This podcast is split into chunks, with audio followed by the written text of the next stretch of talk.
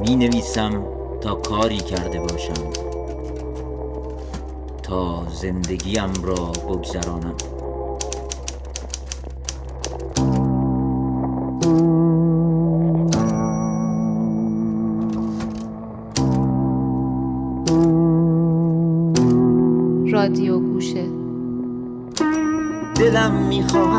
رادیو را بغل کنم. بوی تن من بخشی از موسیقی نشر چشمه و رادیو گوشه تقدیم می کنند. من رضا کیانیان به همراه فاطمه معتمداریا کتاب آقای حمید رضا صدر رو براتون می‌خونیم از قیتریه تا اورنج کانتی. وقای نگاری یک مرگ از پیش تعیین شده. برای دخترم غزال خانم که می‌دانم بسیاری از صفحات این کتاب را پاره خواهد کرد.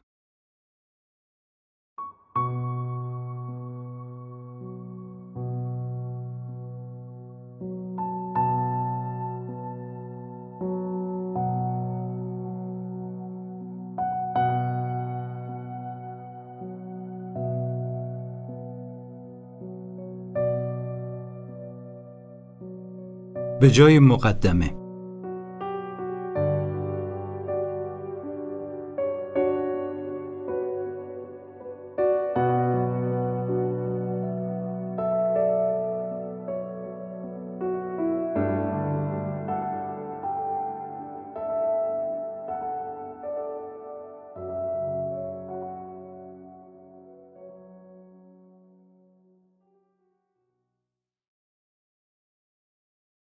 داد که چه سفری پیش رو داری پسر جان. سفری متفاوت با سفرهای پیشین. سفری بدون سرخوشی سفری بدون خنده سفری بی بازگشت. سفری با پرسشهایی پیش پا افتاده. حقیقت زندگی در سلامتی است یا بیماری؟ از دست دادن مهمتر است یا به دست آوردن؟ امید قوی تر است یا نومیدی فقدان چیست و وفور کدام است؟ همه چیز از صرفه های حین خواب شروع شد. مگر نه اینکه بسیاری از چیزهای مهم حین خواب شروع شدند؟ مگر نه اینکه رخدادهای بزرگ معمولا از دل کوچکترین وقایع برآمدهاند؟ مگر نه اینکه پیشامدهای بد بیخبر در خانه را کوبیدند پیشامدها شبیه بادند. آمدنشان را نمی بینید. مویتان ناگهان تکان می خورد و خزیدن باد را بر چشمها و صورتتان احساس می کنید. آمدن بیماری را نمی بینید و متوجه نمی شوید که چگونه سرما خورده اید. نمی فهمید که یک ویروس چگونه نشانه تان گرفته. خبر ندارید که یک تومور کوچک از سالها پیش سرخوشانه در بدنتان پرسه زده و همین روزهاست که خدمتتان برسد. عکسی از ریت گرفته ای. به ملاقات پزشک شتافته ای. در روزهای سرخوشی و سر به سر گذاشتنها. با خنده و شوخی. اما گرفتار شده ای اسیر. به بند آمده مستاصل بیمار شده ای بیماری یعنی محدود شدن راه های پیش رو. یعنی بسته شدن مسیرهای پیش از این باز. یعنی تردید در برابر گزینه های کم شمار یعنی بدل شدن به پرسشی بی پاسخ. بیماری یعنی اینکه گوشت و پوستت خرامان خرامان چروکیده و کنده خواهند شد. پوستی که روزگاری به سان پوست مار مدتی بر تنت می درخشیده است. دور ریختنی مایه درد. وقایع آب شدن از پیش تعیین شده را ثبت خواهی کرد. گاهی هوشیار و بیدار و گاهی منگ و خواب زده. با شفتگی کلمه ها دل خواهی سپرد. حین مالیدن چشمهایت وقت نگریستن قرعی که به نام تو افتاده. بیحال و واداده به خودت خیره خواهی شد. به دیگران در خواهی یافت در خواهی یافت که نمی‌توان باد را در مشت گرفت و خطاب به درخت فریاد زد. مراقب باش از خودت محافظت کن. در خواهی یافت که جدایی ناگهانی چقدر سخت است و هرچه زندگی را ساده دنبال کنی باز هم نمی‌توانی جلوی سختیش را بگیری. ای کاش این چنین نبود. ولی مثل همیشه حرف آخر را او زده. مرگ. دشقیمی که پوسخند زنان دندانهایش را در تن تعمه فشار می دهد. این بار آرام آرام. ذره ذره. سلول به سلول. گوشت به گوشت. این بار تو تعمهش بوده ای مثل خیلی از نزدیکانت مثل پدرت. به سفری دوازده هزار کیلومتری خواهی رفت. سفری آمیخته با جان کندنهای دمها و بازدمها بیخبر و ساده از این سوی جهان تا آن سو خواهی رفت تا چشم در چشم هیولا بدوزی. از قیتریه تهران تا اورنج کانتی کالیفرنیا. از خانه تا قربت از امروز تا فردا. جان خواهی کند رویاهایت را به خاطر بسپاری و حفظشان کنی. روز به روز شب به شب.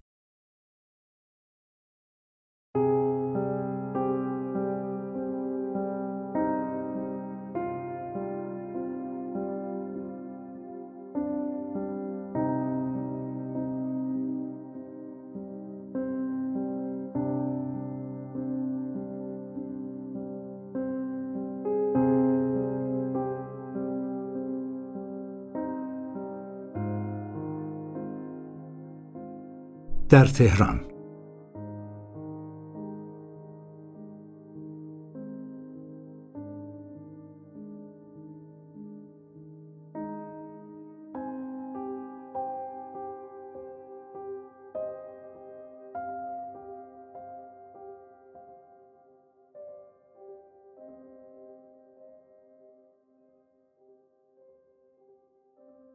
جایی در فیلم توت فرنگی های وحشی. معلمی در خیال آیزاک بورگ. پروفسور بورگ ممکنه بیماری این مریض رو تشخیص بدید؟ آیزاک بورگ ولی این مریض مرده؟ مریض می‌زند زیر خنده. یکی از آن نیم روزهای ظاهرا تکراری. احتمالا ملالاورتر از باقی روزها. اما نه نه آنچنان تکراری نه خیلی ملالاور طوفانی در راه است. طوفانی بزرگ خیلی بزرگ. زمانش در ذهنت مانده. ساعت و دقیقش همه جزئیاتش. ساعت ده و چهل و هشت دقیقه سهشنبه ششم شهریور 1397 در طبقه زیرین بیمارستان بانک ملی. بخش بیماران ریوی. سالونی فرو رفته در سکوت. بیمارانی منتظر و آرام. ماتمکده این نزدیک مراکز پولی ایران در خیابان فردوسی. کنار بانک های ملی و مرکزی و صرافی ها و سفارتخانه ها با این همه بی به پول. با مرکزیت جسم های آسیب دیده. هرچه چشمان اهالی پول از شوق داشته ها برق می‌زند چشمان بیماران روی سکوهای فلزی راه راه بی فروغ است. اینها مهمانان بی دردسری شدند. دیگر صدایشان را بالا نمی‌برند. نه ظرفی را چرک کردند و نه با سخنی دلی را آزردند. اکثرشان قانند به خاموشی و التماس. مثل الانشان. مثل همینجا. سکوت. سکوت.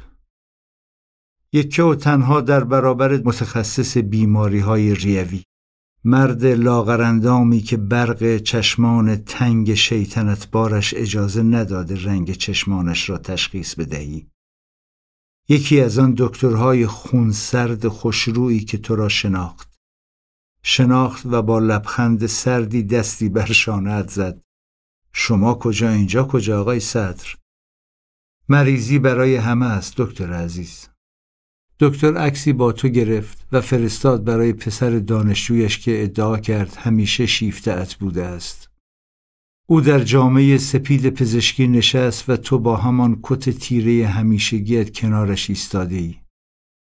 او رو به دوربین لبخند زد و تو رو به دوربین نیشت را باز کردی. تخت معاینه در پس زمینه و یک میز در پیش زمینه است. تصاویر اسکن ریت روی میز. تصاویر لعنتی. عکس گرفتن با پزشکان هرگز دلپذیر نبوده. پزشکان معمولا حالت فاتحین را می‌گیرند و بیمار مادر مرده همیشه حقیر و کوچک به نظر می رسد. شبیه یکی از غلامان یا بردگان پزشک. دکتر تصاویر ریت را در برابر light box گرفته. تندتر شدن ضربان قلبت برخلاف خونسردی ظاهریت. گزگز کردن نوک انگشتان دستان و پاهایت. بالا رفتن انگشت دست راست دکتر و پایین آوردنش روی ریه چپ و نشان دادن دو نقطه. لکه کوچکی همراه با توده بزرگی بالای سرش. لکه سپیدی در آن قاب سیاه به اندازه یک دانه لوبیا. تیز شدن گوشهایت. شنیدن آن واژه نکبتی از زبان دکتر. مشکوک. مشکوک. مشکوک پزشکان معمولا اخبار بد را تلگرافی به بیماران می‌دهند. چندان جمله پردازی نمی کنند. حتی پزشکان مهربان واژه مشکوک را فقط و فقط آمیخته با اندکی تعارف و همدردی بر زبان می آورند. و واژه مشکوک در ترمینولوژیشان یعنی بدخیم. خونسردیت را حفظ کردی. تنها راهی بیمارستان شده ای نخواسته ای کسی همراهیت کند معمولا تلقی چنین لحظاتی ماندنیند و آزار دهنده روی صندلی نشسته ای و یک و تنها چشم در چشم پزشک دوخته ای دوخته ای و گفته ای آماده شنیدن هر خبری هستم بدترینش نمیدانی چرا باید انتظار بدترین خبر را داشته باشی احتمالاً یادگار بیماری پدرت است. پدرت که سه سال پیش از انقلاب حوالی شست سالگی در حالی که سرحال به نظر می رسید درگیر سرطان ریه شد و زندگیتان را زیر رو کرد. دو بار رفت انگلستان و جراحی شد و پیش از تمام شدن چهارمین سال بیماریش درگذشت. از آن زمان همیشه تصور می کرده ای هیولایی در تعقیبت افتاده. اکثر فرزندان اول خانواده پدریت درگیر چنین بیماری شدند و تو هرچه باشد همیشه اهل آمار بوده ای. اهل رقم. خب اشتباه هم نکرده ای.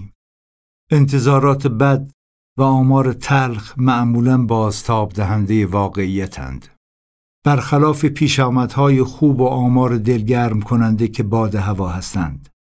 پزشکان حال و حوصله تعارف و زبانبازی ندارند و شیفته بیماران رک و حقیقت جو هستند. تو هم رک بوده ای و حداقل در این زمینه حقیقت جو. انتظار شنیدن خبر ناگوار را از زبان دکتر بهاری داشته ای. هرگز نگفته ای چرا من؟ چرا من؟ گویی سالهاست چشم انتظار رسیدن چنین لحظه ای هستی. همینجا. همین صندلی. همین پزشک همین اسکن همین واژه همین ضربه نشسته ای و به پشتی صندلی تکیه داده ای ظاهرا بر همه چیز مسلطی اما برای لحظه ای سرت گیج رفته نفهمیده ای اتاق دور سرت چرخیده یا تو حرکت کرده ای به خودت می‌گویی مگر همیشه انتظار فرارسیدنش را نمیکشیده ای؟ مگر پدر و اموزاده هایش همگی در چنین باطلاقی دفن نشدند؟ مگر همیشه از مرگ سخن نمی گفتی مگر مرگ اندیش نبودی احساس بیوزنی احساس سبکی احساس بدل شدن به یک پر. به یک تکه کاغذ کوچک رها شده در هوا که چرخ زنان به سوی زمین می رود و نمی‌داند کجا پایین بیاید. احساس کنده شدن از زمین چشمانت را میمالی و خودت را جمع و جور می‌کنی روی صندلی جابجا می‌شوی دکتر دستور نمونه برداری از لکه و توده را می‌دهد لزوم به فرستادن نمونه ها برای آزمایشات پاتولوژی یکی از اوراق دفترچه بیمه دست نخوردت به سرعت برق و باد سیاه شده و همین یک برگه برای کل زندگیت کافی است. همین چند واژه و چند آزمایش. در این لحظات هیچ چیز رمانتیک و دراماتیکی از جنس آنچه در فیلم ها دیده ای و در کتاب ها ای وجود ندارد. کلیشه ها و قصه ها مسخرند. همه چیز سرد است و سنگی. سنگ. سنگ. سنگ.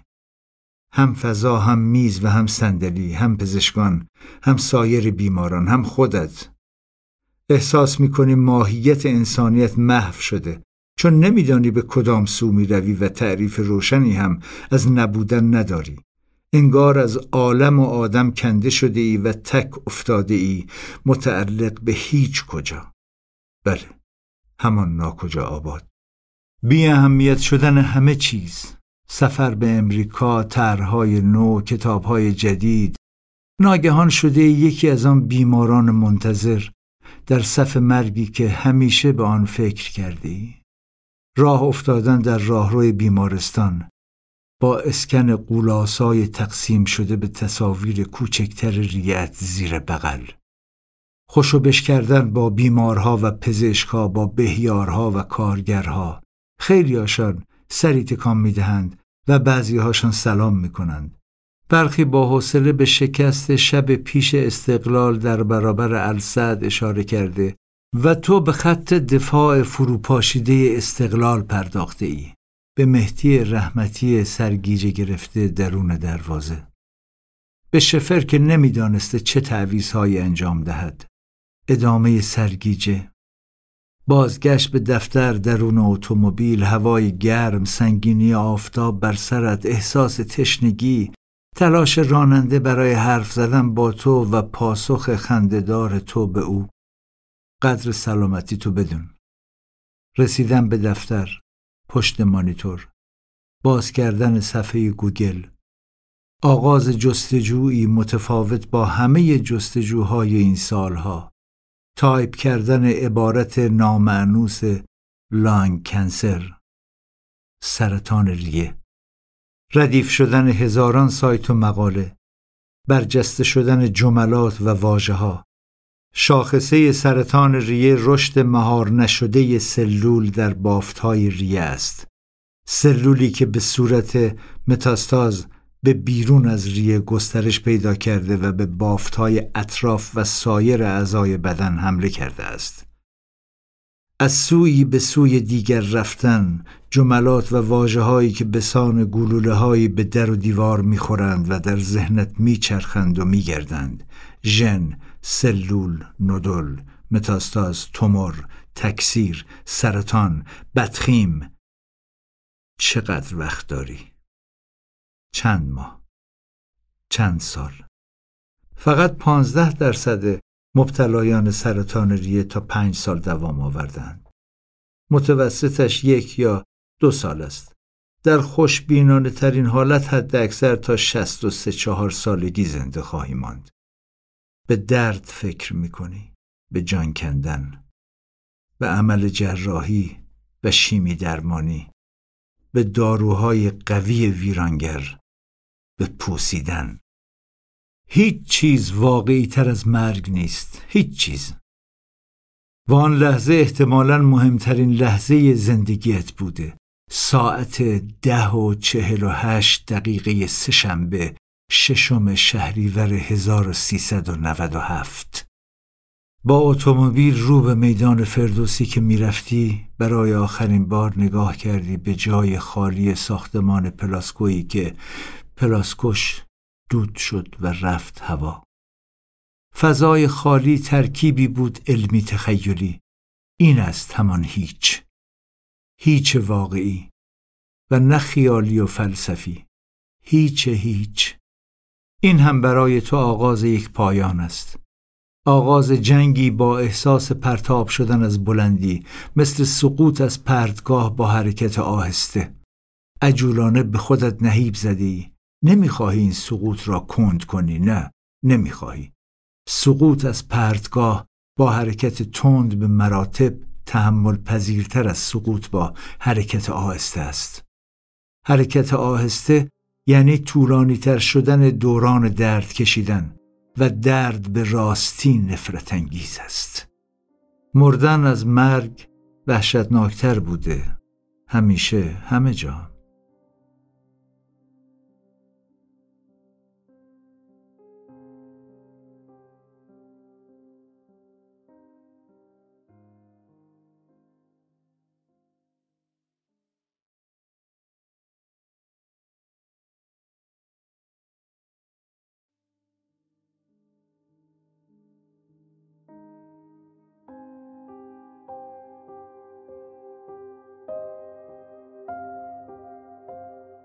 سگ هار.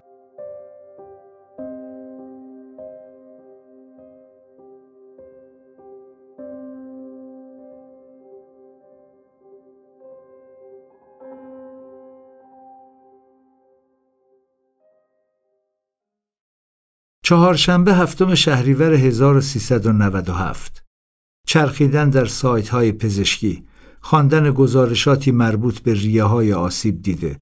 تماشای تصاویر دل به همزن ریه های کج و معوج سرطانی. یک به یک توده به توده.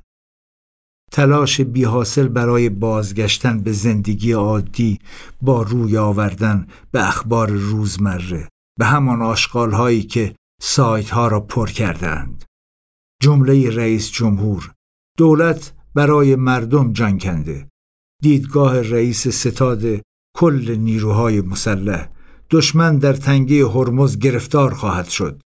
دور کردن قیمت پراید و سمند. خدا را شکر رقابت های جام جهانی را بی دغدغه اسکن و ریه و نودل سپری کرده ای. آخرین جام جهانیت را جایی در مجادله با عادل فردوسی پور بی اختیار و بی دلیل گفته بودی آخرین جام جهانیم را سپری می کنم. و او گفته بود نه. حق با توست متاسفانه و نه او. از جام 1966 تا جام 2018 راهی طولانی پیمودی. آخرین بازی ها را چند روز پیش تماشا کردی. حساب می‌کنی دقیقا 67 روز پیش. زمان چه تند گذشته چه سریع. خواندن گزارش پزشکی مربوط به اسکن ریت. دوباره و دوباره واژه به واژه. اندازه توده چهل و هشت در سی و هفت میلیمتر بوده. اندازه یک لیمو و نه یک لوبیا. اشتباه کرده بودی و آن توده بزرگ بوده خیلی بزرگ.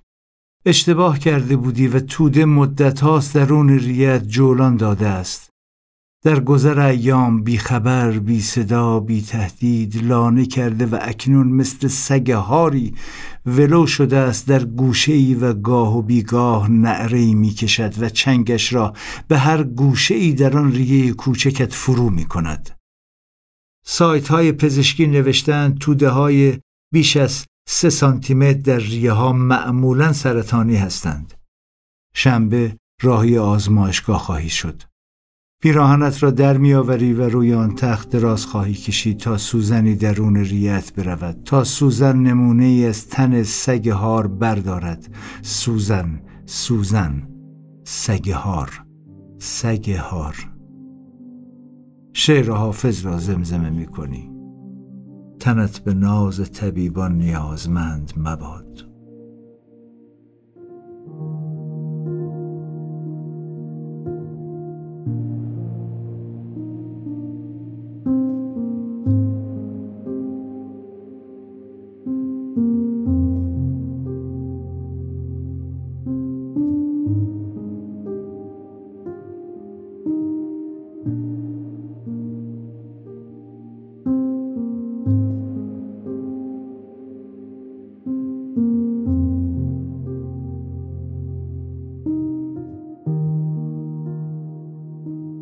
جامعه گشاد آبی رنگ.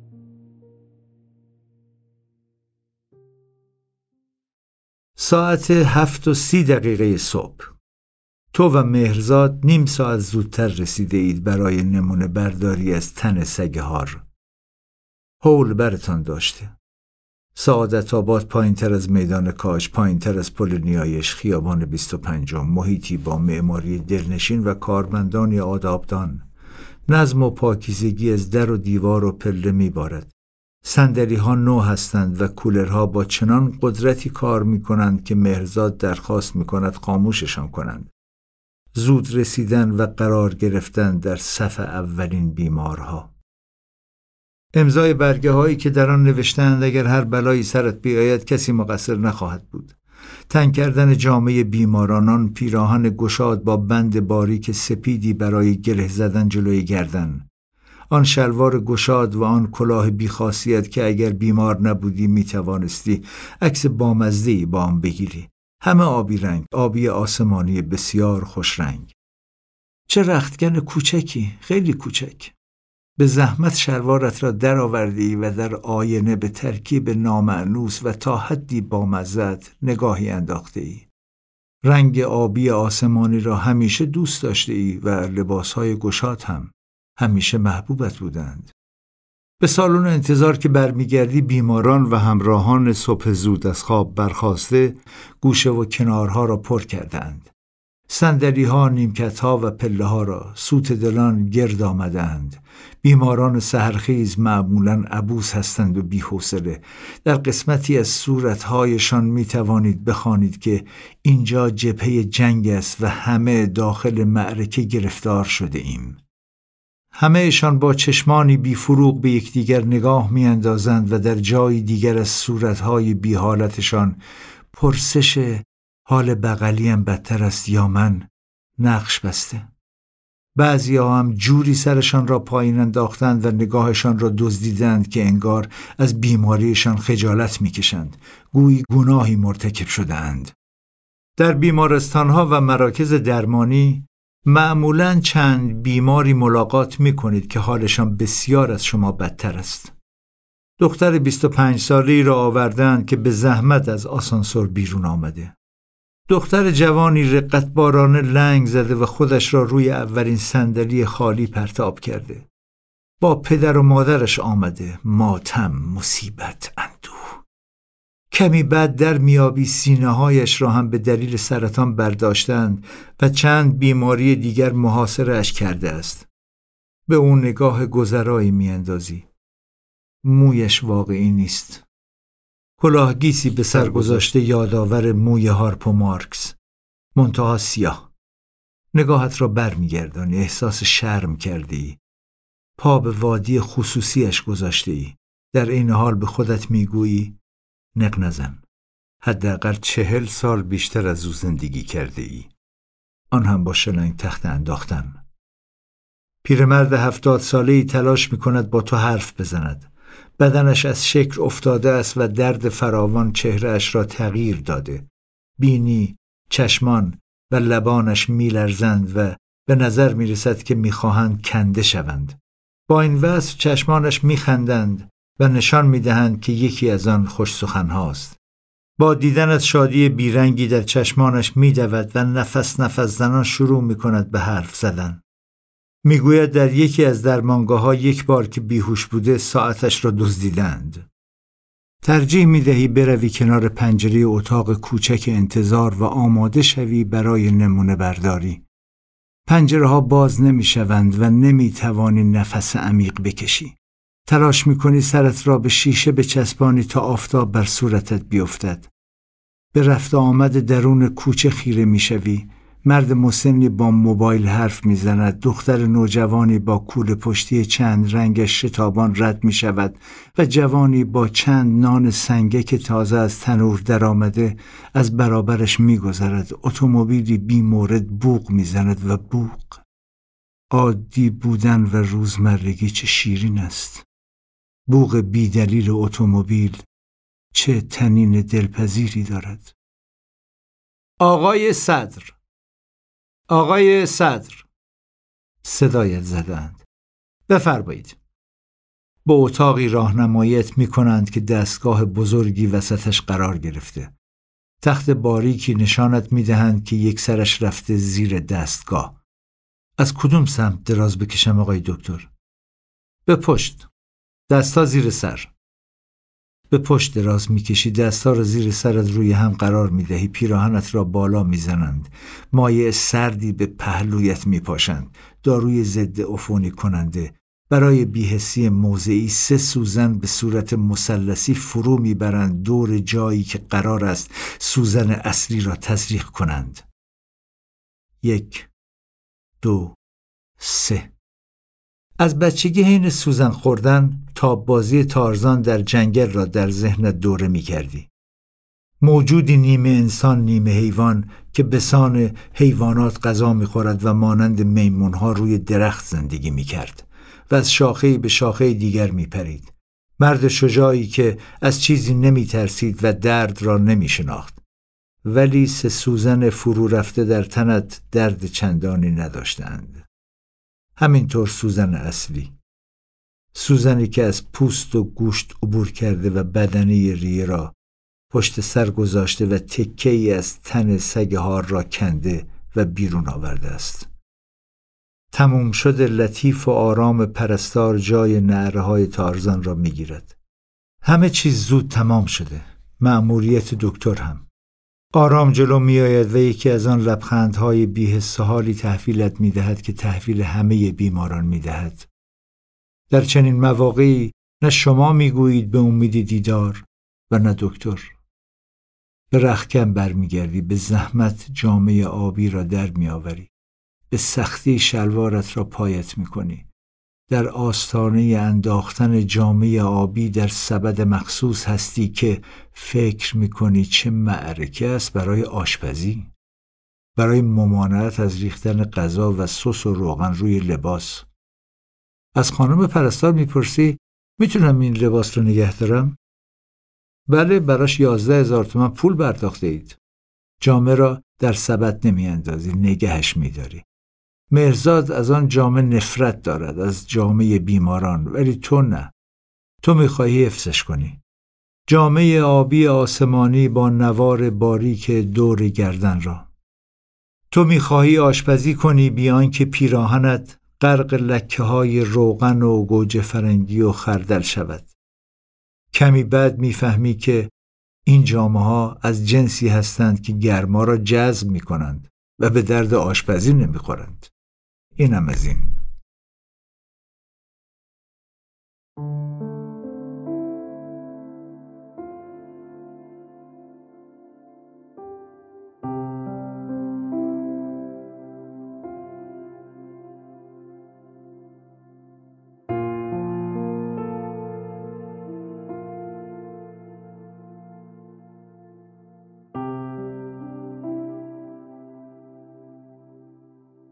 آن تکه کاغذ.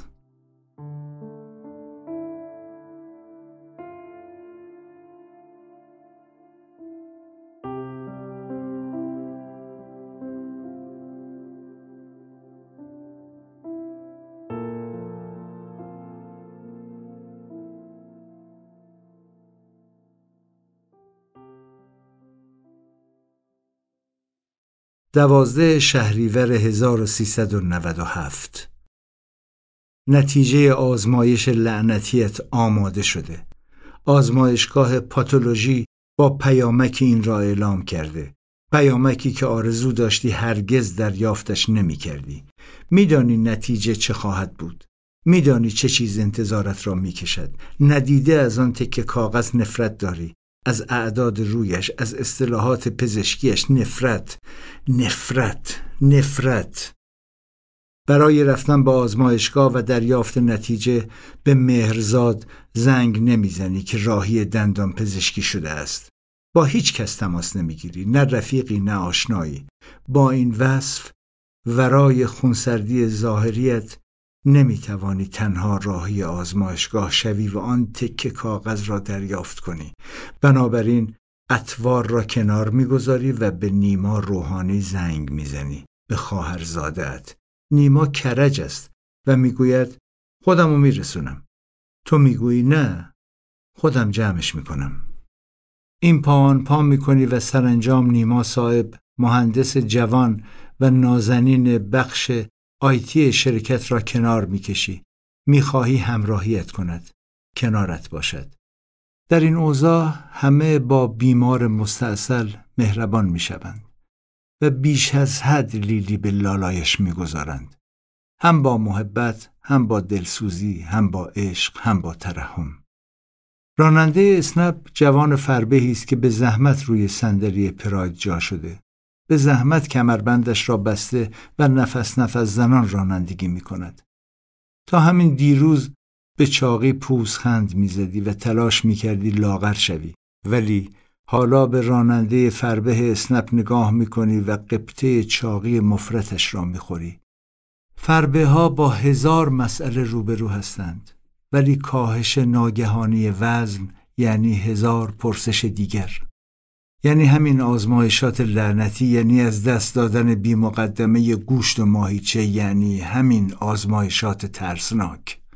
راننده اتومبیل طی دلداری دادنم به زحمت از میان خیل ماشین های در هم تپیده راه باز می کند مریض داریم مریض و تو صورتت را با دست می پوشانی و به پایین نگاه می کنی.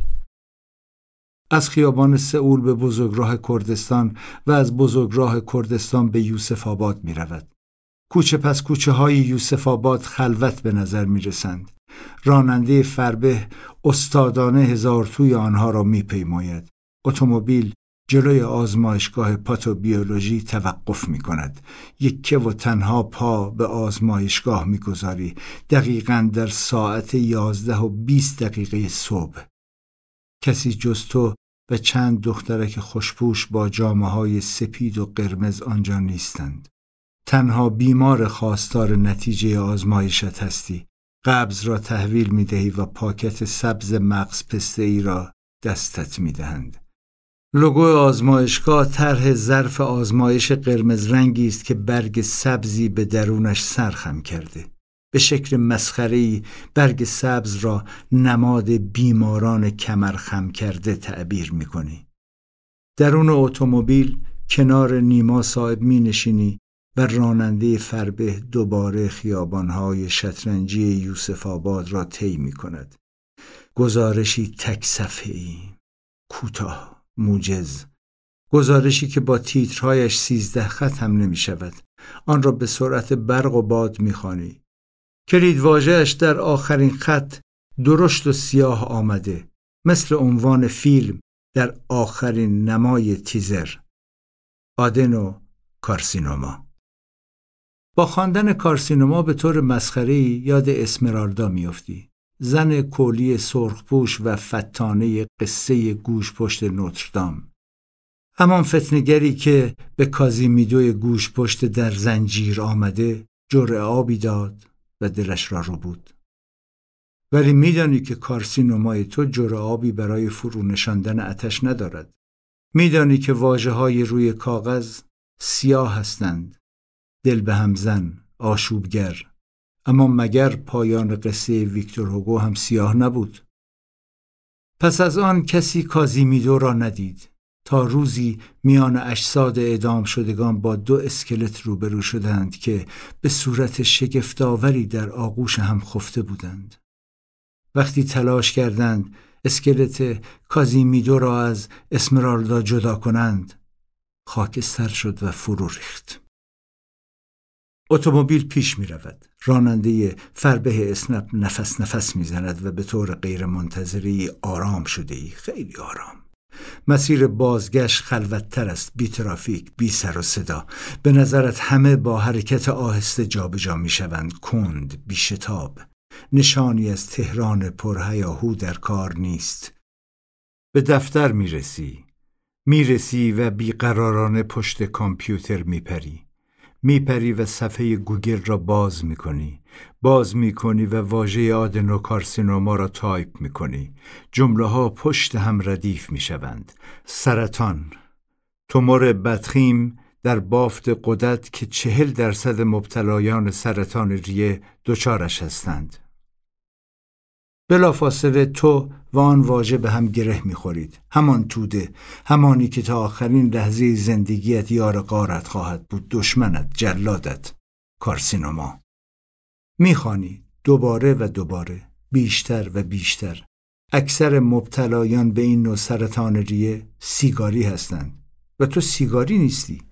پدر و مادر از سیگاری های حرفه‌ای بودند ولی تو هیچ وقت سیگاری نبوده ای آنقدر بی دست و پا بوده ای که حتی بلد نیستی سیگار روشن کنی بلد نیستی به سیگار پک بزنی بلد نیستی با دودش چه کنی بلد نیستی. و حالا مبتلا به سرطان سیگاری ها شده ای و همدم کارسینوما لحظه‌ای فکر می‌کنی که ای کاش حداقل چند باری سیگار دود کرده بودی تا در میافتی از ته دل سیگار دود کردن چه حال و هوایی دارد؟ سیگار کشیدن کلینت ایستوود در خوب بد زشت را به یاد میآوری. سیگار بر کشیدن آلپاچینو در صورت زخمی سر میز را. سیگار کشیدن های آلندلون و همفری بوگارت را.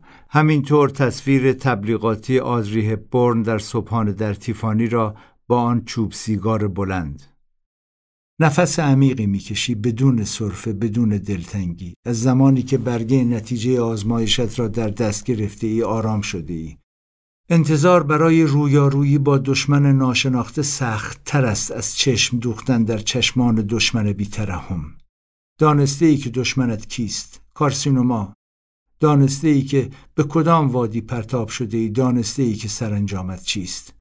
با موبایل عکسی از صفحه نتیجه آزمایشت می‌گیری و برای پزشک فوق تخصص ریت میفرستی. زیرا می نویسی چقدر فرصت چقدر زمان. صفحه کامپیوترت باز مانده و واژه سرطان پرش کرده. موبایلت زنگ می‌زند. دکتر تلاش می کند روزگار تلخت را تلختر نکند. پزشکان جملاتی دیر آشنا دارند برای دلگرمی دادن به بیمارانشان که برای خیلی ها کارساز است و برای جماعتی مسخره. دکتر می‌گوید از این بدترش رو هم دیدم. می‌گوید احتمالا باید جراحی بشی و این واژه ها در گوشت زنگ می‌زنند. جراحی، سوزن، بیهوشی، تیغ، چاقو. قرار می‌گذارید بعد از ظهر راهی مطب به دکتر بشوی. مکالمه که تمام می شود بلا فاصله همه صفحات را میبندی و دوباره برمیگردی به گوگل. در سایت نیویورک تایمز سیاهه کتاب های جدید را دوره می کنی. تکه ای از کتاب تازه وارد بازار شده عشق کورست نوشته ویلیام بوید را می حکایت پیانیست جوانی اسکاتلندی در پاریس و سنت پترزبورگ قرن نوزدهم. یکی از آن ملودرام هایی که چندان تناسبی با سلیقت ندارد. به تحلیل های فوتبالی روی می آوری واتفورد دو یک تاتنهام را شکست داده. پوچیتینو و پسرانش چگونه می‌خواهند قهرمان شوند؟ یوونتوس دو یک پارما را مغلوب کرده و کریستیانو رونالدو هنوز گلی در سری آ نزده. شکست سه سفر ناپولی از سامدوریا. چه غیر منتظره بوده. تا کی می‌خواهی گزارشات انجمنهای سرطانی را بخوانی؟ برگرد به دنیای خودت پسر. ولی نمی‌توانی. برمیگردی و باز می‌خوانی. چیزهایی را که معمولا بی اهمیت قلمدادشان می‌کردی. رفته ای دنبال واژه کارسینوما. گفتند دوازده صورت فلکی تأثیرگذار وجود دارند. حمل، سور، جوزا، سرطان، اسد، سنبله، میزان، اقرب، قوس، جدی، دلو و هوت که به ترتیب همان ماهای شمسی هستند از فروردین تا اسفند. صورت فلکی یا پیکر آسمانی گردابی از ستاره هاست که قرار دادنشان در یک مجموعه فقط برای نزدیک هم به نظر آمدنشان از زمین است. نوعی نشان شناسی برای آسان فهم کردن نقشه آسمان. در زبان فارسی برای دسته از صورتهای فلکی نامهای متفاوتی به کار رفته که بسیاریشان به حیوانات اشاره کردند. آفتاب پرست، بزغاله، چلپاسه یا همان سوسمار یا مارمولک، خرس بزرگ یا دب اکبر، خرس کوچک یا دب اسقر، خرگوش، دلفین، روباهک، زرافه، سگ بزرگ، سگ کوچک، سیمرغ، شیر، کبوتر، کلاق، اقرب، گرگ، ماهی، نهنگ و سرانجام خرچنگ. همان کرب مترادف با سرطان و کارسینوما برتافته از این واژه. نهار امروز شرکت ماکارونی با گوشت است. بیمزه بیتم مگر آنکه خرواری سس رویش بریزی و ترکیبی دیگر بسازی. مدتها سس را کنار گذاشتی برای لاغر شدن. برای سلامتی. می‌گویند 36 تا 56 درصد سس ها چربی بالا دارند. می‌گویند عوارض مصرف سس هم افزایش فشار خون است و هم گرفتگی عروق قلب. می‌گویند سس ها هم سنگ صفرا میآورند و هم چاقی مفرط ولی تو بدون مصرف سس و نوشیدن نوشابه های رنگین لاغر شده ای و مردنی. وزنت از 85 کیلوگرم رسیده به 75 تو سس قرمز و مایونز نمی‌خوری و در حال آب شدن هستی. روز به روز ساعت به ساعت. هرچه می‌خوری به او تعلق دارد به کارسینوما یاد جمله بیلی وایدر میافتی که خروار خروار سیگار می‌کشید.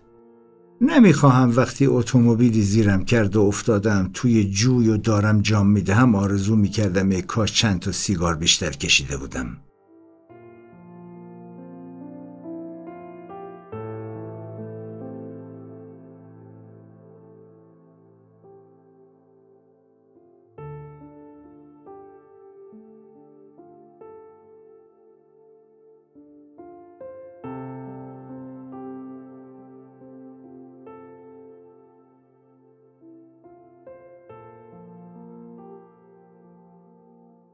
عصر تابستانی حوالی ساعت هشت بعد از ظهر است و خورشید تابستانی هنوز غروب نکرده. روی تخت اتاق خواب رو به سقف در محاصره کتاب ها و مجله های دراز کشیده ای. همانهایی که یکی یکی از گوش و کنار جهان جمعشان کرده ای. طی بیش از دو دهه و مثل دستگل نگهشان داشتی. حالا چه بی مصرف شدند مهرزاد بیان که صدایش کنی وارد می شود. جلو می آید و بالا سرت می ایستد و به تو خیره می شود. با آرامش می گویی مهرزاد خانم نمی‌خوام دکترا تیکه پارم کنند. می‌گویی پزشک ها طول زندگی رو اضافه می کنند. اون هم فقط یک کم ولی تو همون مدت جورهای دیگه ای از بین میبرندت تو دیگه خودت نیستی له شده ای قرد شده ای پاره پاره. و اضافه می‌کنی. عزیز دلم نمی‌خوام برای زنده بودن تن به درمان و تراپی و این چیزها بدم. می‌خوام همینجور که هستم برم. نه له شده نه پاره پاره. نه مثل پسرموت فرهاد که می‌دونی چه بلایی سرش آوردن. حالت چهره مهرزاد عوض نشده. یا چون چشمهایش را از پشت شیشه عینکش نمی‌بینی در نمیابی عوض شده باشد. ولی ناگهان می‌زند زیر گریه. عینکش را بر میدارد و پرت می‌کند روی تخت و سپس خودش را پرتاب می‌کند سوی تو. دستهایش را حلقه می‌زند دور گردند و گریهش اوج می‌گیرد. ملتمسانه می‌گوید نگو نگو. داری من رو هم ضعیف می‌کنی. من آماده همه چیز شدم اینجوری حرف نزن. گردنت از اشکهایش خیز شده و بالشت را خیز کرده است. دلت به درد آمده عذابش داده ای آن چرا در ذهنت بوده صادقانه گفته ای اما مهرزاد انتظارش را نداشته. مهرزاد اهل مبارزه بوده همیشه. از اول زندگی تا امروز. از زمانی که غزاله چهار ساله بوده و او جانانه با سرطان جنگیده. همین هفته پیش بود که گفته نتایج آخرین آزمایشاتش خوب بوده است. حالا جای تو و او عوض شده و چه تعن آمیز چه نیشدار. تحمل گریهش را نداری و میترسی خودت هم بزنی زیر گریه. کف دستها و کف پاهای داغ شدند. عذاب و وجدان گرفته ای احساس گناه می‌کنی. بنابراین با ملاطفت می‌گویی باشه عزیزم هرچی تو بگی هرچی تو بگی. دستمالی به چشمانش می فشرد و اتاق را ترک می کند. تنها می مانی. پرده اتاق خوابتان در این خانه از اول قرمز تیره بوده و همیشه بعد از ظهرها با نور کمفروغ خورشید ترکیب سرخ آشنایی می ساخته و تو همیشه تصور می کردی چه دلانگیز اما حالا نه آن رنگ دلانگیز است و نه آن نور حالا فقط می‌خواهی بالا بیاوری می‌خواهی استفراغ کنی. ای کاش شب فرا رسیده بود و خوابیده بودی اما خورشید خیال غروب کردن ندارد. قلط می‌زنی و نمیدانی به چه فکر کنی. بلند می‌شوی و طول تخت را یکی دوبار میپیمایی و دوباره دراز می‌کشی. تنش عصبیت اوج گرفته سرت را فرو می‌کنی توی بالش. میترسی مهلزاد وارد شود برمیگردی و رو به سقف می‌شوی. احساس می‌کنی نه تحمل نور را داری و نه تاریکی را. نیروی غیر قابل توصیف می‌گوید بلند شو بزن بیرون. از جا میپری و در حالی که شتابان لباس میپوشی به مرزاد می‌گویی حاضر شو بریم بیرون کجا؟ به راستی کجا؟ نمیدانی حالت بدتر از آن است که راهی خانه مادر شوی و روزگارش را با چشمان قرمز مهرزاد و سیمای بهت زده خودت سیاه کنی می‌گویی بریم خرید برای شام بریم گوجه فرنگی کاهو سبزی هویج ریحون ترخون خیار و کرفس بخریم همیشه از خرید سبزیجات لذت بردی از شستنشان از پاک کردنشان اشتها نداری اما امیدواری درست کردن سالاد حالت را بهتر کند سالادی با روغن زیتون و سرکه فراوان به علاوه نمک پاپریکا پودر سیر و آویشن در طول راه سعی می‌کنی حال و هوای مهرزاد عبوس را عوض کنی. به وودیالن روی میآوری و شوخی های بامزهش با مرگ. جمله ای از فیلم دوباره به نواز سم را بازگو می‌کنی. آلن به دختره میگه شنبه شب چی کاره ای؟ دختره میگه می‌خوام خودکشی کنم. آلن می‌پرسه جمعه شب چی؟ مهرزاد واکنشی نشان نمی‌دهد و نگاه سرد خیره اش را از روبرو بر نمیدارد. بنابراین شوخی بامزه آلن در فیلم عشق و مرگ را این بار با صدای بلند تعریف می‌کنی. آلن میگه من از چوبه دار نمیترسم. وقتی ازش می‌پرسند واقعا نمیترسی جواب میده نه. چرا باید بترسم وقتی قرار با تفنگ کشته بشم؟ باز هیچ. دست از بامزه بودن بر میداری. به محله چیزر که نزدیک می‌شوید جمله آلن در آنی حال را پیش خودت دوره می‌کنی. احساس می کنم زندگی به دو بخش هولناک و مصیبت بار تقسیم شده. بخش هولناک به بیماران لاعلاج تعلق داره. به کورها و چلاخها که نمی‌دونم واقعا چجوری زندگی می‌کنن. بخش مصیبت بارش شامل زندگی سایر آدم هاست. بنابراین باید خدا رو شکر کنی که مصیبت زده ای و نه بیمار. آره واقعا خوش اقبالی.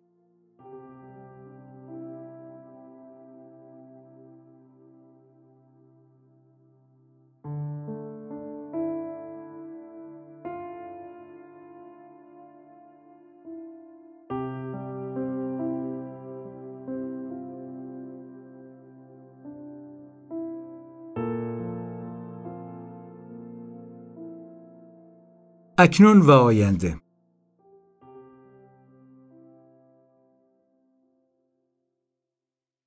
امیر حسین برادرت از آمستردام تلفن کرده. یکی از آن لیورپولی های دو آتشه.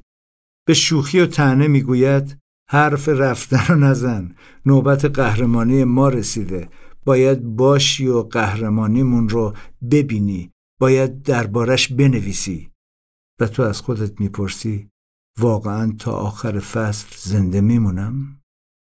مبتلایان به بیماری های مهلک معمولا با شنیدن واجه های فردا و فرداها مات می‌شوند. حرف نمی‌زنند و گوش می‌دهند. فقط گوش.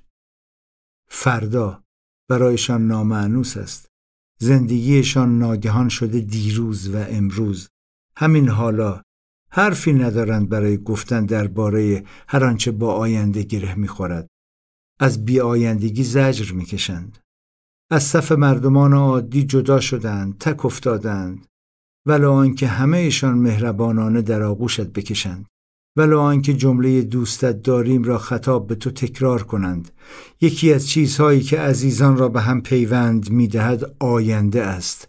بر زبان آوردن میبینمت. فردا کجایی؟ همین روزا به زودی با هم میریم اونجا بدون من نریا. خبر بده خبرم کن. نه فقط بازتابنده صمیمیت که نمایشگر فرداست. نشانگر با هم بودن در آینده. آینده. آینده چه واژه تازه‌ای چه ناآشنا. شماها غلط یا درست تصور می‌کنید فردایی ندارید. آینده ای ندارید اما سوی دیگر قصه قوت خوردن در گذشته است دفن شدن در گذشته اگر در گذشته زندگی کنید در همان گذشته هم میمیرید و تو نمی‌خواهی در گذشته بمیری سلول های بیمار بار عقوبت کارها مسلحت اندیشی و چار اندیشی را از روی شانه هایتان بر می دارند. تو تا پیش از این برای مدیریت خانواده به در و دیوار می زدی. کار، کار و باز هم کار. این اواخر حداقل در پنج زمینه متفاوت فعالیت می کردی. نگران آینده غزاله بودی که چگونه درس و کارش را در آمریکا ادامه خواهد داد. نگران پول بیارزش شده ایران بودی همان دلشوره های گره خورده با آینده اما دیگر آینده نگر نیستی نمی‌توانی باشی تو در اکنون به سر می‌بری اکنونی که به سرعت باد سپری می شود روز به روز شب به شب ساعت به ساعت دقیقه به دقیقه ثانیه به ثانیه. یادت میآید رفته بودی سهراب سپهری را در بستر سرطان ببینی و ندیدیم. سهراب که می گفت زندگی درک همین اکنون است. می گفت زندگی شوق رسیدن به همان فردایی است که نخواهد آمد.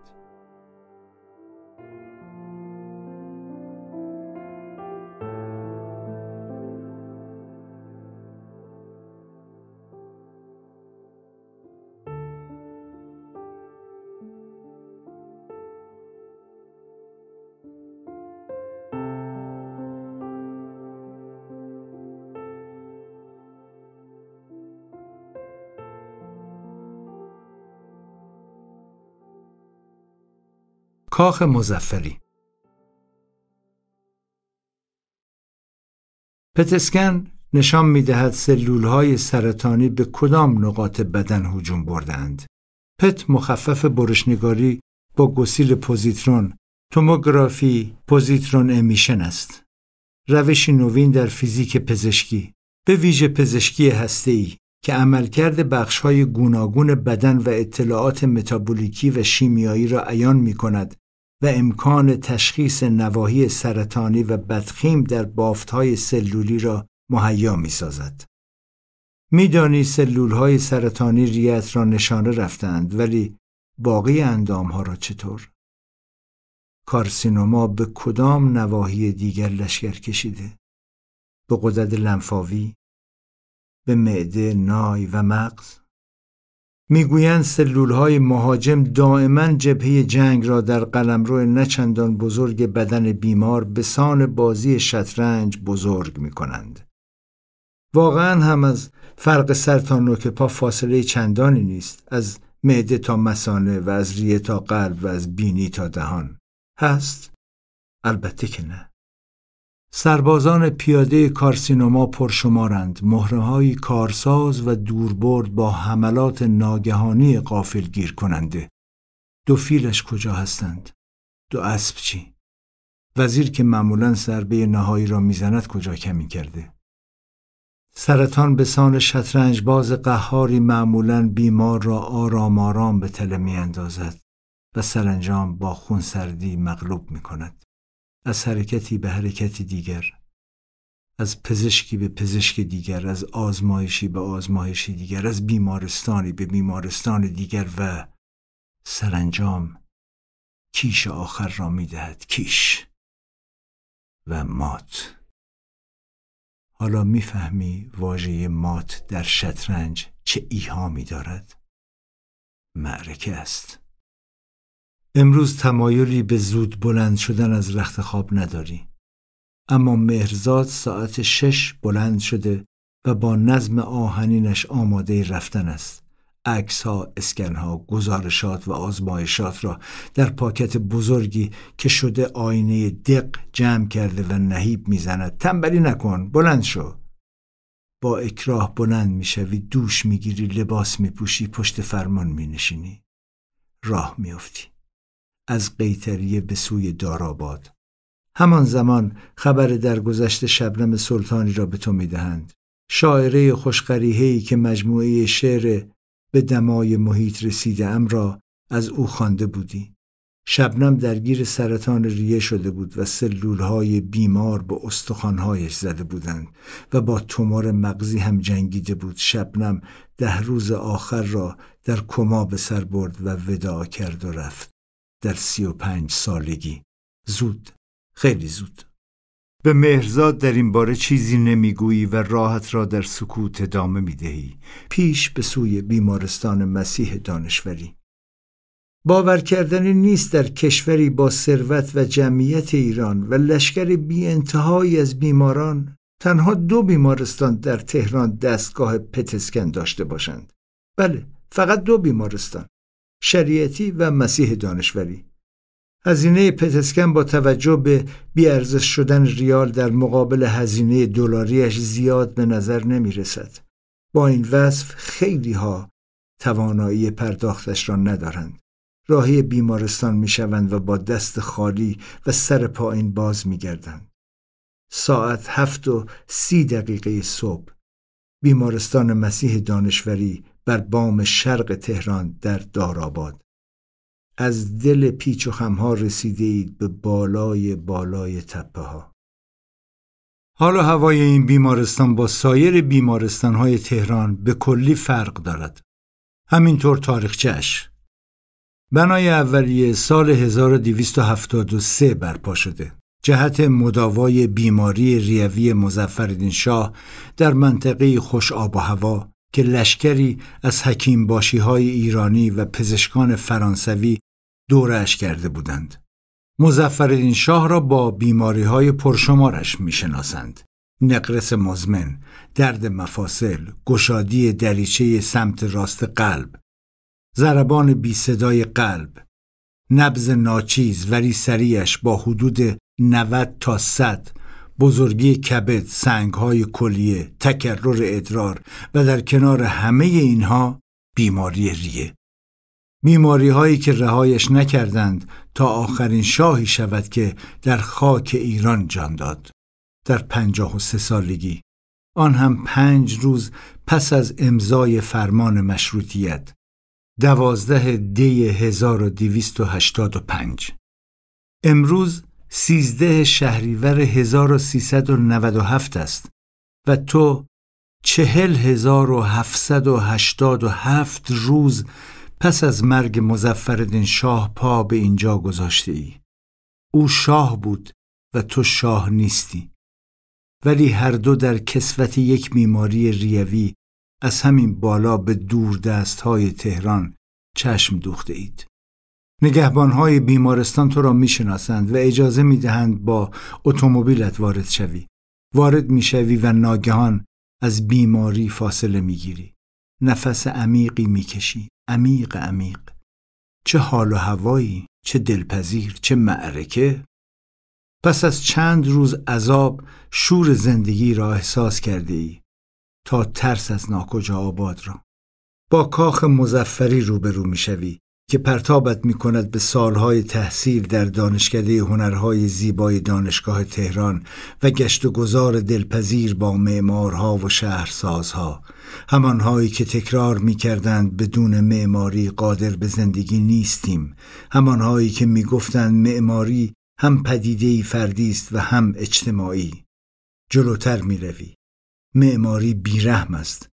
همان جوری است که به نظر می رسد یا کار می کند یا نمی کند و در اکثر بناهای تهران کار نمی کند.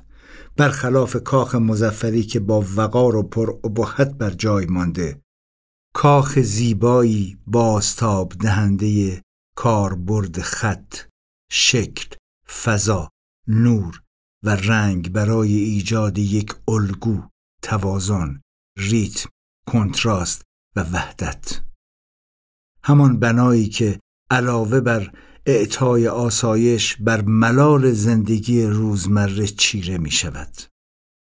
یکی از آن فضاهای معدودی که در بیمارستانهای تهران به روح و ذهن چنگ می‌زند کاخی بنا شده در دو طبقه با الهام از سبک معماری فرانسه تنها کاخ قجری که سقف بیزی دارد کاخی با گچبری ها و آینکاری های مشرف بر آبنمایی آبی رنگ به شکل کلاخود برابر در ورودی.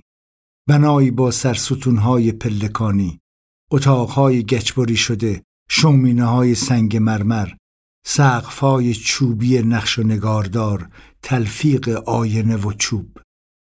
نام بیمارستان برگرفته از شخصیت بزرگی در تاریخ طب ایران است. دکتر مسیح دانشوری متولد 1278 در کاشمر اولین پزشک متخصص ریه در ایران که پدرش را در کسوت طبیبی برجسته حافظ الصحه مجد الحکما می‌خواندند. مسیح دانشوری سال 1302 راهی فرانسه شد و در مقام متخصص بیماری های ریوی و سل به ایران بازگشت و آسایشگاه سل شاه آباد را در همین محل بنا نهاد. او سال 1347 در تهران درگذشت و حالا این بیمارستان با نام و یادش بر تارک شرق تهران می درخشد. بیمارستان مسیح دانشوری یادآور پارک های کوهستانی با شیب های تند هم هست که بالا و پایین رفتن از آنها برای بیماران ریوی آسان نیست. با این حال همان بلندی ها هنوز در برابر آلودگی هوای تهران مقاومت می کنند و فرو بردن هوایشان دلپذیر است. بیمارستان بخش به کلی جداگانه ای دارد تحت عنوان مرکز پزشکی هسته‌ای فردوس که حالا هوایش با سایر بخشها فرق دارد. مجموعه کوچک و بسیار مدرن که پتسکن را انجام می دهد. طی پایین رفتن از پله ها با مهندس رضوی آشنا می شوی. مهندس جوانی که پس از مرگ خواهرش در 27 سالگی در کانادا بر اثر سرطان زندگیش را صرف برنامه های مبارزه با سرطان کرده. او در اتاقش از شما صمیمانه پذیرایی می کند. درباره آزمایش پیش رو برای توضیح می دهد و می گوید اراده برگ برنده بیمار سرطانی است. دختر خانم جوانی که همسرش همه کتابهایت را خوانده و فارغ و تحصیل جامعه شناسی ورزش هم شده با شور مفرتی فرمهایت را پر می کند. همه چیز سریع و بی پیش می رود. همه مهربان هستند. خیلی زیاد. احساس شرمندگی می کنی. خیلی زیادتر. قرار برای انجام آزمایش شنبه. حالا روزها و شبها را با قرارهای بیمارستانی و پزشکی سپری خواهی کرد. با انتظار کشیدنهای آمیخته با استراب. باید چهار روز صبر کنی تا دریابی سلولهای سرطانی سوای ریه راهی کدام اندامها شدند. در این مدت سربازان پیاده کارسینومای گرسنه تا کجا پیش می روند دو مهره رخ کجاها را نشانه می روند دو فیل چه قربانی هایی می گیرند دو اسب به کدام سو می تازند وزیر کجا کمین می کند کجا؟ کجا؟ تو چند بار کیش شده ای اما هنوز نمیدانی دقیقا کی مات خواهی شد. نه نمیدانی. و چه بهتر بیخبری خوشخبری. خودت را به شرکت میرسانی به دستشویی می‌روی. آب سردی به صورتت میپاشی. برابر آینه میستی و به چکه چکه فرو افتادن قطرات آب خیره می‌شوی.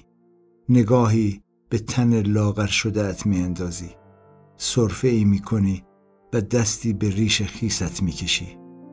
چه جنگی زیر پوست این تن بیمقدار در جریان است. چه کارزاری.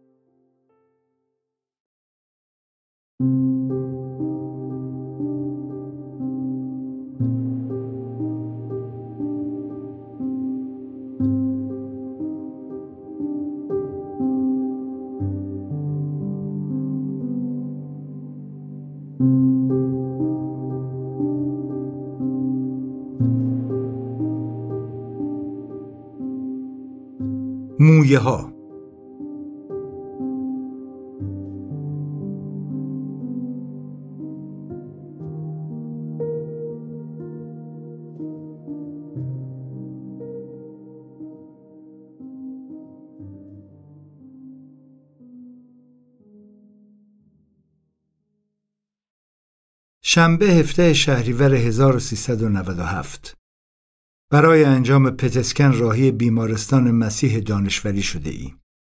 با دوست قدیمیت هراج خاچاتوریان. چه خوب که مهرزاد همراهت نیامده. چه خوب که دو سه ساعت عذاب پیش از حد نخواهد کشید. تو تا بیمارستان رانندگی کرده ای و سپس مهرزاد پشت فرمان نشسته و برگشته. تو با هراج رفیق نازنین ارمنیت روانه مرکز هسته ای می شوی. دقیقا ساعت ده و سی دقیقه صبح. قرار تو برای انجام مقدمات اسکن ساعت یازده و سی دقیقه است. برای مهربانان آن بخش چند تا از کتابهایت را آورده ای تا تقدیمشان کنی. برگ سبزی تحفه درویش. از مسیر پرشیب بیمارستان که پایین می روی و به ساختمان نزدیک می شوی در میابی بیمارستان حال و هوای چند روز پیش را ندارد و نشانی از رومانتیسم روز اول نمانده. شلوغی بیش از حد شده و جماعت هم همه کنان و سرگردان و آخر زمانی دور خود میچرخند. سمت چپ امارت اصلی چهار زن خوزستانی در جامعه های بومیشان نشستند. یکی با عبایه یا همان چادر عربی سیاه رنگ یکی با شیله سیاه که به نظر می رسد از نخ خالص است. دو نفر دیگر که مسن هستند اصابه دور سرشان پیچیدند. پارچه سیاه رنگی از جنس کتان. دو نفرشان مویه می کنند و زجه ای می زنند جانسوز. آن طرفتر فروشگاهی است که همه جور خوردنی و نوشابه در ویترینش ردیف شده مشتریان فراوانی دارد همبرگر می فروشد و نمیدانی بوی گوشت کباب شده چه تناسبی با مویه های زنان درد کشیده دارد. به هر حال بوی کباب ترکیب دو پهلو دارد. هم گرسنگی و زندگی و هم گرسنگی و جان دادن. حالا می‌فهمی آدمیزاد بیمار چه طبعی برای تعبیر و تفسیرهای پرت و پلا پیدا می کند. بی خود نیست خیلی ها بهترین نوشته هایشان را در حال هوای خلمشنگی نوشتند. در این صبحگاه خنک بیمارستان مسیح دانشوری گروهی کنار دیواری که به سوی جنوب می رود روی زیراندازهای نازک مسافرتی هنوز در خوابند. سه نفر، دو زن و یک مرد که به زحمت خودشان را زیر دو پتوی مسافرتی جا دادند. دستان کبر بسته مرد خبر از روزگار مهنت زایی می دهد. فقط مچ به پایین پاهایشان از زیر پتوهای چارخانه سبز و سفید بیرون افتاده که نشان می‌دهد چقدر سردشان بوده. همه چیز نشان می‌دهد شب قبل همانجا بیتوته کردند. بالای سرشان چند بخچه و چند تکنان به زور درون پلاستیک کوچکی چپانده شدند و درون پلاستیکی دیگر چند خیار و گوجه فرنگی جلب نظر می کنند. سه بطری خالی نوشابه هم هست و تکه های پنیر خشک اطرافشان پراکنده است. آن سوتر بچه در آغوش مادرش ونگ ونگ می کند و چهره مادر نشان می دهد شب نخوابیده. در چند متری آنها زن چاق و توپلی مثل ابر بهار اشک می ریزد و صورتش پف کرده. کمی آنورتر زوج جوانی روی زیراندازی نشستند که می توانستند عباس کیارستمی را سر ذوق بیاورند. پتوهایشان را با حوصله تا کردند و کنار بسات نان و پنیرشان یک فلاسک چای به چشم می‌خورد. ترکیبی مهنتزا. خیلی زیاد. زوج جوانی بی به همه چیز تلاش می کنند تهران را در پس زمینه قرار بدهند و با موبایل عکسی با هم بگیرند. احتمالا تازه ازدواج کردند که چنین مهربانانه دست یکدیگر را می فشارند.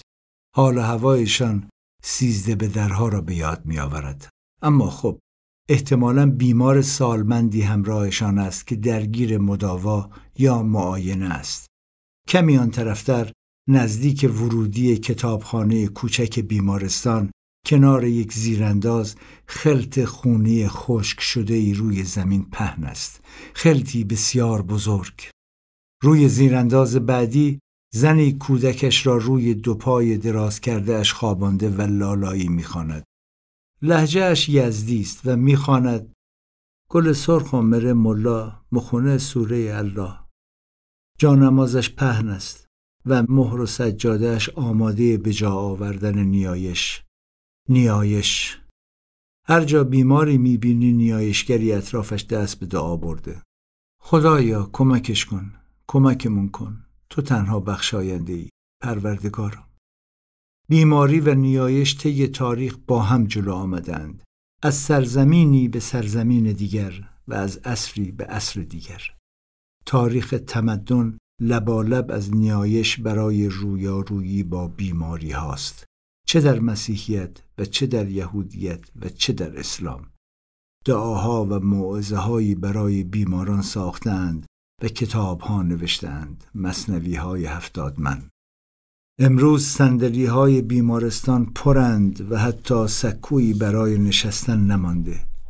یک سوم آنهایی که جایی برای نشستن پیدا کرده اند ماسک بر چهره زدند همهشان ماسک ساده دیویست تومانی جز یکی با ماسک هوشمندی که می‌گویند قیمتش بالای 150 هزار تومان است. اینها گوشه ای از لشکر بیماران و همراهانی هستند که از راه های دور به تهران آمدند تا بیماری های ریویشان را در این مرکز بهبود بخشند تا دعایی بخوانند و از پزشکان طلب دارو کنند. همانهایی که جایی برای اسکان در تهران ندارند و نیز توانایی پرداخت هزینه هتل و مسافرخانه را. محل بیمارستان هزینه رفت آمد را هم بالا برده و خیلی ها توانایی پرداخت آن را هم ندارند. بنابراین یکی دو شب را در گوشه و کنار بیمارستان یا همان اطراف سپری می کنند تا کارشان تمام شود. شبهای داراباد در این نیمه شهریور برخلاف روزهای گرمش سرمایی پاییزی دارد. سرمایی تیز که مثل سوزن در هر نقطه بی پوشش سر و صورت و دست فرو می رود. آنهایی که نمی‌دانستند هوای شب داراباد در این فصل یعنی چی گیج شدند. کمتر کسی با خودش لباس پشمی آورده. هوای خوش داراباد برای هر کسی خوش باشد برای آنهایی که اکثرشان شهرستانی هستند خوش نیست. نه نیست. حتی خیلی از تهرانی ها اینجا را درست نمی شناسند و گرفتار شدند. وقتی یک بیمار دارید به او و بیماریش فکر می کنید تا به امکانات بردن و آوردنش. مواجهه با شهرستان هایی که نمی‌دانستند در بیمارستان های تهران چه انتظارشان را می‌کشد همیشه غمانگیز بوده.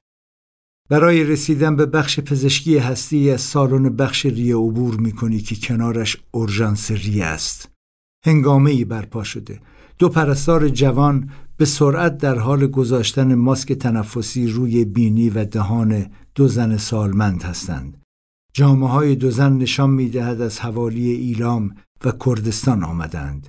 یکیشان سرش به عقب خم شده. گویی در حال خفه شدن است و پرستار جوان به زحمت سر او را بالا می آورد و ماسک به صورتش می زند. سر زن دیگر به پایین افتاده و گویی نفس نمی کشد. برابر در ورودی سه مرد با اندامی ستبر و سبیلی پرپشت در حالی که دو بچه در آغوش دارند به آنها خیره شدند صورتهاشان رنگ باخته و دهانهاشان افتاده و اطراف چشمهاشان حلقه های کبود رنگی به سیاهی می‌زند لباسهایشان را انگار چند روزی است از تن در نیاورده اند پیراهنهای مچالهشان خبر از روزها سرگردانی می‌دهد. جملاتی می‌گویند که معنیشان را در نمییابی. بیمار دیگری روی برانکارد نیاز به احیای قلبی پیدا کرده و پزشک جوان تازه از راه رسیده ای می‌گوید به اتاق درمان هدایت شود. نگاهی به اتاق اورژانس میاندازی. همه تختها پرند و پرستاران در رفت آمدی بیوقفه. یکیشان در حال گرفتن نوار قلب است و پرستار دیگری به او می‌گوید آزمایش خلتش مثبت بوده. از پله ها پایین می روی و گویی پا بر سیاره دیگری می گذاری. در مرکز پزشکی هسته‌ای فردوس آرامش کامل برقرار است. برای یکی از سه خانم جوانی که کارهای اداری مرکز را انجام می دهد آخرین کتابت را آورده ای پیراهنهای همیشه همان کسی که همسرش جامعه شناسی ورزش خوانده است. کتاب را امضا و به همسرش تقدیم می‌کنی. نام همسرش در یادت میماند. صادق. گاهی در چه حال و هوایی چه جزئیاتی در یادت میماند. بیماران و همراهانشان نشسته و منتظرند زل زدند به دیوارها بیمار خوب می‌داند زل زدن یعنی چه چشمان ثابت و بی حرکتشان که برق زندگی از آنها رخ بربسته نمایشگر انتظاری تمام نشدنی اند. اصلا می توان بیمارها را با طرز زل زدنشان تقسیم بندی کرد. زل رو به پایین، زل رو به بالا، زل با حرکت و بی حرکت موجه، زلی که با کوچکترین صدایی از بین می رود و زلی که توپ و تانک هم خللی در آن ایجاد نمی کند. برخی زلها خبر از گم شدن دارند و برخی نشان از تمرکز بسیار بالا. قصه است برای خودش. به هر بیمار اطلاع دادند چه ساعتی در مرکز حاضر باشد و برای هر یک به طور متوسط یک ساعت و نیم تا دو ساعت در نظر گرفتند یکی دو نفری از ساعت هشت صبح آنجا بودند و انتظار کشیدند مثل مرد چهل ساله ای که از چهار محال بختیاری آمده و تو را می‌شناسد و پس از رد و بدل کردن چند جمله فوتبالی درد دل می کند. او به سنت ما ایرانیان تصور می کرده هرچه زودتر بیاید زودتر کارش انجام می شود. اما باید تا ساعت یک و سی دقیقه بعد از ظهر منتظر بماند تا نوبتش فرا برسد. همسر او را بعد از تو اسکن خواهند کرد. همسری که تا کنون چهار بار جراحی شده. وقتی می‌گوید چهار بار جراحی تکان می‌خوری میخگوب می‌شوی آنها سرانجام خود را به تهران رساندند به این مرکز برای پتسکن. برگه هایی را که اگر هر بلایی سرت آمد کسی مقصر نخواهد بود امضا می‌کنی. زمان آزمایش فرا رسیده. خونسردی و با همه خوشوبش می‌کنی.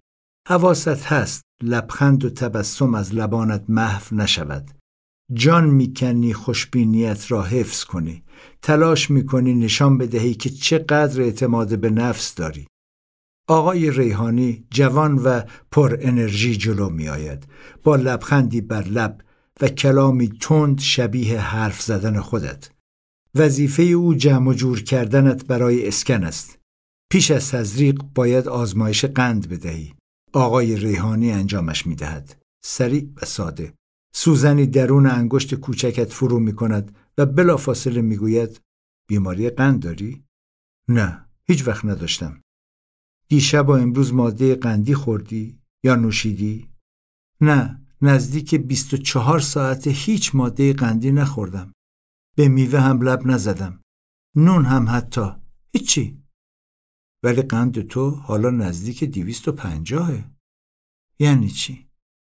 یعنی که نمیشه با این قند بالا اسکنت کرد.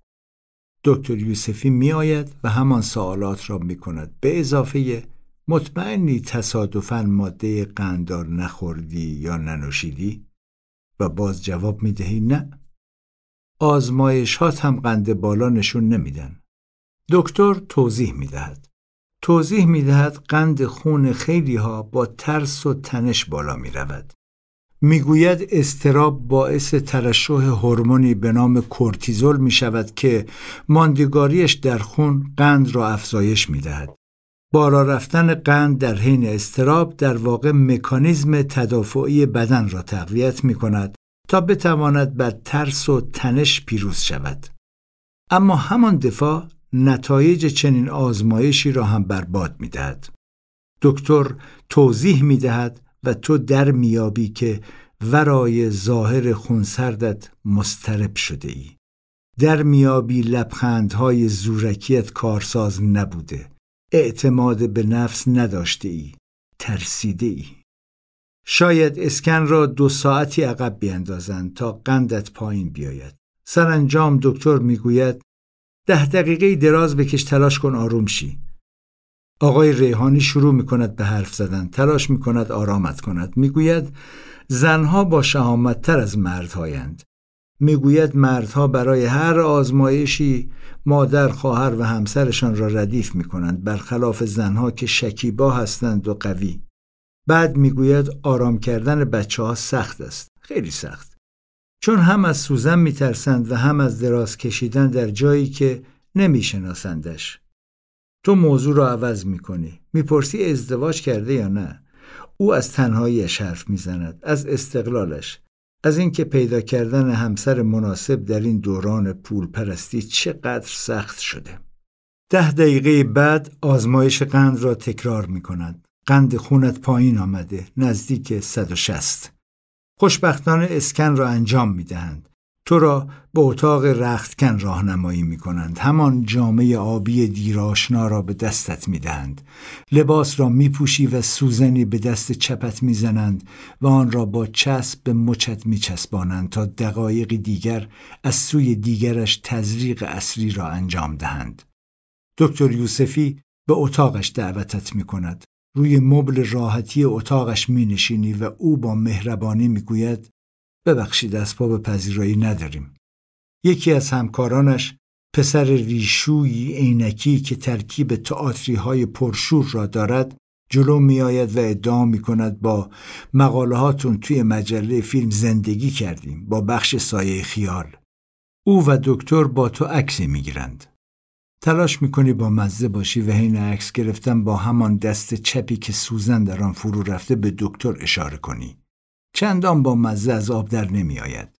دست می دهی و خداحافظی می کنی. امکان دیدار مجدد به دلیل وجود رادیواکتیو در تو وجود ندارد. پس از اسکن باید از دری دیگر مرکز را ترک کنی. آقای ریحانی تو را به اتاق کوچکی راهنمایی می کند به محل تزریق گلوکوز رادیواکتیو یا قند رادیواکتیو. اتاقی با نور کم آرامش بخش بدون رنگ های تند با یک تخت با ساعت دیواری بزرگی روبروی بیمار تا پس از تزریق هر ده دقیقه یک بار جمعا سه لیوان آب بنوشد و معده و مسانهاش را پر کند تا کیفیت اسکن در آن نواحی بالا رود. بالای دیوار دوربین مداربسته قرار گرفته و دو بلندگوی کوچک طرفینش نصب شده تا بیمار زیر نظر باشد. پاراوان سپید رنگی تخت را از سوی دیگر اتاق جدا کرده. میز کوچکی بین پاراوان و دیوار کنار تخت قرار دارد که آینه نسبتا بزرگی به صورت مورب رویش است. پاراوان وظیفه جدا کردن پرستار و بیمار رادیواکتیوی را بر عهده دارد و آینه وظیفه نشان دادن پرستار را به بیمار در حین تزریق. بیمار پرستار را درون آینه می بیند تا احساس تک افتادگی نکند تا نترسد. آقای ریحانی می رود آن سوی پاراوان. در آینه می بینیش. دستتو بده. دست چپت را جلو می‌بری. همان دستی که سوزن در آن فرو رفته. او قند رادیواکتیو را تزریق می کند بسیار سریع. بیش از حد ساده. باید نیم ساعتی دراز بکشی تا ماده در بدنت جریان پیدا کند. تا واپاشی شود. واپاشی هستی چه ترجمه معرکه‌ای برای رادیواکتیو دیکی؟ حواست را به ساعت جمع می کنی به نوشیدن یک لیوان آب هر ده دقیقه. آقای ریحانی رفته و در اتاق را بسته. تیک تیک در آن فضای کوچک کم نور تک و تنها دراز کشیدی سقف سفید پاروان آینه ساعت. به نظر می رسد باید به تابوت و خاموشی قبر فکر کنی. ولی در آن لحظات مثل آن شخصیت چخوف به اهمیت دانش فکر می‌کنی و همسر آن مرد اهل چهار محال و بختیاری که چهار بار تنش را زیر چاقو بردند و اگر زودتر به چنین اسکنی می رسید آنچنان زجر نمی‌کشید. به بیماران طبقه بالا که در هم میلولند به آنهایی که شب را زیر پتوی سفری سپری کرده اند چرا کسی از علم و دانش به عنوان والاترین جلوه عشق یاد نمی کند؟ مگر علم درد را حداقل تا حدی تسکین نمی دهد؟ مگر تسکین درد کار بزرگی نیست؟ تیک تیک تیک ده دقیقه سپری شده و لیبان آبی می نوشی. دوباره دراز می‌کشی و در میابی در کمتر از چند ثانیه آدم دیگری شدی. چشمانت به خارش افتادند و صرفت گرفته کارسینوما تلنگری زده. چطوری رفیق؟ از خودت می‌پرسی اینجا چه می‌کنی؟ حالا باید پشت میزت باشی و پشت مانیتورت بخوانی و بنویسی زنگ بزنی و پاسخ رفقا و همکارانت را بدهی به خودت نهیب می‌زنی دست بردار و قند خونت را بالا نبر. نهیب می‌زنی خوش اقبال بوده ای بدنت را مثل بدن همسر آن مرد نازنین اهل چهار محال و بختیاری پاره پاره نخواهند کرد یا کمتر زیر چاقو خواهند برد. نهیب می‌زنی و نهیب ولی سپری کردن چنین لحظاتی آسان نیست. نه نیست. تیک تیک تیک. ده دقیقه بعد. یک لیوان آب دیگر. آقای ریحانی سری می‌زند تا دریابد نوشیدن آب هر ده دقیقه یک بار را فراموش نکرده باشی. بله نوشیدن یک لیوان آب را.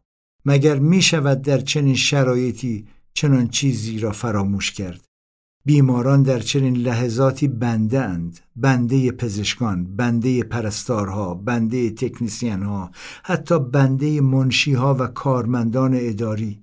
بیمار هر یک از آنها را فرشته نجات بخش می بیند در حال سقوط از پرتگاه تلاش می کند دستش را به هر شاخه و سنگی بند کند و چه بسا دامن خرقش به تیزی صخره گیر کند و یا بال شاهینی در پرواز او را از سقوط برهاند. آقای ریحانی در آن دقایق از هر کسی به تو نزدیکتر شده محرمتر و عزیزتر از هر محرم و عزیزی. تیک تیک تیک. ده دقیقه بعد لیوان آب سوم را می نوشی. تمام شده. وظیفه نوشیدن سه لیوان آب طی نیم ساعت تمام شده. قند رادیواکتیو قاعدتا باید به اجزای بدنت رسوخ کرده باشد. تو را به اتاق دیگری می‌برند تا از آنجا راهی اتاق اسکن شوی. درون اتاق جوان سیه چرده با همان جامعه گشاد آبی بیماران نشسته و حتی گشادی لباس هم مانع نشده لاغر مردنی به نظر نرسد. وارد می‌شوی و به چشمان بیروحش نگاهی میاندازی و با صدایی که جان می‌کنی آمیخته با انرژی های مثبت باشد می‌گویی سلام بزرگوار طاقت نداری به دستانش نگاه کنی که انگار از موم ریخته شدند او بلند می شود و با صدای خفه از ته گلو به زحمت می گوید سلام و بلافاصله از اتاق خارج می شود. صدای خرخرگونش گوی از ته چاه درآمده بود. صدایی از بطن ریهی نابود شده. صدایی که بوی مرگ می‌داد. دستمالش را روی صندلی جا گذاشته. می‌خواهی صدایش کنی و بگویی دستمالتون اما نمی‌گویی.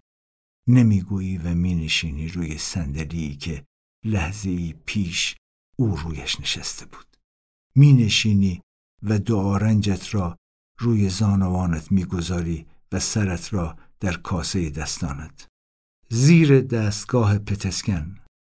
دستانت را زیر سرت گذاشته ای سپتوی کوچک رویت انداختند تا سرما آزارت ندهد. آرام شده ای خیلی زیاد. خوشبختانه برای مدتی افکار منفی از تو دور شدند. آزمایش آغاز شده. حرکت دستگاه آغاز شده. آن زیر تو را عقب می‌برند و جلو. جلو می‌برند و عقب. عینک بر چشم نداری. اما جان می‌کنی بالای سرت مشخصات نوشته شده با حروف ریز بر بدنه دستگاه اسکن را بخوانی. تنها چیزی که می‌توانی بخوانی جمله made in USA است. در می‌یابی این دستگاه مسیر پرپیچ و خمی را طی کرده تا تو حالا زیرش دراز بکشی. آیت الله سید محمد باقر حکیم رئیس مجلس اعلای انقلاب اسلامی عراق در اواخر عمرش به سرطان مبتلا شد و برای مداوا به ایران آمد و جورج دبلیو بوش پسر اجازه داد یک دستگاه پتسکن اجازه ورود به ایران پیدا کند آن دستگاه پس از پیمودن مسیر اداری طولانی در 15 اسفند 1391 در بیمارستان مسیح دانشوری نصب و راه اندازی شد زمانی که نه آیت الله حکیم زنده بود و نه جورج بوش در کاخ سپید به سر می برد. بیرون که می‌زنی تلاش می‌کنی حالتی پیروزمندانه به خود بگیری. هراچ با اتومبیل تو را به خانه باز میگرداند. بسته ای حاوی آب میوه و شیرینی به تو دادند تا بنوشی و بخوری و جانی بگیری. به خانه که می رسید هراچ همه آنها را درون سطل آشغال بزرگ کوچه می اندازد و می گوید توی فضای رادیواکتیوی بوده و خوردن نداره. چیزی نمی‌گویی اما خودت هم چیزی بیش از یک توده رادیواکتیوی نیستی. در خانه بلافاصله دوش می‌گیری. تلاش می‌کنی سرت را گرم کنی. چی؟ چی؟ امشب دیدار انگلیس اسپانیا در ویملی برگزار خواهد شد. نخستین دیدارشان پس از جام جهانی. بازگشت به دنیای محبوبت. دنیای بدون سوزن و اسکن و دارو.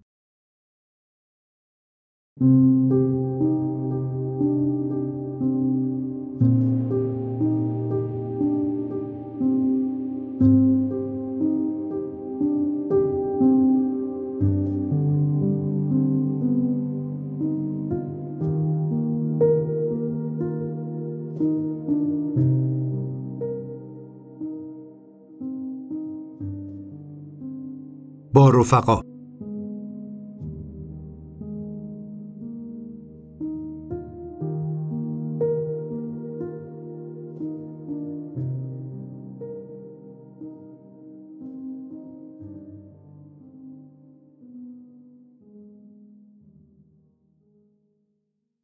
شنبه هفته شهریور 1397 پشت میز دفتر نشستی اعتماد به نفست رفته بر باد.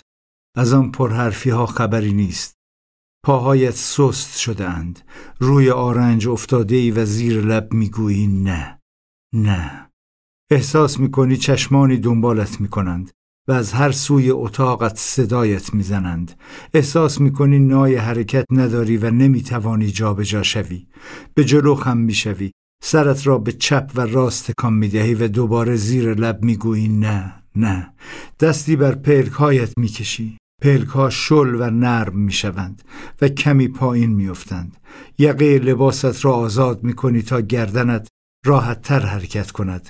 دهانت نیمه باز مانده و تلاش می‌کنی چیزی بگویی. جور آبی از لیوان مینوشی و دو دکمه پیراهنت را باز می‌کنی. دستها جان ندارند. پیراهن از فرط عرق به تنت چسبیده. آه از این ساعت وای بر این دقایق. ساعت دو بعد از ظهر شده و غذایی که برایت آورده دست نخورده روی میز باقی مانده. گرسنه ای اما نمی‌توانی چیزی بخوری. هر نفسی که می‌کشی گویی خنجری به قلبت فرو می‌رود. گردش زمان را از دست داده ای و خنجری نامرئی درونت در حال کندکاری است. خنجری ساخته و پرداخته این دقایق شوم و افکار مهلک. ساعت سه می شود نفس عمیقی می کشی چند ثانیه چه سکوتی شرکت را فرا گرفته؟ گویی همه رفتند یا تلاش می کنند خلوتت را نشکنند. ای کاش حرفی بزنند ای کاش سر و صدا کنند ای کاش بیایند و بگویند از خواب بلند شو ای کاش شب احسان یکی از رفقای تازه بازگشته از کانادا زیافت شام مردانه ای ترتیب داده و کاوه ابوالفتوح رفیق عزیزت دنبالت آمده تا به مرکز تجاری بزرگی در اقدسیه بروید. راننده تاکسی از خلال احوال پرسی هاتان متوجه بیماریت می شود. صمیمانه بر می گردد و تو را به حسینیهشان دعوت می کند.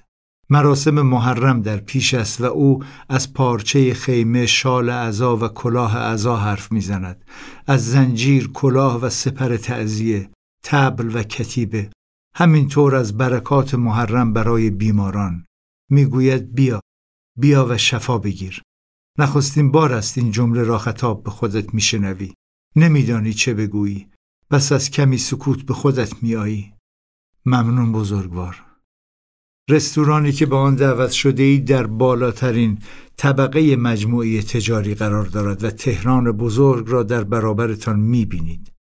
یکی از آن رستوران های لوکس این دوران تهران که فقط دست به جیب های پولدار راهیش می‌شوند.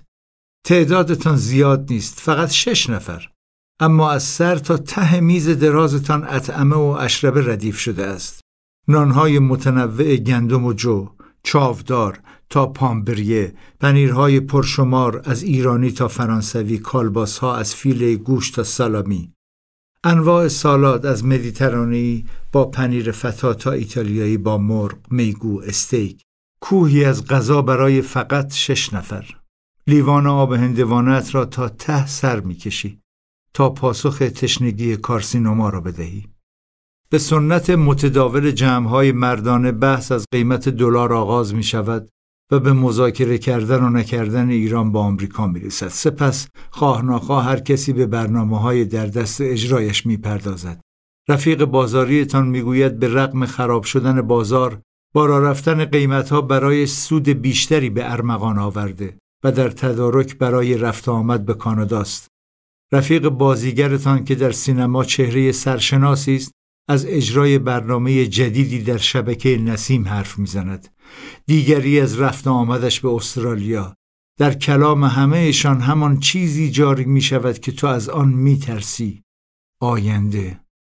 تو که آرزو می کنی زمان متوقف شود تا کارسینما جلوتر نرود تو که آرزو می کنی ای کاش می شد در همین شرایط باقی می ماندی ای کاش بدتر از این نمی شدی ولی هیچ مکالمه ای بدون روی آوردن به آینده پیش نمی رود.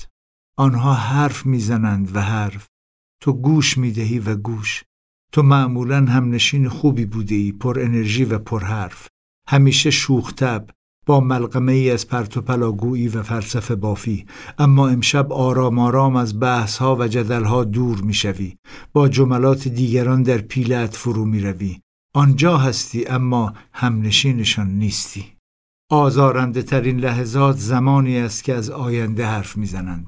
از طرحی که اجرا خواهند کرد از کتابی که در حال نوشتنش هستند از نمایشی که بر صحنه خواهند برد.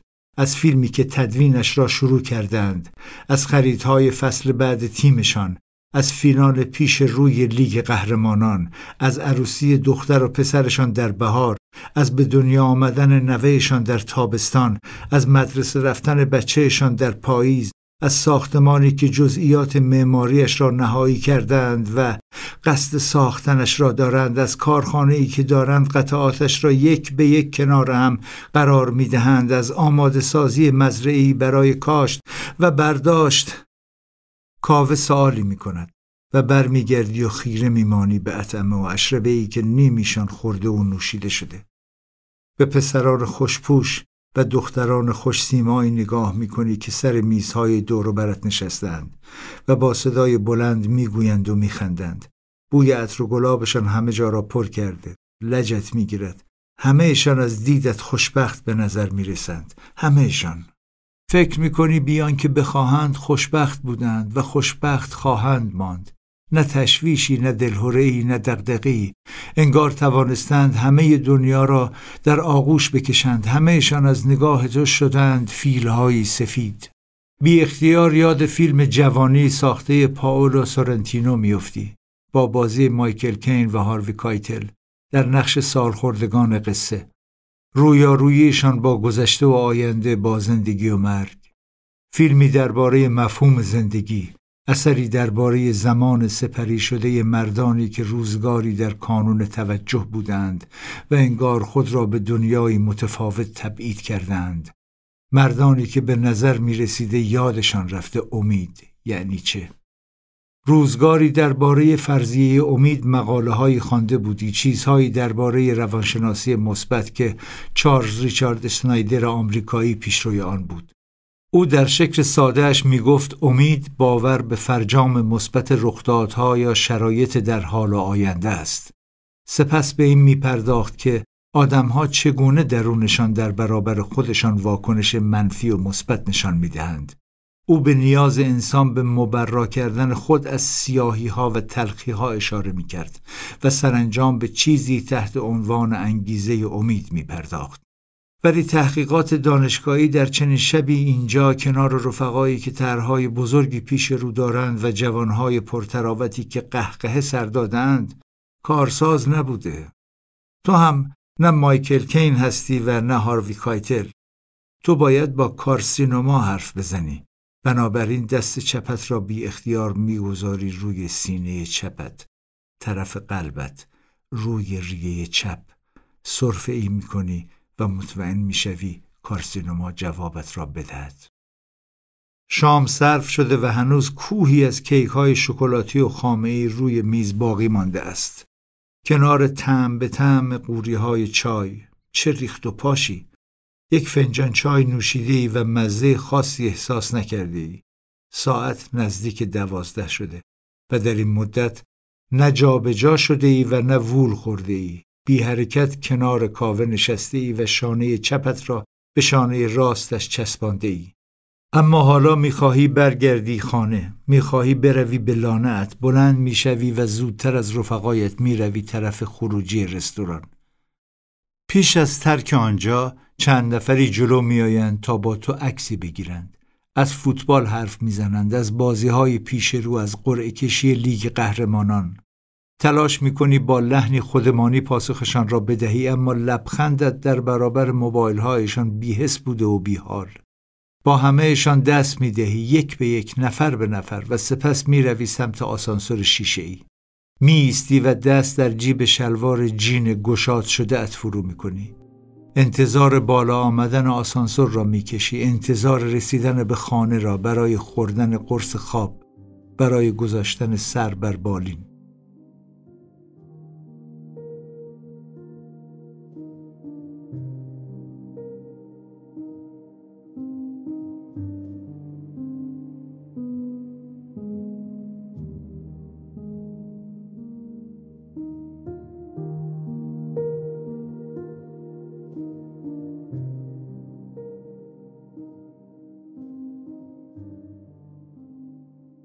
خواب و بیخوابی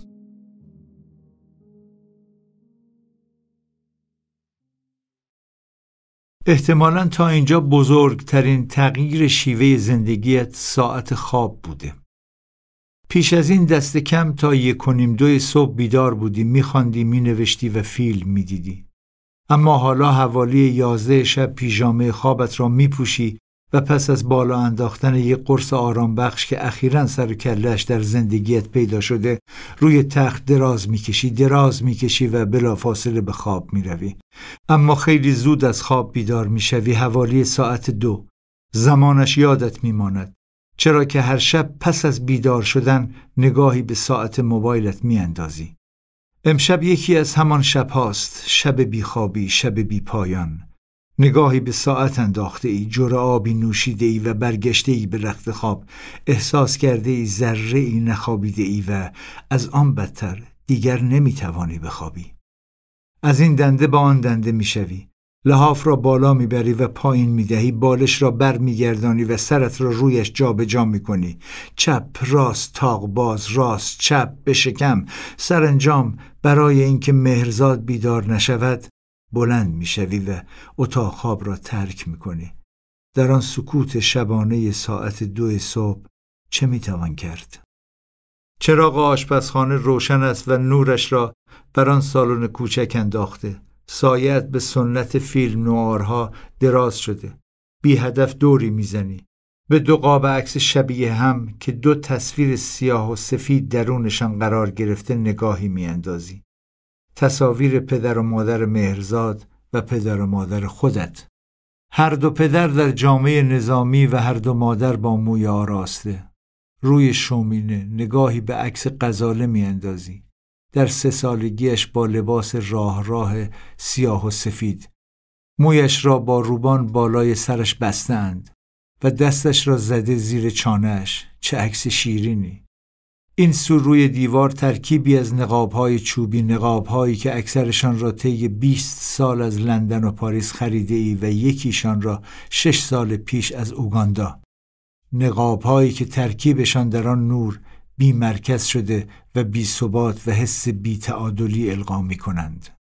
کمی آن طرفتر میز یادداشت چوبی قدیمیتان درون فرو رفتگی دیوار قرار گرفته. بی هدف پشتش می نشینی. آن را 23 سال پیش از یک عتیق فروشی پشت اداره پست پل شریعتی صدر خریدید. فروشندهش گفته بود صد سال از عمر این میز چوب گردو سپری شده. آن میز یادداشت چوبی آنقدر شکیل بود که دل تو و مهرزاد را برد و بلافاصله دست به جیب بردید. یادت میآید آن را با چه دقتی از پاگردها عبور دادید.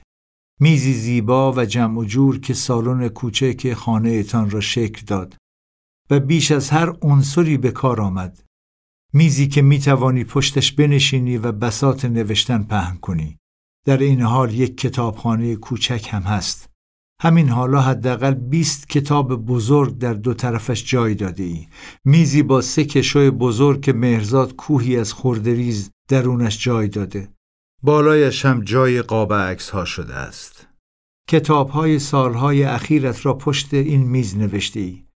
ساعت های طولانی را همینجا همین پشت سپری کرده ای. به میز خیره می‌شوی. حدود 120 سال عمر کرده است. نزدیک به دو برابر سن تو.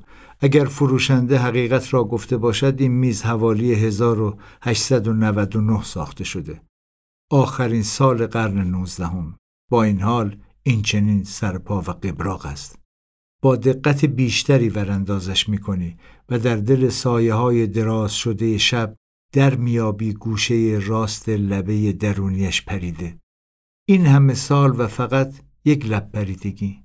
در این حال آن لبه هم قابل ترمیم است و استادکارها می‌دانند با چوب گردو چه کنند.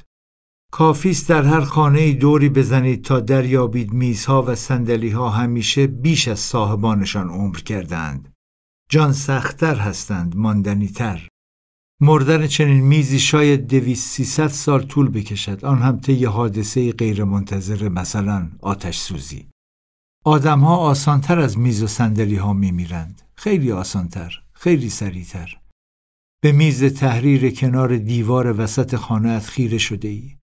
این میز تا کنون راهی چند خانه شده. چند نفر پشت آن نشستند.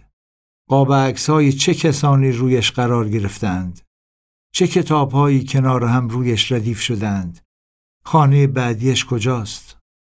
بلند می‌شوی و دور بی سمر دیگری می‌زنی این بار در آشپزخانه در یخچال را باز می‌کنی نگاهی به درونش میاندازی بیان که به درستی چیزی ببینی به رخت خواب برمیگردی قلط می‌زنی دوباره چپ راست راست چپ. باید سیاهی تهیه کنی از کارهایی که دوست داری انجامشان دهی. باید آنها را روی کاغذ بیاوری. قطعات موسیقی و آوازهایی را که می‌خواهی چند بار دیگر به آنها گوش دهی. فیلمهایی را که می‌خواهی حداقل یک بار دیگر تماشاشان کنی. رفقایی را که می‌خواهی یک بار دیگر در آغوششان جای بگیری. یا صدایشان را یک بار دیگر بشنوی.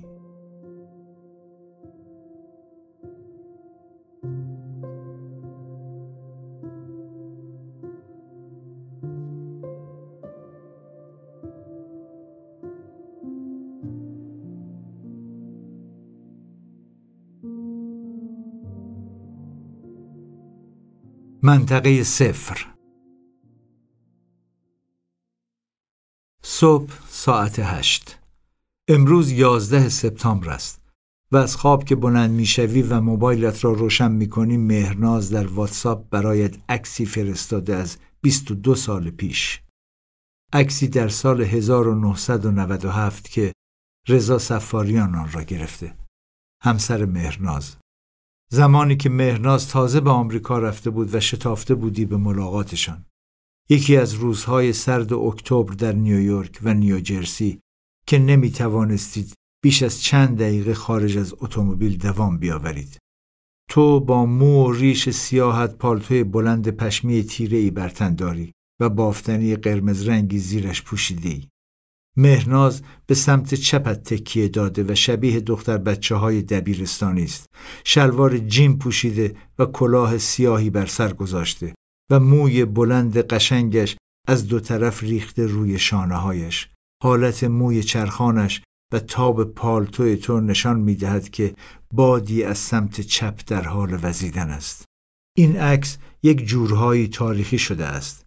تو و مهرناز جایی در هاتسن استریت در این سوی آب ایستاده اید و پشت سرتان برج دوقلوهای مرکز تجارت جهانی آمریکا به آسمان رفتند.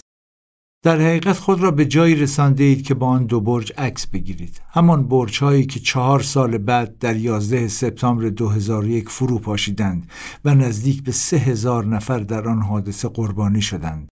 همان برج هایی که نشانی از آنها بر جای نمانده. حالا آنجا را با طراحی منحصر به فردی منطقه صفر می‌خوانند.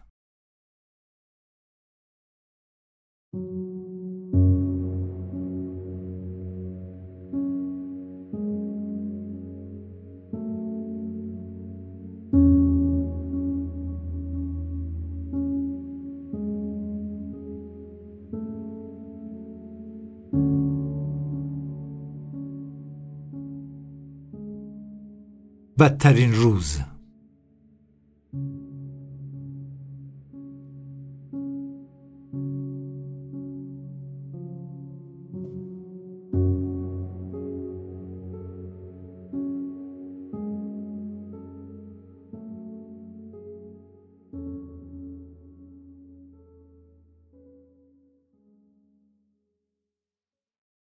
بعد از ظهر ساعت هفت. 20 شهریور 1397 راهی مطب دکتر شده اید. نتایج پتسکن را در آن پوشه شیک آبی رنگ تقدیمش کرده اید. دکتر پوشه را باز کرده و ورقی زده و شروع کرده به خواندن. تو در آن لحظات بلند می‌شوی و به تابلوهای درون ویترین کوچک روبروی میز دکتر نگاهی میاندازی تا خونسردیت از دست نرود. دکتر خیلی زود در کمتر از یک دقیقه پوشه را میبندد و رو می‌کند به تو و مهرزاد. به شما دوتا که با دلشوره نگاهش می‌کنید. برمیگردد و در حالی که چشمان باریکش همان شیطنت دیدار اول را حفظ کرده با صورتی که هیچ تأثیر و هیجانی در آن خوانده نمی شود حرف اول و آخر را می‌زند. ساده و در یکی دو خط. با خونسردی که برای تو و مهرزاد قایت بیرحمی است. شده شبیه جلادانی که تیغ گیوتین را رها می کنند روی گردن قربانی زانو زده. می‌گوید ببخشید سرطان ریه شما استیج چهاره سرطان مرحله چهارم. بدترین شرایط بحرانی ترین ترکیب. ببخشید گفتنش معرکه بوده و آرزوی وودی آلن و گروچو مارکس بوده تا در فیلمهایشان بیاورندش. جمله ببخشید سرطان ریه شما در سرت میچرخد. بخشش بابت چی؟ جمله تکخطیش که تمام می شود تو و مهرزاد میخکوب شده اید. حرفی بر زبانتان جاری نمی شود نفستان بند آمده. مثل مشت زنها. ناگهان آپرکاتی خورده اید و افتاده اید وسط رینگ. وسط اتاق کوچک دکتر. بی آن که درست بدانید کجایید. دلت هلاک می شود برای مهرزاد. حتی تویی که بدبین بودی تصور نمی کردی سرطانت stage چهار باشد. به تته افتاده اید هر دوتان. تو لبانت را به هم می‌فشاری و دستت را جلوی دهانت می‌گیری تا صدای دندانهایت که از ترس به هم می‌خورند بلند نشود آه ای کارسینوما چه کرده ای؟ از قرمرو ریه خارج شده ای و حمله کرده ای به قدرت فوق کلیوی؟ به کلون و جاهای دیگر؟ ای کارسینوما چقدر زیاده خواهستی چقدر فاشیست شده ای آدولف هیتلر و لشکر نازیش که خط ماژینوی فرانسوی ها را به هیچ گرفت او که روستا به روستا و شهر به شهر پیش رفت تا رسید به پاریس. تو و لشکر دامنه حملاتتان را افزایش داده اید؟ لشکر کشی کردید به سوی خون و استخوانها؟ آه ای کارسینوما دکتر به تو خیره شده و تو به او. در سکوت منتظر مانده ای تا دیگری چیزی بگوید. به او نگاه می‌کنی و با کف دستهایت به دسته صندلی فشار میآوری. مگر همین دو هفته پیش نبود که دستانش را به دوسوی میز کوچکش باز کرد و دست راست میزش را منطقه بیماران معمولیش خواند و دست چپ را منطقه بیماران بدخیم؟ مگر آن روز تو را در نیمه راست قرار نداد و نگفت حتی بدون درمان دو سالی دوام خواهی آورد؟ چرا حالا دستش را در اشاره به تو در منتها علیه سمت چپ میز قرار داده و تکان هم نمی‌دهد؟ چرا می‌گوید دیر آمده ای؟ چرا برای دلداری می‌گوید مریم میرزاخانی هم مثل تو دیر دست به کار شد؟ چرا ناگهان نقش نش را گرفته ای؟ او چند نفر را روی همین صندلی میخکوب کرده و زل زده تا ببیند چگونه فرو میپاشند. خونسردی مفرت پزشکان از همین میآید اگرچه درمانگرند قاصد مرگ هم به شمار می روند. چاره هم ندارند. ذات حرفهشان است. خصوصا در مورد چنین بیماری هایی. نگاهی به مهرزاد می اندازی. اثری از حالت اعتماد پیشین در چهرهش نمانده. بیرنگ شده و پریشان. مردمک چشمش بزرگ شده. نگاهش دور شده و مبهم خالی از احساس. می‌خواسته کلماتی را که قبلا حاضر کرده بوده بر زمان بیاورد ولی آن کلمات دهانش را سوزاندند و از حلقومش خارج نشدند.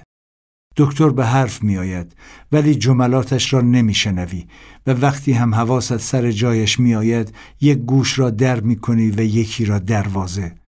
حرفهایش بی اهمیت شدند. کلی گویی هایی ستای قاز از نوع اهمیت شیمی درمانی و نوید دوام آوردن بسیاری از بیمارانش در استیج چهار. دیگر حوصله صدای آرام و یک نواخت و بیان کتابیش را نداری. حرفهایش مثل میخهایی که بر تابوت میکوبند. چشمان باریک شیطنت بارش ناگهان ترکیب موزیانهی پیدا کردند و گویی دارند به درد و رنج آدم میخندند. حرفایش شدند موزه های تکراری. پزشک نجات بخش ناگهان شده یک لولو خورخوره. ای کاش می توانستی ناسزایی بگویی اما جربوزه ناسزا گفتن هم نداری. ای کاش می توانستی به پزشک دهنکجی کنی. به اسکنها به آزمایشات به خیلی چیزها. اما چنان منکوب شده ای که بسان رعیت ها مقابل اربابت بله بله قربان می‌گوییم. پزشکان معمولا وقتی میخندند فقط چشمان و ابروانشان با زیرکی مهیلانه ای میخندند. مثل همه آدم های خونسرد با اعتماد به نفس. با کلی نکته بینی ناشی از کوهی تجربه در برابر بیماران ساده سرگیجه گرفته. کمترشان گیر های باهوش افتادند و به همین دلیل بیان که بدانند و شاید بخواهند اعتماد به نفسی نفرت انگیز دارند. رزیل نیستند اما رزیلانه میخندند و چشمانشان در برابر بیمار درمانده زیرکی روباهان شکارچی را به خود می‌گیرند. آنقدر جسم پاره پاره و ناله و مرگ دیدند که پوستشان شده پوست کرگدن. هنوز پزشکی ندیدم که صمیمانه و سر رفاقت دستی بر گردن بیمارش بیاندازد و بوسه ای بر گونهش بزند. فاصلهشان را حفظ می کنند و دستور می دهند و یادشان می رود که اگر نتایج آزمایشات و عکس ها و اسکن ها نبود همین چند دستور توتیوار را هم قادر نبودند صادر کنند. آنها بدون مهندسی پزشکی هیچند و بیشتر ادای پزشکان را در میآورند و وقتی می‌روید و حرفهایشان را زیر ذربین می‌برید به صدها مقاله و تحقیق پزشکی غنیتر از اقداماتشان برمیخورید. ذات حرفه پزشکان بر اساس ضعف و فنا شدن جسم آدمی بنا شده. آنها برای پزشک شدن تن مرده های بینامونشان را تکه تکه کرده و دور انداختند. آنها به چینهای وحشتی که بر صورت بیمارانشان نقش بسته خو گرفتند. صدها بار آنها را دیدند آن علائم را علائم مرگ را. نتوانستند رمق زندگی را در زیر پوست خیلی از بیمارانشان بجنبانند. همان بیمارانی که جانشان به لب رسیده همان بیمارانی که چشمانشان از حدقه درآمده و مرگ در رگ و پیشان مثل خوره پیشروی کرده همانهایی که در برابر پزشک صدایشان در نیامده و ملتمسانه انتظار شنیدن خبر خوب میکشیدند. پزشک آنجا پشت میز به سان امپراتوری می نشیند و بیمار مثل یک اسیر در برابرش خم و راست می شود تا او حکمش را صادر کند. پزشک قامت سلطان را می گیرد و بیمار حیبت گدایی را که التماس کنان چند روز زندگی بیشتر می طلبد. پزشک پزشک است و هرچند دست بر رگ و پوست و گوشت بیمارش می‌گذارد هزاران فرسنگ با بیمار فاصله دارد. حرفه پزشکی با مرگ درآمیخته. پزشکان معمور به تأخیر انداختن مرگند. معمولا شمایید که در جایگاه بیمار به بند آمده و مستاصل با شنیدن ناقوس مرگ برای اولین بار میخکوب می‌شوید. میخکوب و تسلیم. تسلیم و گردن نهاده گردن نهاده و مطیع مطیع و فرمان بردار با این همه خودت را پیدا می کنی و افکار کین جویانه و غیر منصفانت را کنار می گذاری. با اعتماد به نفس فراوان به دکتر می گویی نه. می‌گویی سپاسگزارم جناب پزشک. ممنون. نمی‌خوام مجولانه درباره شیمی درمانی تصمیم بگیرم. حتی اگه دیر بشه. از روی غریزت نه گفته ای و نه بر مبنای منطق. بلند می‌شوی و صدای دکتر را نمیشنوی که احتمالا این بار دلداریت داده پرونده آبی رنگت را از دستش میقاپی سند محکومیتت را حکم مرگت را دست می‌دهی و خداحافظی می‌کنی خانم منشی حق ویزیت دریافت نمی کند و اصرارت به جایی نمی رسد. اما ادب و مهربانی او هم برایت بی اهمیت شده. فعلا به دکتر نگفته ای و خودت را از شر رفت آمد به متبش خلاص کرده ای نمی‌خواهی برای چند روز بیشتر زنده ماندن. بنده پزشک بمانی و گدای دربارش. زندگی کجا و زنده ماندن کجا؟ با گام های لرزان از پله های متب پایین میایی پا به حیات که می‌گذاری سه جوان با عضلات برتافته همزمان از طبقه زیرین بالا میآیند و محترمانه به تو سلام می‌کنند. چطورید آقای صدر؟ ورزشکارند طبقه پایین یک سالن بدنسازی است که تصاویر مردان عضلهای سردرش را ندیده بودی.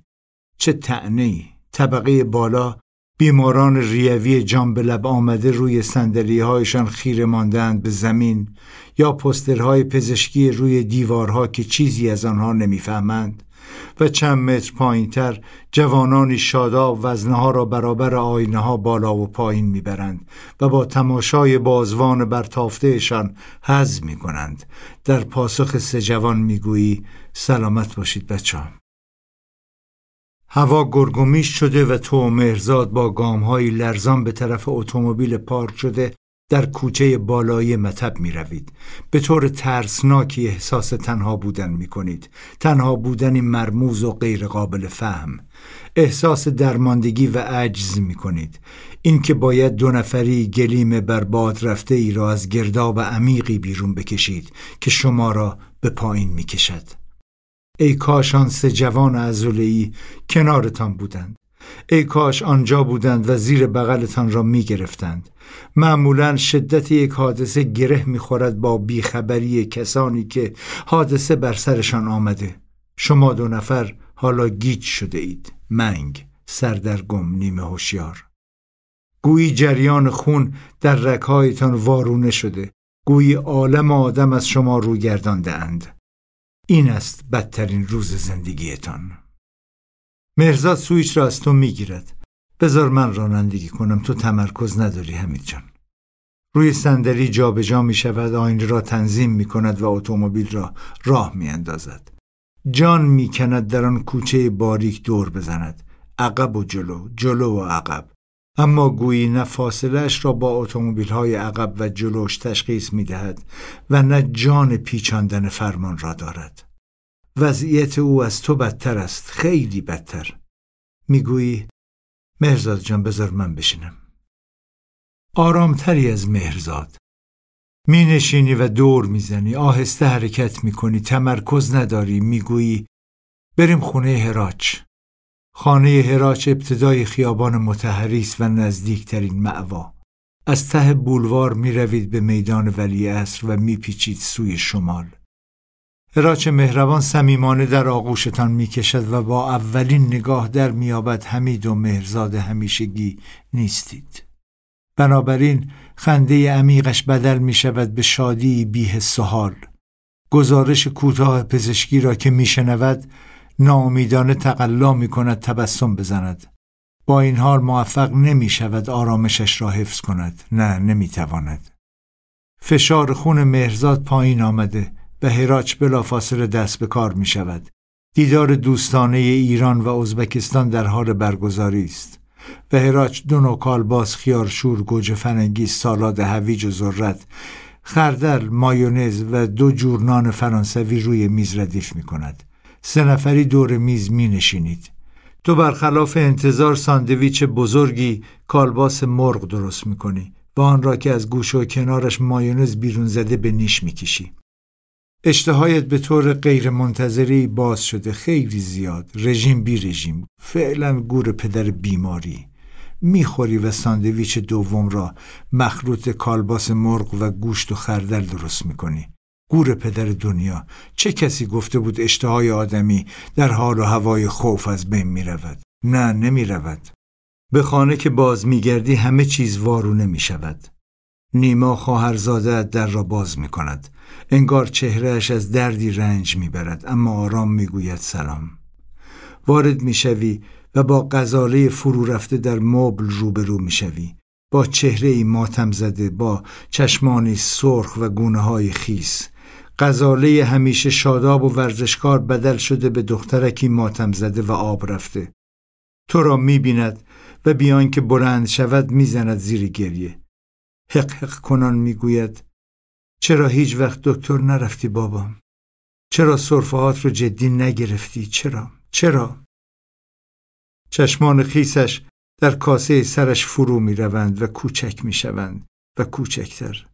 آدمها وقتی عزیزانشان را در آستانه مرگ می بینند بیش از پیش دوستشان دارند. مردگان از زندگان عزیزترند. دلت از دیدنش به درد آمده. جلو می روی و بیان که در آغوشش بکشی دستی بر سر گوشش می کشی. اعتراف نمی کنی تکبر و جهلت تو را فریب دادند. نمی‌گویی بهانه تنبلها. برای توجیه کارهاشان معمولا این است که همه امتحانها را خوب پشت سر گذاشتهاند. جز فقط یک امتحان را. فقط می‌گویی حالم خوبه دخترم. این بسات رو جمعش کن. حرف می‌زنی و غزاله ساکت میماند. این نخستین چالش بزرگ زندگیش شده. حادثه ای بیش از حد بزرگ. اما فکر می‌کنی 28 ساله است و برای خودش خانمی شده. تصور می‌کنی از پس چنین تند بادی برخواهد آمد. تو وقتی پدرت رفت 24 ساله بودی و شاهین 13 ساله و امیر حسین 15 ساله و مهرنازم که اساسا بابا را به یاد نمی آورد فقط محشید ازدواج کرده بود. همان وقت مهرناز خواهر کوچیکی از آمریکا زنگ می‌زند. تصویرش که بر صفحه موبایلت میافتد می‌زند زیر گریه. همزمان مهرزاد شروع می کند به اشک ریختن و دستمالش را می‌برد زیر عینکش. حق حق غزاله هم بالا می و نیما سرش را می اندازد پایین. همه چیز یادآور دریافت خبر مرگ عزیزی شده. ولی تو هنوز آنجایی؟ در آن خانه در آن سالن کوچک؟ همان جایی که صدها میهمانی داده اید و از ته دل خندیده اید همان جایی که کنار هم ولو شده و روی صفحه تلویزیون صدها فیلم تماشا کرده اید و صدها مسابقه فوتبال. تو هنوز آنجایی و هنوز نفس می‌کشی هنوز حرف می‌زنی. چرا تو را در صف مردگان قرار دادند؟ به مهرناز نهیب می‌زنی تمومش کن. حق نداری گریه کنی. تو همیشه با خنده ها و چشم های پربرقت به امان انرژی می‌دادی. قرارمون این نبود. نه نبود. مهرناز یک طرفه مکالمه را قطع می کند کد درآوردنت طول می کشد همینطور پیراهن درآوردنت درشان میآوری و به آب سرد پناه می‌بری. دست و صورتت را میشویی و لحظاتی صبر می‌کنی تا قطرات آب فرو بچکند. وقتی برمیگردی مهرزاد در حال حرف زدن با مهرناز است. که دوباره تماس گرفته و فریاد زنان می‌گوید چرا نمیاین لعنتی ها؟ چرا نمیاین معالجه رو اینجا ادامه بدید؟ چرا اینقدر صبر کردید؟ مادرت زنگ می‌زند. بیش از احوال پرسی خوشو می کند چند هفته است هم تو به او دروغ گفته ای و هم او حقیقت را به رویت نیاورده. بازی دو طرفه علنی انکار واقعیت هم او را آرام می کند و هم تو را. تحمل عیان جزیات بیماریت برای او جانسوز است. جوانیش را طی چهار سال ابتلای پدر به سرطان برباد داده و واژه سرطان منقلبش می کند و اعماق وجودش را می سوزاند از زمانی هم که به ایران برگشته درگیر فشار خونی است که بالا رفته و پایین. حتی چند روزی هم در بیمارستان بستری شد. به او می‌گویی چند دانه کوچک در ریت پیدا کردند که نیازی به جراحی ندارد و می‌توان در آمریکا به سادگی با داروهای روزآمد از بینش برد. او هم با خوشبینی حرف می‌زند و از سال پیش کردن تفره می رود می‌گوید می‌دونم چیزی نیست. سر نماز دعات کردم عزیز دلم. عزیز دلم تو را میلرزاند. چه توصیفی از عشق! پدرت می‌گفت این رخت بر قامت هر دلی پوشونده بشه اون رو زنده می‌کنه و از مرگ و فنا نجات میده. اما عشق هم او را نجات نداد. تسلیم شد. همه اینها یعنی وداع پیش رو چقدر سخت خواهد بود. چه شب لعنتی شده این سه شنبه شب بیست شهریور. چگونه می‌توان از این محلک گریخت؟ چگونه می‌توان در برابر این بلا ایستاد؟ فکرت به جایی نمی‌رسد کم آورده ای در منطقه صفر دفن شده ای مهرزاد به جای اعضا گرفتن اولین کاری که می‌کند عکس گرفتن از اسکنها و گزارشات است. او همه تصاویر را برای دکتر علیرضا محمودی میفرستد.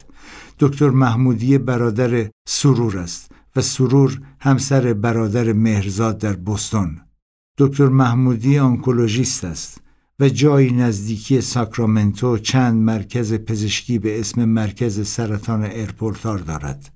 مهرزاد به جای مویه به تلاش برای خروج از منطقه صفر روی آورده. براوو چه بانوی قدرتمندی است او.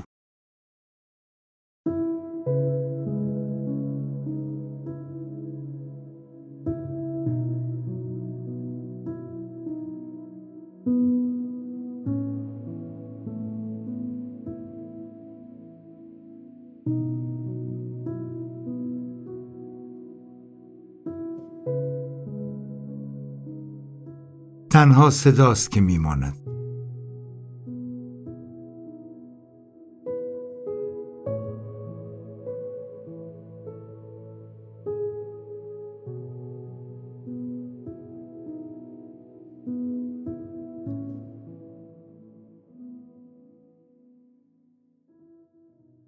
چهارشنبه صبح 21 شهریور 1397 حسین عرفانی رفت. دوبلور افسانه ای که با صدای پرتنینش بزرگ شدی. رفت و آن کوه دیگر صدا نیاید. همسازی صدایش با چهره همفری بوگارت باور کردنی نبود. صدایش در فیلم بلوف جای آدریانو چلنتانوی لوده معرکه بود. همان فیلمی که آن را سه بار در سینما دیامون دیدی. عرفانی در هفتاد و یک سالگی رفت. با سرطان ریگه سلول های مهاجم دست و چشم و هنجرش را خوردند. شیمی درمانی اثری نداشت. سه روز را در کما به سر برد و سرانجام ودا کرد و رفت.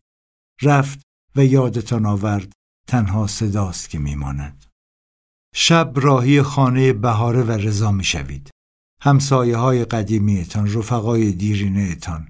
بهاره با آن چشمان شیطان باهوش و شوخ طبعی کودکانش مثل همیشه پر است از انرژی های مثبت رضا اسقریان با چهره لبالب از آرامش آغوشش را برایت می گشاید.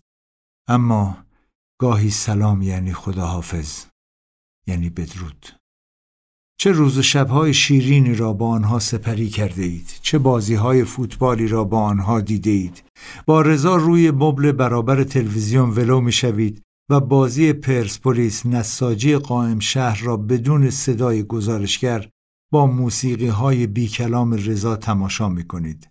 رضا استاد انتخاب موسیقی های بی نظیر است. غزاله حوالی ساعت هشت به شما می پیوندد. رنگ پریده بی حس و حال فرو پاشیده. روپوشش را در می آورد و می آید روی مبل کنار تو. می آید و سرش را غیر منتظرانه می گذارد روی شانه چپت. بازی پرسپولیس نساجی در جریان است. انتظارت از نساجی بسیار بیش از اینها بوده.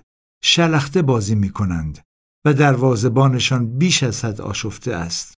انتظارت از غزاله هم چیز دیگری بوده تصور می کردی قوی تر باشد ولی خب او هم قصه های خودش را سپری کرده در کودکی وقتی مهرزاد با سرطان می جنگید و در قرنطینه به سر می برد برای مادر بیتابی می کرد و حالا در این سن و سال برای پدر بیتابی می کند. این بار از نوع بزرگسالیش اما بیتابی بیتابی است. آخرین باری که قزار سرش را روی شانت گذاشت کی بود؟ کجا؟ احتمالا دبستانی بود. مراوده تو و او مبتنی بر احترام و علایق مشترکتان بوده تا آویزان شدن از هم. رابطه آمیخته با خونسردی که محبت را در آغوش کشیدن و نوازش کردن تعریف نمی کرده. اما امشب با دست راستت مویش را نوازش می کنی و عطر خوشش را در سینت جای می دهی و گرم می شوی. این دختر بزرگ امشب چقدر کوچک شده.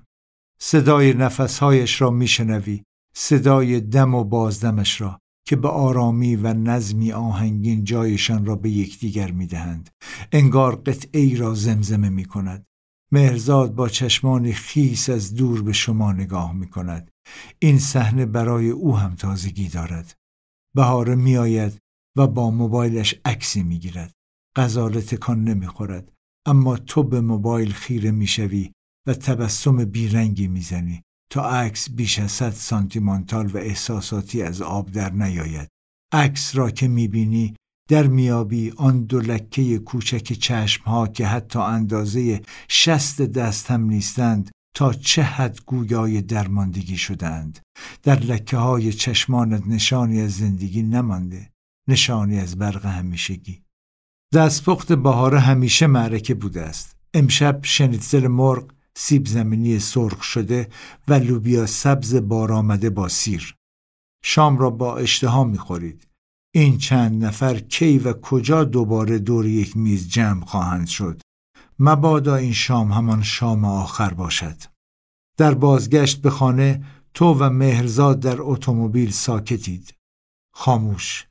در حالی که به طرف میدان تجریش می صدای موسیقی را بالا می‌بری. مهرزاد که همیشه هشدار می‌داده صدا را کم کن چیزی نمی‌گوید تنها حسن بیماری های مرگبار این است که همه تحملتان می کنند تا حد لوس کردنتان آوازی است از گروه ریوایوالیست. با عنوان ای کاش می شناختمت. نخستین جملاتش تنین انداختند. تو به سان ستاره ای می درخشی. تو مثل همه چیزهای زیبای دنیا قشنگی.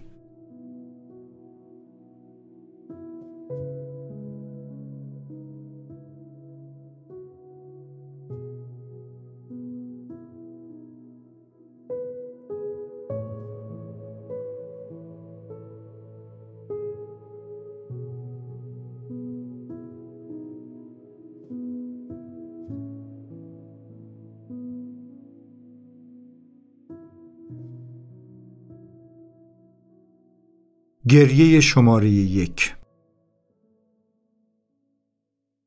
پنجشنبه 22 شهریور 1397 حوالی ظهر در پارکینگ شرکت ایستاده ای که موسا برادر کوچک رضا زنگ می‌زند. سی سالی از او بزرگتری اما رفاقتی دارید آری از فاصله سنی. دو دههی با هم جلو آمده اید. حالا که ازدواج کرده و صاحب فرزندی شده در آن سوی کوچه روبروی خانه شما زندگی می کند. موسا برایت یکی از خدایان تحلیل های فوتبالیست. از آن شیفتگان نکتبین با حافظه قوی گپ و گفت با موسا باره فوتبال همیشه شیرین بوده و تو بارها از نظراتش در تحلیلهایت بهره برده ای. موسا زنگ می‌زند و می‌گوید یک هفته است خبر بیماری را شنیده ولی شهامت زنگ زدن نداشته.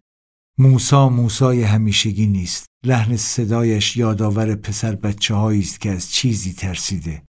عباراتش کوتاهند و بریده بریده و صدایش لرزان. چرا؟ چرا؟ باور نمی کنم نه باور نمی کنم جملهش تمام نشده می‌زند زیر گریه. با حق بلندی جمله باور نمی کنم نه باور نمی کنم را تکرار می کند و تکرار. می‌گویی موسای عزیزم موسا جان. اما بغز گلویت را فشار می‌دهد. فشار و فشار. نمی‌توانی جلوی خودت را بگیری. نمی‌توانی و می‌زنی زیر گریه. این اولین باری است که پس از خبر بیماری اشک میریزی. گریه می‌کنی. پاهایت بیهس شدند و انگار اصلا وجود ندارند. یک وری می‌شوی. احساس می‌کنی داری از یک بلندی سقوط می‌کنی. تکیه می‌دهی به در اتومبیل. موسا نباید این کار را می‌کرد. نباید می‌زد زیر گریه. نباید دلت را میسوزاند نباید قلبت را به آتش می‌کشید نه نه نه بعضی ها برایتان اجازه اشک ریختن ندارند. موسا برای تو یکی از آنهاست. همان پسری که بیش از هر کسی در این سالها با او فوتبال دیده ای و پس از باز شدن دروازه ها در آغوشش کشیده ای و فریاد شادی سرداده ای بیش از هر کسی با او از ته دل درباره فوتبال جدل کرده ای. بیش از هر کسی با او بیعتنا به روزمرگی های سیاسی و اقتصادی حرف زده و بلند بلند خندیده ای. هر کسی اجازه دارد بزند زیر گریه. هر کسی جز او. جز موسا که شاخصترین ویژگی شوخ طبعی ذاتیش است. نه تو تحمل شنیدن صدای گریهش را داری و نه او توانایی شنیدن حقیقت را هر دو همزمان دکمه قطع ارتباط را فشار می دهید. جیبت را پیدا نمی کنی تا از شر موبایل خلاص شوی. اشکا گونت را خیس کردند و سرازیر شدند روی سبیل و ریش. چانت میلرزد همینطور پره های بینیت. نفس نفس می‌زنی. قلبت درد گرفته با حالت عصبی صرفه می‌کنی و آب بینیت را بالا می‌کشی. تحمل این همه ابراز علاقه را نداشته ای نه نداشته ای. خوش به حال آدم های بیکس و کار که هرچند با غم تنهایی روزگار سپری کردند اینجوری هم بغزشان نگرفته و نزدند زیر گریه. اینجوری ناگهان از زمین کنده نشدند. زمان با کندی سپری می شود آرام و آهسته غروب می رسد و شب حال و هوای دیگری می گیرد با مهرزاد و غزاله و نیما برای مادرت تولد می‌گیرید. مهری خانم مادر مهرزاد هم آمده. همینطور جهانگیر و فرنوش خالزادت با فرزندانشان. همه هوشیارند برابر مادرت از بیماری حرفی نزنند. خوشبختانه همه از همه چیز سخن می‌گویند جز مریضی و دوا و دکتر. مهرناز از اورنج کانتی تماس می‌گیرد. امیر حسین از آمستردام و محشید از لندن. به مادر تبریک می‌گویند و تلاش می‌کنند شوخی کنند. عزیزان خانوادهت با چند موبایل دور هم جمع می‌شوند و با پرت و پلا گفتن حال و روزتان را بهتر می‌کنند. مادرت گاه و بیگاه گوشه چشمی به تو میاندازد تا دریابد چه حالی داری. هر بار چشمهاتان به هم گره خورده چشمکی زدی و حالت صورتت را مثل بچه های شیطان کرده ای خوبم مامان جون خوبم. اما مگر مادر می تواند احوال فرزندش را نفهمد؟ مادرها با یک نگاه در میابند حال بچهشان خوب است یا بد در میابند خوشحال است یا دل مرده امیدوار است یا ناامید. مادرت به انکار و بیاعتنایی دل سپرده که روش خوبی برای دور شدن از بهمن اندوه و عزاست هرچند میدانی پریروز به فرنوش زنگ زده و کلی اشک ریخته. او گریه کرده و فرنوش فرنوش زار زده و او اما مادرت امشب شوخی می کند و می خندد. مادرها خوب می‌دانند نقششان را چجوری بازی کنند. با او عکس دو نفره ای می گیری. دست دور گردنش میاندازی و بوسه ای بر سرش می‌زنی. دستان نرمش را از دو طرف می‌گیری و آرام فشار می‌دهی. هشتاد و سه ساله شده. سایش مستدام باد.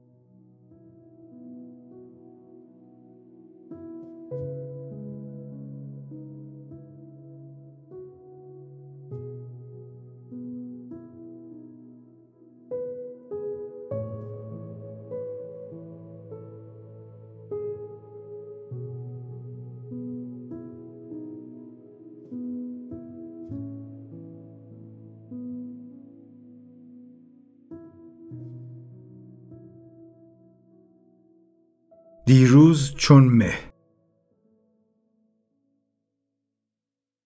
جمعه 23 شهریور 1397 قطار مرگ بیوقفه جلو می رود و هایش را پر می کند. سعید کنگرانی مرده. پسرک معصوم و عاشق مجموعه تلویزیونی دایجان ناپلون در 63 سالگی بی مقدمه غیر منتظره ناگهانی بر اثر سکته قلبی. یکی از آن مرگ های سرقفلی دار بی درد بدون دست به دست گشتن در بیمارستان ها و آزمایشگاه ها بدون سوراخ کردن بدن بدون نمونه برداری بدون اسکن بدون شیمی درمانی بدون کارسینوما. مرگی چنین میانه می‌دانم آرزوست. خوشا به حالش. متن و پیام هایی که در موبایلت می‌خوانی و میشنوی منقلب ترت می‌کند. امیر حسین متنی فرستاده. نوشته حمید جان من خیلی عصبانیم خیلی. می‌دونم همیشه هر جا رفتی تلاش کردی همه رو یه جورهایی با قصه ها و حکایتات خوشحال کنی. بعد از این همه سال هم که قصد مهاجرت کردی این شد. برای درمان و مداوا. این همه سال هم که دور از هم بودیم تمام شد و فقط تأسف مونده و بس. یادت سعید قائم مقامی رو در اون برنامه رادیویی صبحگاهی اون سالها که می‌گفت. تمامی اینها دیروز بود و دیروز چون مه از میان رفته است. تو هنوز می‌تونی چند کتاب جدید در بیاری و هنوز کلی شور و شوق و حرارت در تو هست.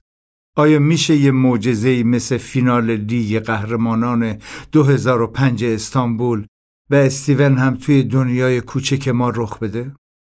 غضبناکی و خشمگین. خیلی زیاد. خیلی میخوامت حمید جان.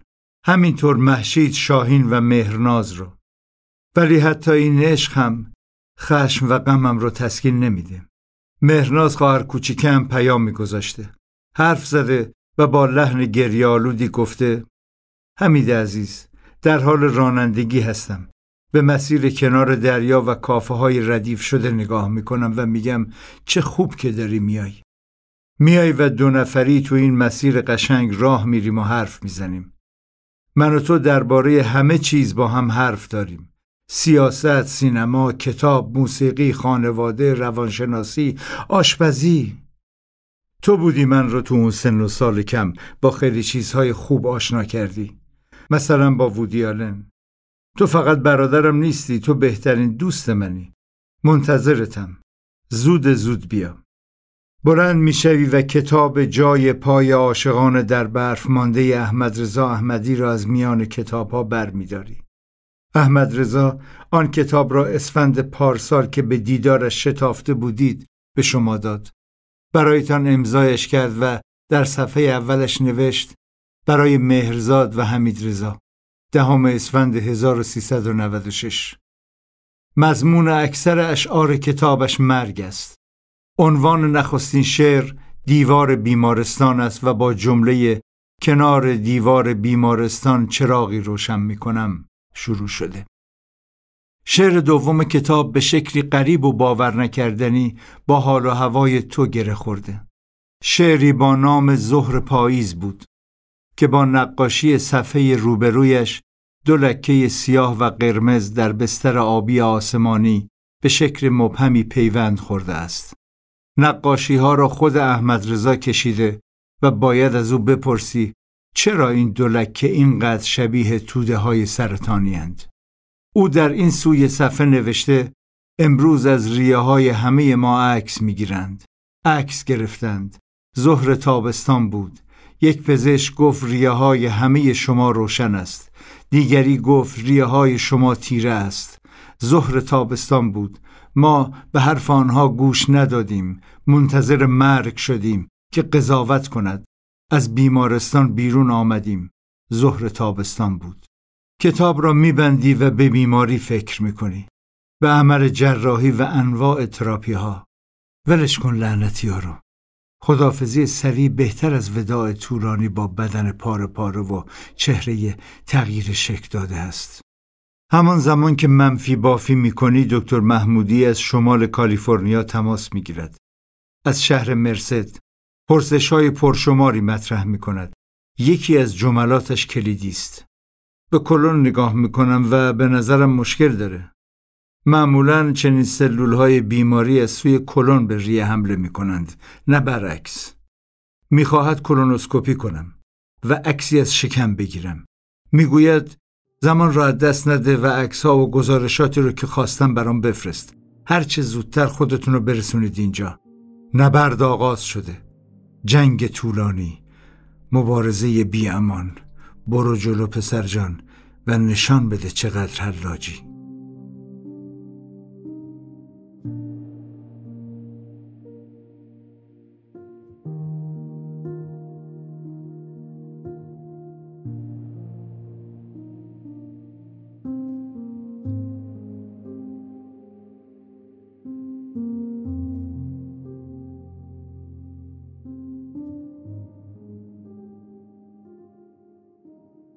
اگر برنگشتی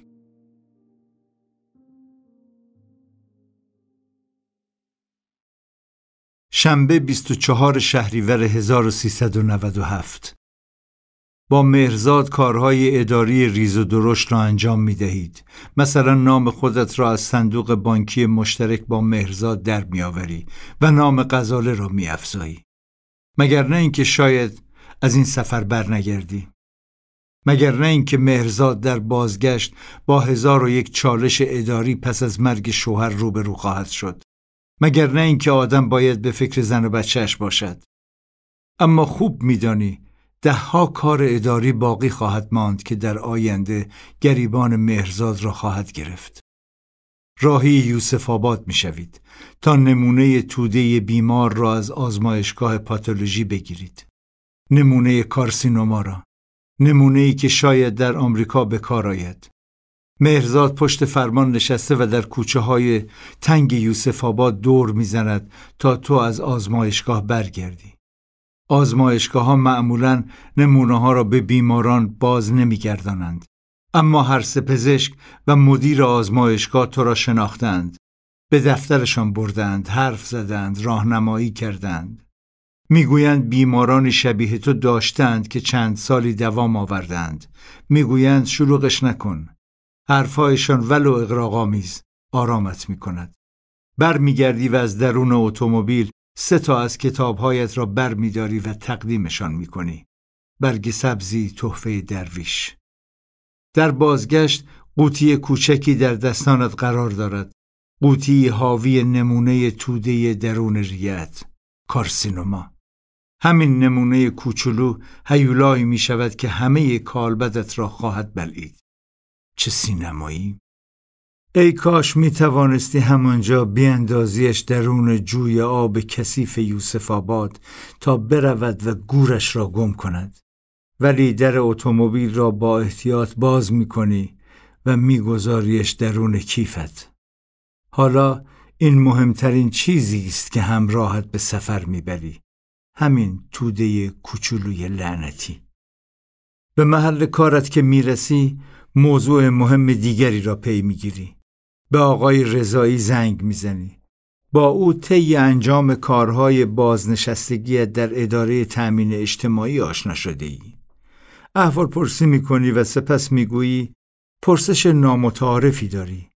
سوالی به کلی غیر منتظره. می‌گویی راهی آمریکا هستی و احتمالاً باید عمل جراحی انجام بدهی. می‌پرسی اگر از جراحی جان سالم به در نبردی؟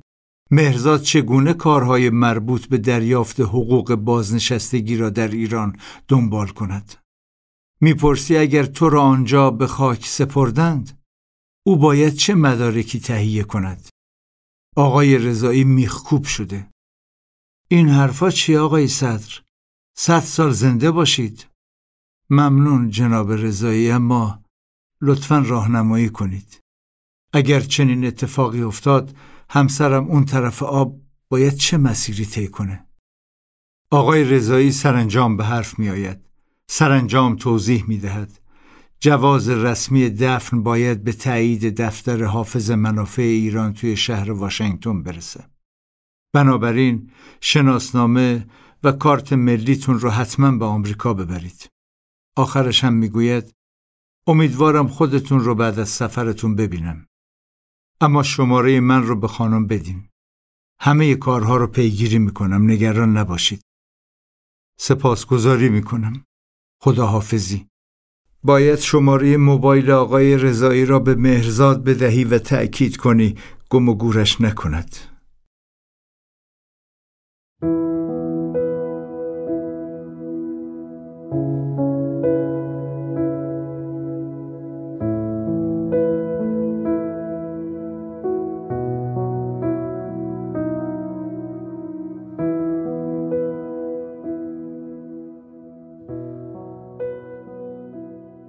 زندگی همین است که هست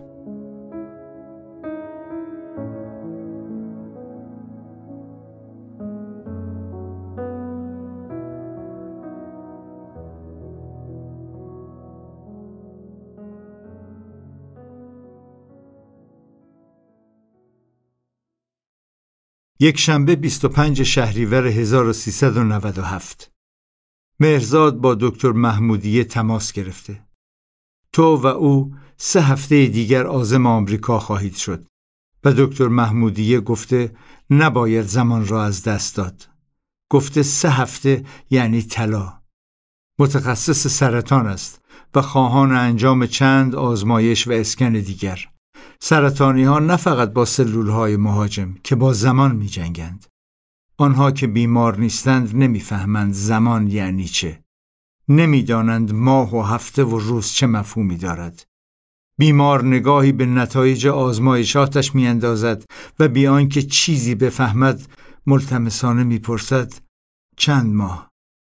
چند هفته آقای دکتر؟ کمی بعدتر که بیمار اتاق دکتر را ترک می کند نزدیکانش به همان اتاق بر می گردند و ملتمسانه تر می پرسند چند روز آقای دکتر؟ چند ساعت؟ نمیدانی که سه هفته برای تو و بیماریت که رگ و ریشت را نشان رفته واقعا اهمیتی دارد یا نه. نمیدانی کارسینوما طی سه هفته چقدر جلو می رود و کدام اندامها را فتح خواهد کرد. پزشکان پاسخ دقیقی ندادند و جمله هرچه زودتر بهتر را تکرار کردند.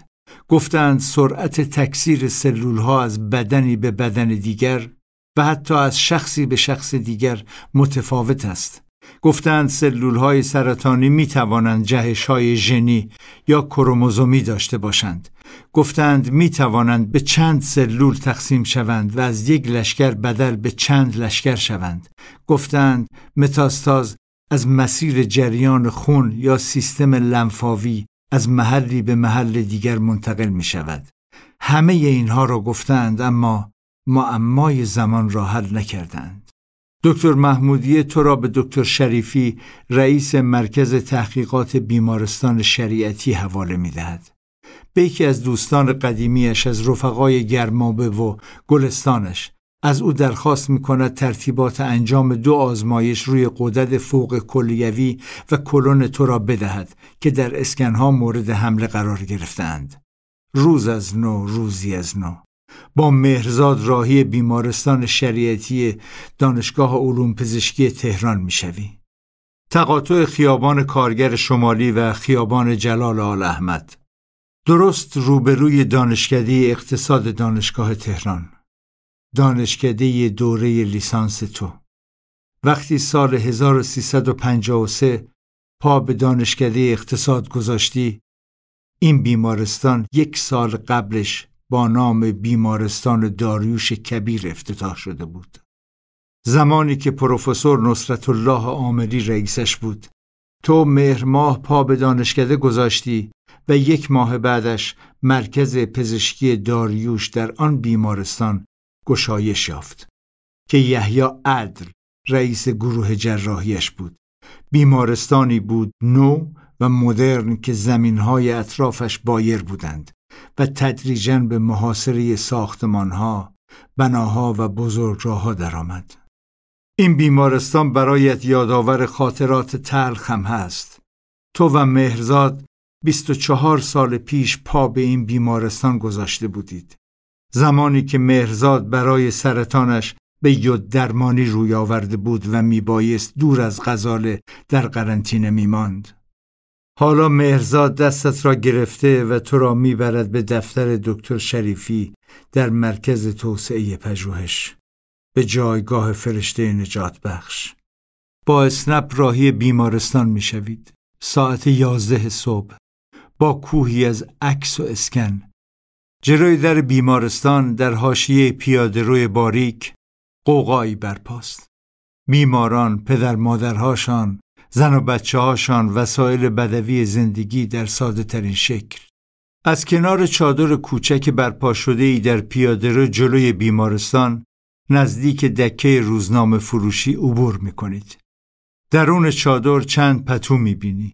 به علاوه یک پریموس، چند قاشق و بشقاب و یکی دو نمکدان. زن مسنی در حال غذا پختن با حداقل امکانات است. یکی از آن شهرستانی هایی که بیمار بدحالش در بیمارستان به سر می‌برد و معوایی برای سپری کردن شب پیدا نکرده. برنامه ریزی او در مقایسه با مسافران بیمارستان مسیح دانشوری هوشمندانه تر است و البته خوش اقبالتر هم هست که بیمارش در خیابان کارگر شمالی به سر می‌برد تا سربالایی های داراباد. وارد محوطه بیمارستان می‌شوید. وقتی پسر جوانی با سه دختر جوانتر جلو می آید و شروع می کند به حرف زدن. تلاش می کنی پوزت را از دست ندهی. دل به دلشان می دهی و گپ می زنی. جان می کنی از نگاه آنها همان تصویر رسانهیت را حفظ کنی. وارد مرکز توسعه پژوهش می شوید. بخش های تحقیقات بیمارستان ها حال و هوایی به کلی متفاوت با بدنه اصلیشان دارند. آرام و آری از بیماران درمانده و نزدیکان سرگیجه گرفته ایشان. در راهروها قسمتهایی از طرحهای تحقیقاتی بر دیوارها آویزان شده که خواندنشان مشتاقان تحقیق را بر سر ذوق می آورد. دکتر شریفی بسیار خوشپوش و خونسرد از شما به گرمی استقبال می کند. شما را با اتاقش فرا می و با قهوه و چای پذیرایی می کند. پشت میزش که می نشیند بی اختیار می روی طرف پنجره شمالی اتاقش. بخشی از جوانیت همینجا سپری شد. آن سوی خیابان در دانشکده اقتصاد دانشگاه تهران. کمتر از صد متر آن طرفتر روزی روزگاری سال 1353 چهل و چهار سال پیش بر آن دانشجوی منگ موبلند چه گذشته؟ یاد استادهایت میافتی یاد دکتر منوچهر زند حقیقی و موی بلندش یاد کفش های ورزشیش که آنها را با کت و شلوار می پوشید. یاد کتابخانه دانشکده که یک ترم در آن با دختری بسیار خانم نظربازی کردی. تو به او نگاه کردی و او به تو. او به تو بیشتر نگاه کرد و تو چشمانت را دزدیدی. چنان منمن کردی که دخترک به سال سه نرسیده ازدواج کرد و از ایران رفت تا عاقبت به خیر شود. یاد پیراهن قرمز تیم فوتبال دانشکده اقتصاد میافتی که تو در آن گوش راست بازی می‌کردی. لاغرندام و سریع بودی و آری از خشونت. در آن لحظات کوتاه یاد خیلی چیزهای دیگر میافتی رفتم به دانشکده هنرهای زیبا در رشته شهرسازی. تیم فوتبال آنجا هم تیم خوبی بود. اما تا انقلاب شد انقلابیون اولین چیزی که از شماها گرفتند همان زمین فوتبال دانشگاه تهران بود تا در آن نماز جمعه برگزار کنند. چهل و چهار سال سپری شده و حالا برگشته اینجا. این سوی خیابان در بیمارستان شریعتی. اعداد در آن دانشکده خبر از پول و اقتصاد دادند و در بیمارستان این سوی خیابان نشان از زندگی و مرگ.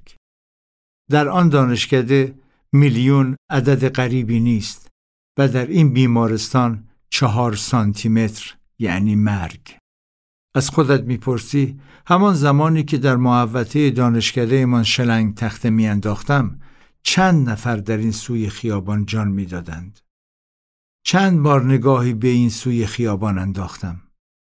اعتراف می‌کنی هیچ وقت هرگز. با صدای دکتر شریفی از عالم خیال در میایی از آشناییش با برادر مهرزاد می‌گوید و سپس با دقت ورقه های آزمایشاتت را می‌خواند و نگاهی به اسکنها میاندازد.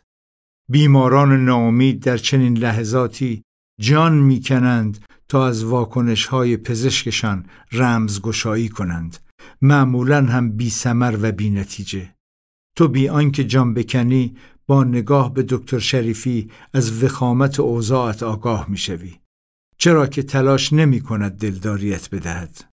آنقدر باهوش هست که بداند دلداری بیپایه حداقل برای تو مسخره خواهد بود. مهرش را میاندازد به دلت. با این وصف پزشک عملگرایی است و بلا فاصله برای دوشنبه بعد آزمایش کلونوسکوپی را نهایی می کند. همان آزمایشی را که نشان خواهد داد روده بزرگت چگونه در آماج حملات کارسینوما قرار گرفته. دکتر رادمرد وارد می شود. مرد کلیدی بخش رادیولوژی بیمارستان. پزشک جوانی لاغرندام با عینکی که جوانترش کرده. همراه او می روی برای انجام اسکن شکم. اسکنی که نشان خواهد داد قده فوق کلیوی و روده چه بلایی سرشان آمده. دکتر رادمرد به بازیکن فوتبال محبوبت اشاره می کند. به غلام حسین مظلومی، مهاجم افسانه‌ای باشگاه تاج و تیم ملی که چند سال قبل بیمار شد و سرطان معده او را در بهار 1393 با خود برد. نسخه ای دستت می دهند، راهی داروخانه می شوی. جامعه مخصوص اسکن، همان جامعه آبی رنگ. ماده حاجبی به نام ویزیپک، همینطور مایعی به نام مگلوماین که آن را در یک بطری بزرگ آب ریختند. ریختند و می‌گویند باید کلش را طی دو ساعت به تدریج بنوشی و وقتی برمیگردی فقط به اندازه یک لیوان در بطری مانده باشد. می نشینی و نمیدانی چگونه این دو ساعت را سپری کنی. بطری را سر می‌کشی. شبیه لیماروین در فیلم واگونت را رنگ بزن. دو ساعت در راهرو بخش اسکن بیمارستان شریعتی نشستن و هر ده دقیقه یک بار مایعات نوشیدن تماشای بیماران، پرستاران و پزشکان دوره کردن خاطرات دانشکده اقتصاد که نمی‌خواهی دورهشان کنی؟ نه البته که نمی‌خواهی. دفتر نشر چشمه همان نزدیکی است. کمی بالاتر آن سوی خیابان. ده دقیقه فاصله. بریم مرزا جان. حوصله ندارد. اما اعتراض نمی کند به سوی دفتر نشر چشمه با کوهی از عکس و اسکن زیر بغل. از بیمارستان که بیرون می‌زنید به همان چادر برپا شده در پیاده رو می‌رسید. زن مسن درون چادر سفره پهن کرده و با سه زن دیگر در حال خوردن و نوشیدن است. دو مرد هم پتویی کنار چادر در پیاده رو پهن کردند و فارق بالانه رویش دراز کشیدند. مهرزاد در راه دفتر نشر چشمه نق می‌زند اما مسیرتان طولانی نیست. از خیابان آل احمد به آن سوی خیابان کارگر و سپس کمی پیمودن به سوی شرق. همین. مهرزاد خسته شده گرسته شده. بنابراین از یکی از مغازه های سر راه نوشابه و ساندویچی می‌خرد. تو در همان فاصله بطری بزرگ را سر می‌کشی. باز هم مثل لیماروین در فیلم واگونت را رنگ بزن. نشر چشمه آسانسور طبقه پنج. بهرنگ کیاییان در اتاقش را باز می کند. با پیراهن آستین کوتاه چارخانه آبی و سپیدش تشابهی با ناشران سنتی ایران ندارد. امروزی است. امروزی امروزی. برگ برنده کیایان بزرگ هم احتمالاً در سپردن به پسرانش بوده. بهرنگ از دیدنت حیرت می کند. برای ورود غیرمنتظرت برای حضور مهرزاد و البته برای چهره لاغر شده و کت آبی رنگی که بر تنت زار می‌زند. همان کت آبی رنگی که برای پارچش مبلغ بالایی پرداختی و یک خیاط مجرب آن را دوخت. زمانی که تصور می‌کردی چاق می‌شوی و چاقتر نه لاغر و لاغرتر. آدمها از کجا بدانند ناگهان کارسینوما در خانه هایشان ظاهر می شود و با کوفتن در می‌گوید لباسهایت برایت گشاد خواهند شد و باید تعداد سوراخ کمربندهایت را بیشتر کنی. بهرنگ گیج شده. بارها بیخبر و بی دعوت راهی دفترش شده ای. اما حال و هوای امروز حال و هوای دیگری است. هر بار به دفتر او پا گذاشته ای لبالب از خنده بوده. از کتابهای بعدی حرف زدی. از چاپ دوباره کتابهایت از کتابهای سوقاتی آورده از آن سوی آب اما امروز نمیدانی از کجا آغاز کنی نمیدانی چگونه مهرزاد فشارش پایین آمده و در نوشابهش را باز می کند و جرعه ای می نوشد و گازی به ساندویچش می زند. می‌گوید مشتاقانه می‌خواسته آقا و خانم کیایان بزرگ را به شام دعوت کند و سپاسگزار مهربانی هاشان باشد. او با آنها طی معرفی آخرین کتابت در بابل شب دلپذیری را سپری کرد و عاشقشان شد.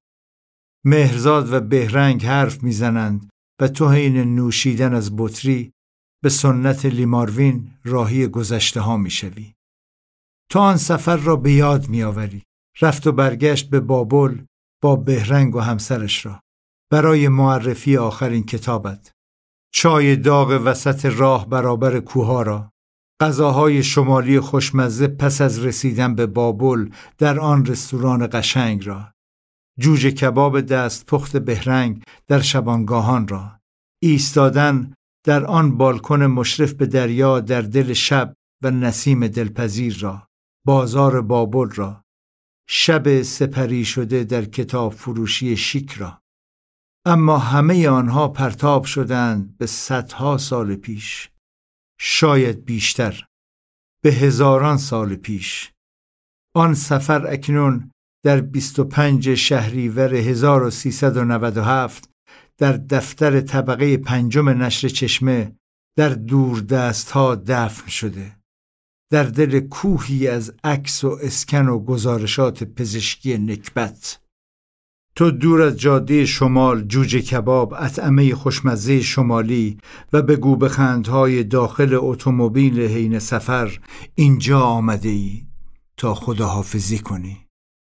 آمده ای بگویی بهرنگ دارم آخرین کتابم رو می نویسم و باور نمی کنی موضوعش چیه.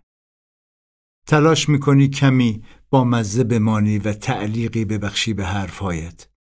اما جملاتت نه و نه تعلیقی دارند. بامزه بودن زورکی بیمزه تر از هر بیمزه ای می شود. خیلی چیزها دستوری نیستند. خصوصا برق زدن چشمها. نمی توان زورکی در چشمها برق زندگی جاری ساخت. بهرنگ با مو و سبیل بلندی که فریاد می‌زنند بریم سلمونیم. مات مانده سر میز کوچکی چسبیده به میز اصلیش نشسته و تو مهرزاد در دو سوی آن میز بهرنگ نه توانایی تعارفات روزمره را دارد و نه قبول می کند تویی که معمولا شوخ و شنگ بوده ای از مرگ حرف زده ای. می توان نام مثلثی را که ستاییتان ساخته اید گذاشت مثلث ماتم تو حرفهای این روزهایت را تکرار می‌کنی.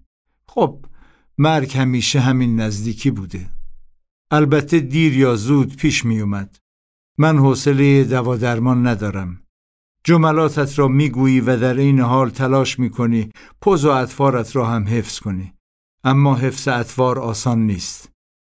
اطوار شما را یا خندهدار می کند یا گریهدار. هر ستاتان در موقعیت نکبتی دست و پا می‌زنید.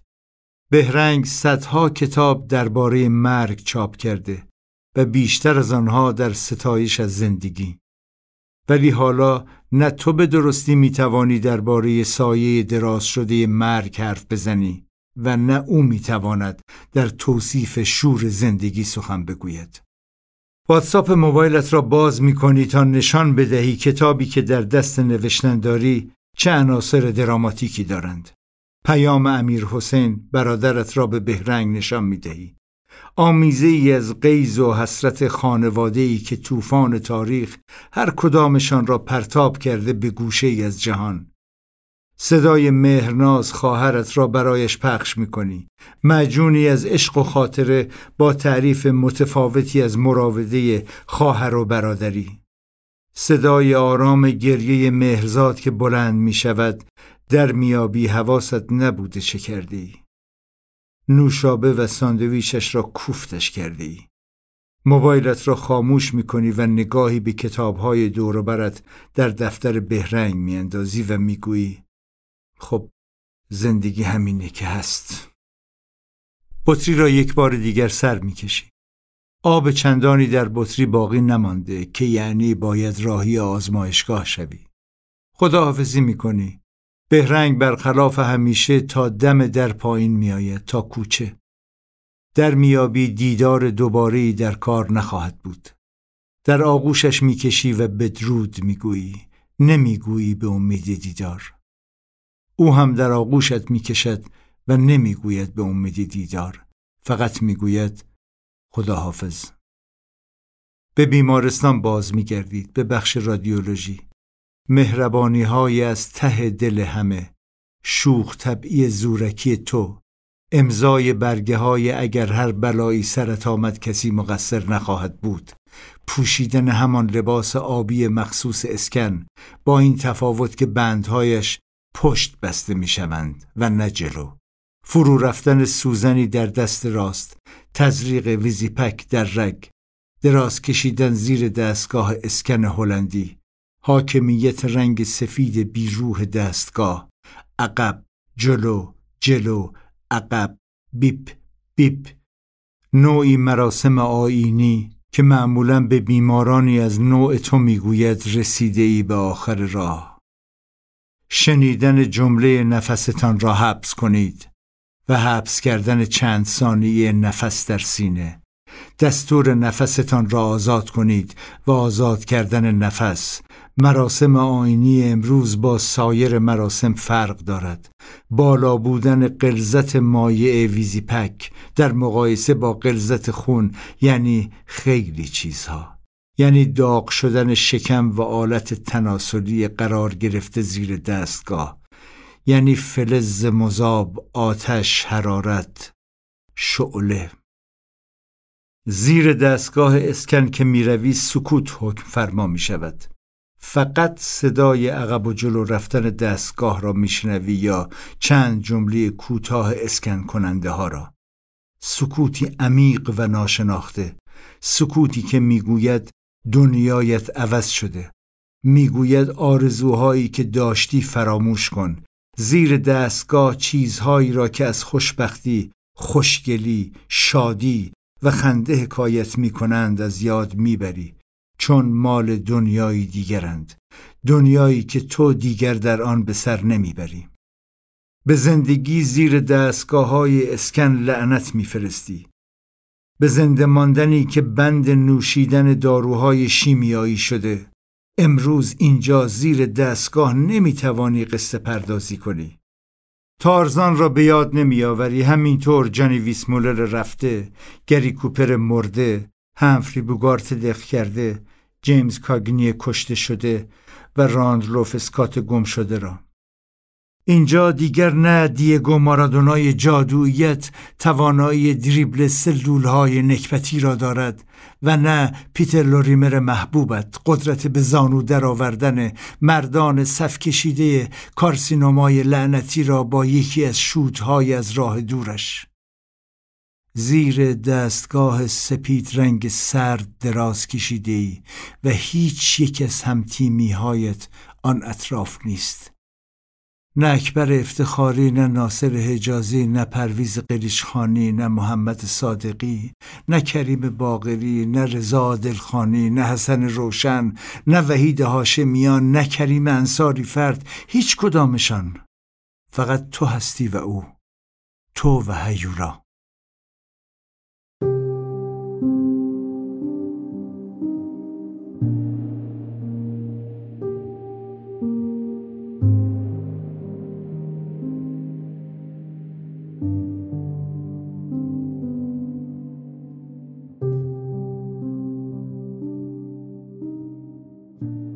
بالش کتابی.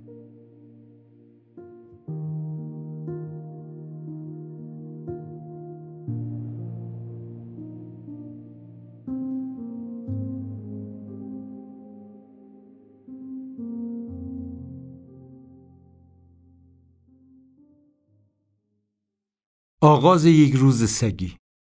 26 شهریور 1397 ساعت 6 صبح. بلند شدن با دلپیچه ای ظاهرا بی اهمیت قرد زدن و جابجا شدن روی تخت برای خلاصی از دلپیچه ظاهرا بی اهمیت بیدار نکردن مهرزاد فرو رفته در خوابی عمیق.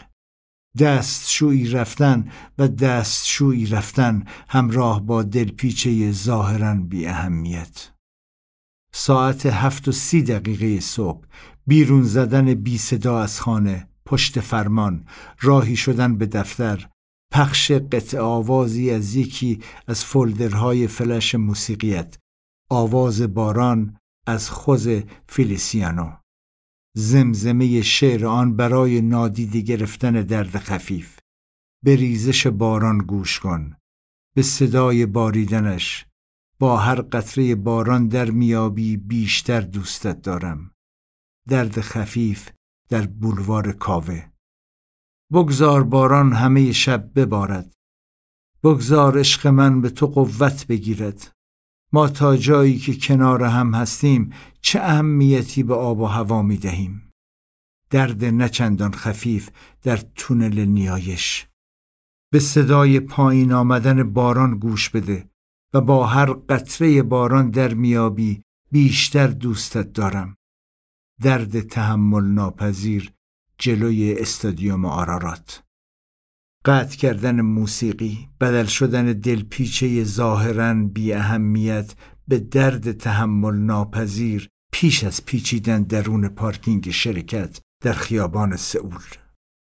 پشت میزت درخواست تکه اینان برای پر کردن معده خالی گاز زدن به چند تکه نان سنگک تازه خشخاشی.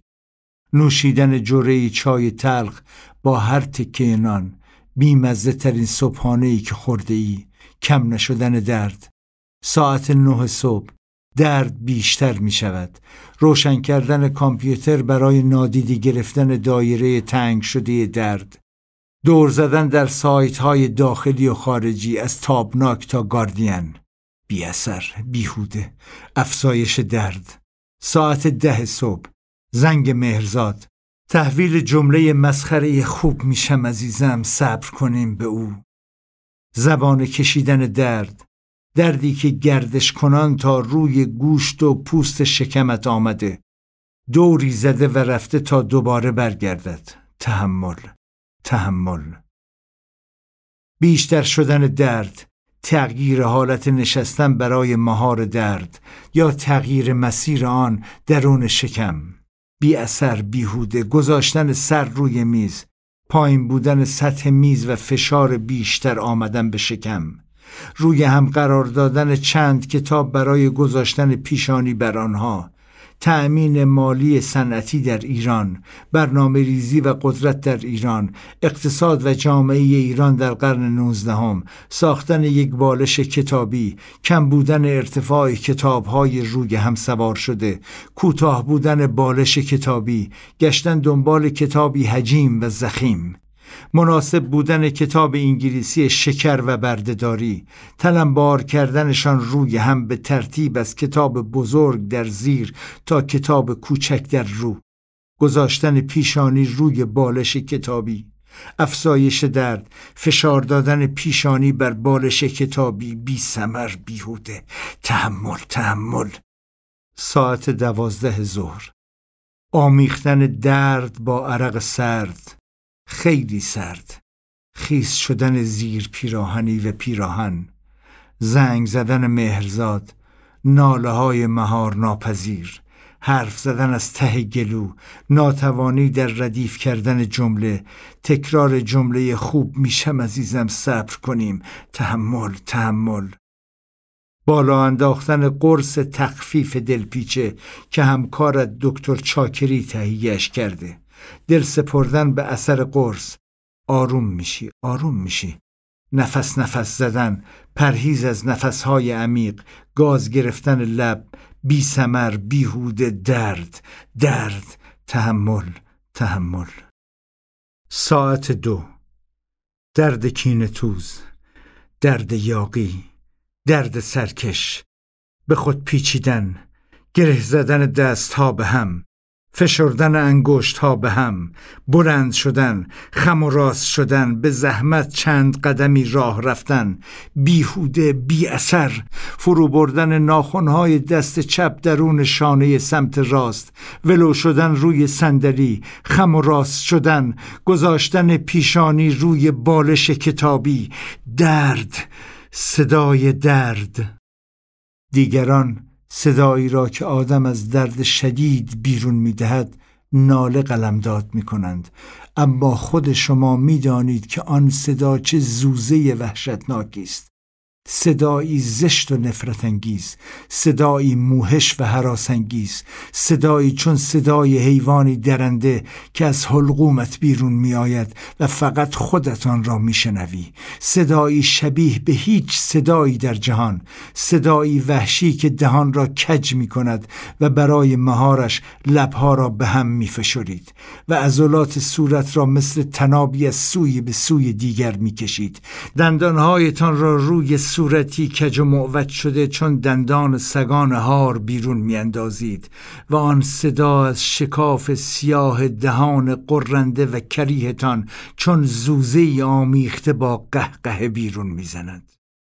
تا دیروز دردی نداشتی؟ ارسال متنی برای دکتر رادمرد. یک پرسش چرا؟ چرا دیروز چه اتفاقی افتاده که امروز اینطوری شدم؟ پاسخ سریع دکتر. اشاره به عوارض مایه افزوده شده به آن درد شکم به علاوه بیرون روی. صدای زنگ موبایل صدای غزاله. مامان را افتاده بیاد برت داره. زبان کشیدن درد از ته جایی که نمیدانی کجاست تا روی گوشت و رگ و پی شکمت. ساعت دو سی دقیقه بعد از ظهر تلو تلو خوران به سوی دستشویی می روی و در آینه به خودت خیره می شوی. موی آشفته رکهای بیرون زده از شقیقه چشمان فرو رفته لبان خشک شده صورتی برگشته از رنگ آدمیزاد گویی به عکس رفیق مرده ای چشم دوخته ای صورت مو ابرو چشم گوش او را می‌بینی اما خودش کجاست؟ کجا رفته؟ کجایی لعنتی کجا؟ ساعت سه بعد از ظهر مهرزاد پشت فرمان و تو ولو شده روی صندلی که پشتیش را خوابانده ای. پیش به سوی کلینیک اورژانس کلینیک نزدیک خانهتان کمی پایین تر از پارک قیطریه با حرص و ولع نگاهی به بیرون میاندازی همان پارک همان مادران و بچه ها همان دختران و پسران تازه آشنا شده.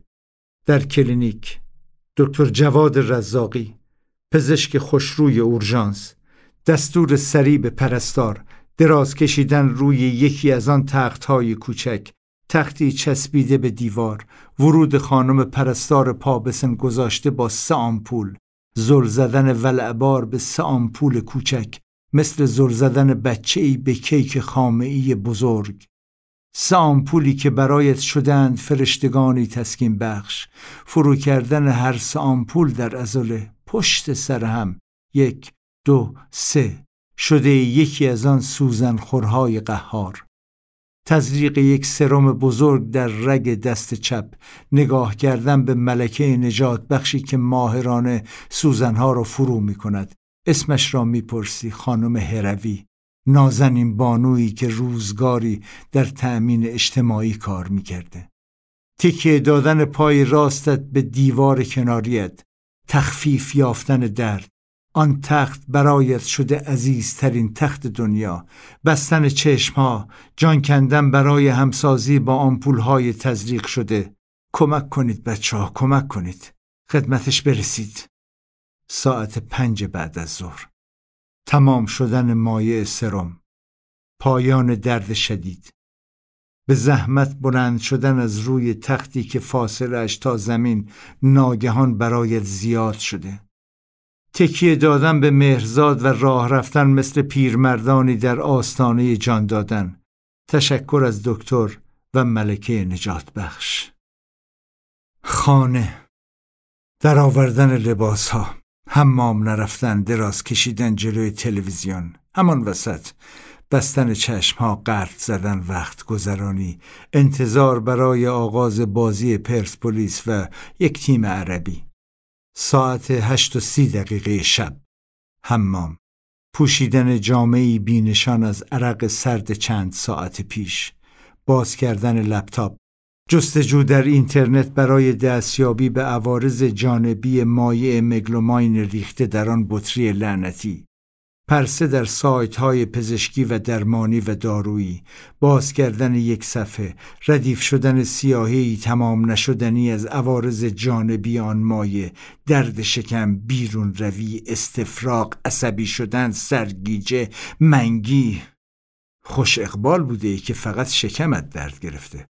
خواندن و خواندن دوباره زیر سوال بردن انگاره زنده ماندن به هر قیمت. ساعت ده و بیست دقیقه شب بالا انداختن دو قرص خواب تخت خودت رخت خواب خودت خزیدن زیر لحاف سبک خودت. خوابی بدون دلپیچه خوابی بدون درد تمام شدن یک روز سگی.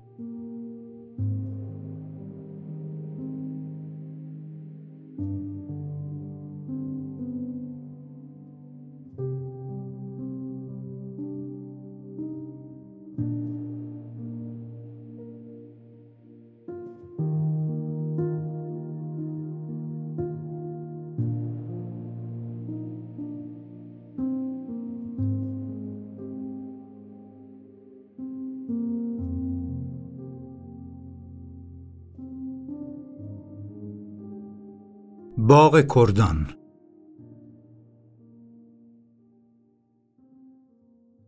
چهارشنبه 28 شهریور 1397 کردان در 20 کیلومتری کرج با رفقای قدیمیت رضا و بهاره و دیگران. رفقای بسیار جوانتر از تو و مهرزاد که بزرگ شدنشان را دیده ای عروسی هایشان را دلتنگی هایشان را بچه دار شدنهایشان را.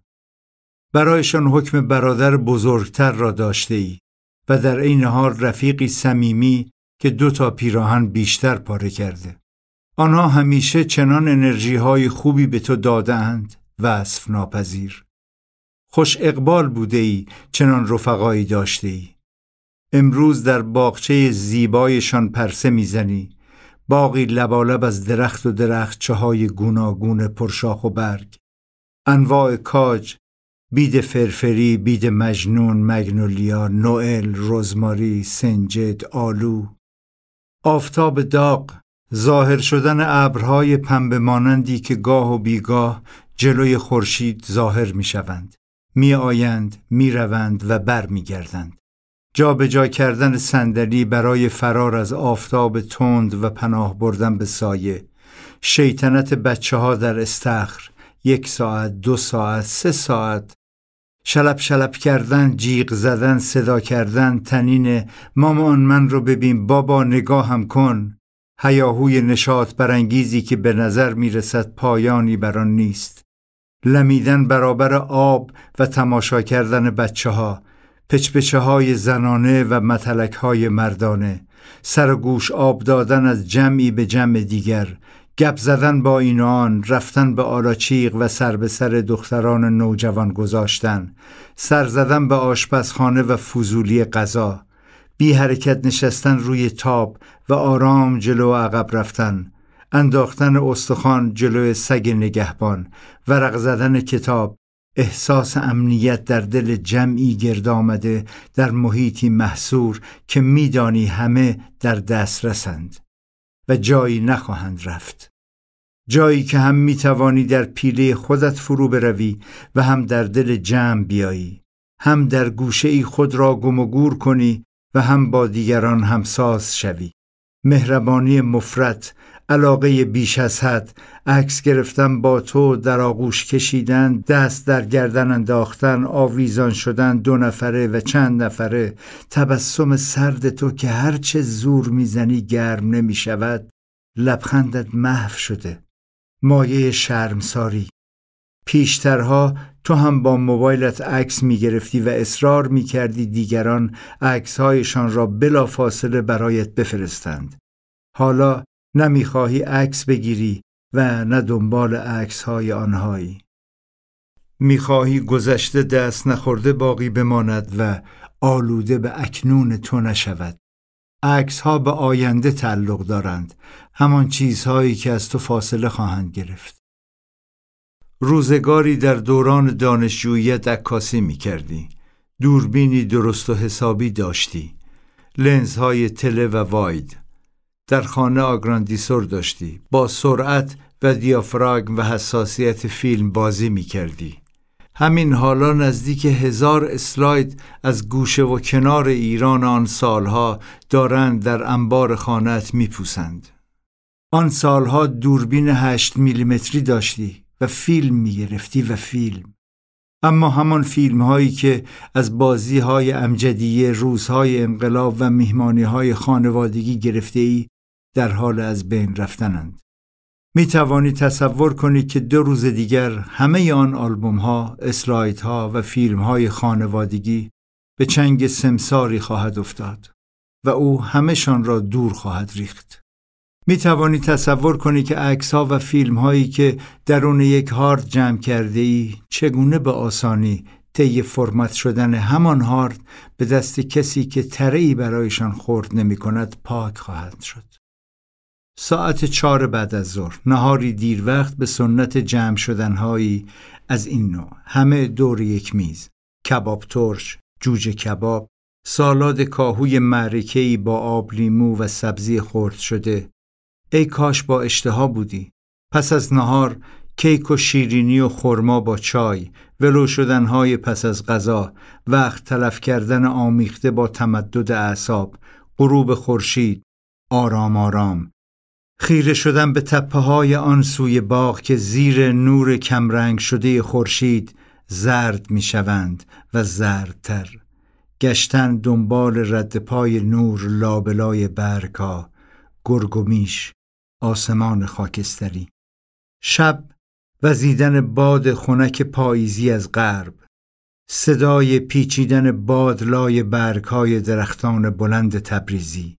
صدایی که یکی دو بار شبیه زوزه می شود می‌گویند هوای خوب و بد وجود ندارد و نگاه و حالت ما به آنها خوبی و بدی را تعیین می کند احتمالا اگر چشمانت را ببندی صدای جریان آب استخر یادآور صدای رودی بزرگ خواهد شد. رگباری پاییزی در کوه ساران نه از آن رگبارهای حسابی از آنهایی که هوا را خنک می کند و بوی معطر و خوشی بر جای می‌گذارد مانند عطر آویشن قطع رگبار و وزش دوباره باد. بلند می‌شوی و تلاش می‌کنی صورتت را به طرف باد بگیری و بو بکشی. به آسمان خیره می‌شوی. احساس می‌کنی پیش از این رو تختی چروکیده در هم تنیده شده ای بوده ای که حالا صاف شده ای احساس می کنی می توانی سرت را بالا بگیری و با آسمان سخن بگویی. اما نمی توانی نه نمی توانی برای پیروزی بر دشمن هجوم لازم است و کسی که تنها به دفاع قناعت کند دست خوش باد فناست. تو هرگز با هیچ بیماری نجنگیده ای حتی با همین بیماری نکبت تو دستهایت را بالا برده ای تو نمی‌توانی با آسمان حرف بزنی.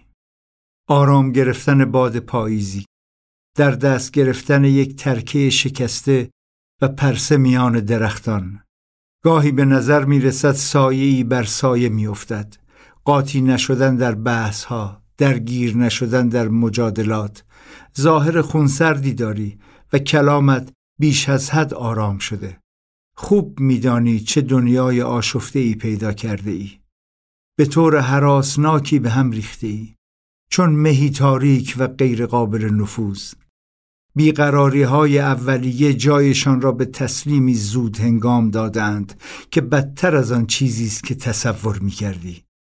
احساس رسیدن به پایان راه ترکت نمی کند و انگار چیزی سیاه و ناشناخته روی شانهایت ایستاده است انگار زمین زیر پایت هر آن ممکن است به باطلاقی بدل شود.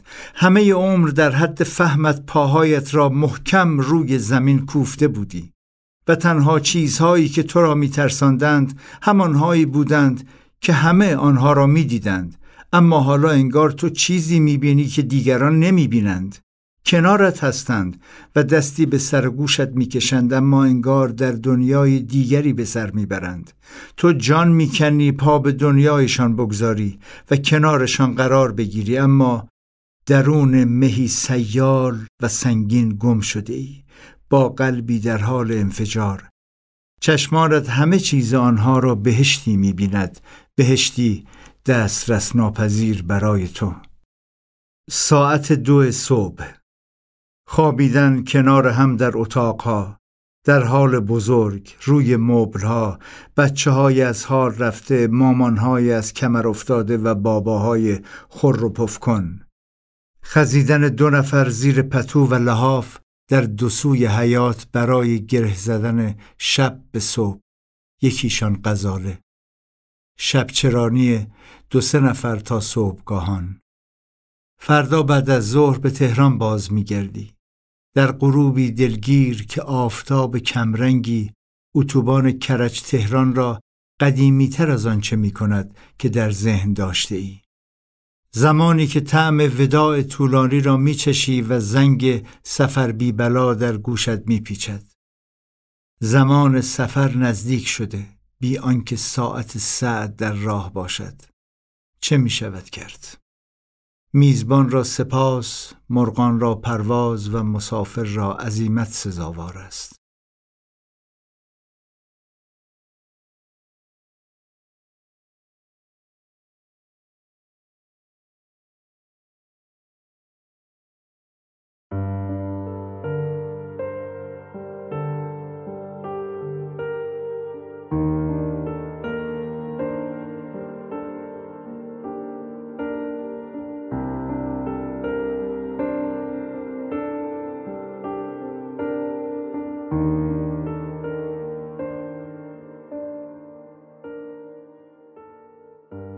گورستان.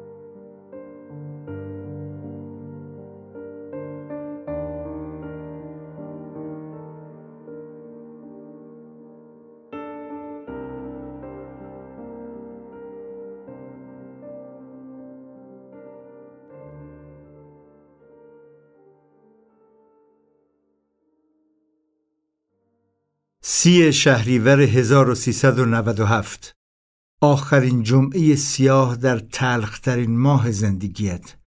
غزاله راهی بهشت زهرا می شود با گل و آب و گلاب می شتابد بر مزار دو پدر بزرگش. غلام حسین صدر محمود دولتی. احتمالا برای آخرین بار. از این کارها نمی کرده شاید از حال و روز دریافته که مرگ همین نزدیکی است. نمیدانی خوب است یا بد. هنوز نمیدانی جدی گرفتن مرگ مثبت است یا منفی. جوان را به زندگی امیدوار می کند یا نومید قبرها، سنگها، نامها و جمله ها گورستانها همیشه برایت آرامش برمغان آوردند مرده ها از زنده ها مهربانتر و مظلومترند. بخشنده تر و بیازارتر بهشت زهرا که دیگر قصه است برای خودش. معوای خواب همه نزدیکانت. مزار یک نفر در بهشت زهرا نزدیک مزار پدر توست. چند متریش. پرویز فنلیزاده. روی سنگش نوشتند تا قبر آ آ آ آ. تکیه کلام مشقاسم در دایجان ناپلون چه ایهامی دارد این اشاره؟ بله. همه در چند قدمی قبر ایستاده ایم. هر بار سری به مزار پدر می‌زنی سنگ قبر فنریزاده را هم با حوصله میشویی و گلباران می‌کنی احتمالا تو بیش از نزدیکان خود فنریزاده بر سنگ مزارش آب ریخته ای و گلاب خالی کرده ای و با انگشتانت خاک و گل لای کندکاری آ آ آ آ را پاک کرده ای. امروز کسی آن بالا زده زیر گریه مرد پا به سن گذاشته ای سر قبر همسرش در عالم خیال با زن و بچه هایش حرف می‌زند. مویه می کند و بر سرش می کوبد. ظرف خرما و حلوا را به طرفش می‌بری. خدا رحمت کند بفرمایید. اما نه نگاهت می کند و نه حرفی می‌زند و نه خرما و حلوا بر می دارد. چند بار می گوید فاطمه جان فاطمه جان. گریه می کند و گریه. و دستمال سفیدش را بر چشمانش می کشد. سر مزار پدر که برمیگردی نالهش ضعیف شده و ضعیفتر. کارتان که تمام می شود جهت وزش باد به سوی شماست و چیزی بیش از خسخسی کوتاه از او به گوش نمی رسد. موقع بازگشت به خانه نمیدانی دیگر گذارد به بهشت زهرا خواهد افتاد یا نه. نمیدانی دوباره آ آ آ آ را تمیز خواهی کرد یا خیر. نگاه دیگری به ردیف گورها میاندازی به در خروجی بهشت زهرا پیش به سوی مسیر شمال در دوردست کوههای شمیران جلب نظر می کنند و غزاله در دل اتومبیل‌های فشرده به دنبال مسیر گاز می دهد. خدا حافظ بهشت زهرا. مهرزاد می‌گوید غزاله دیشب رفته و برایم شم روشن کرده و به دعا روی آورده. دختر کوچولو به کلی زیر رو شده.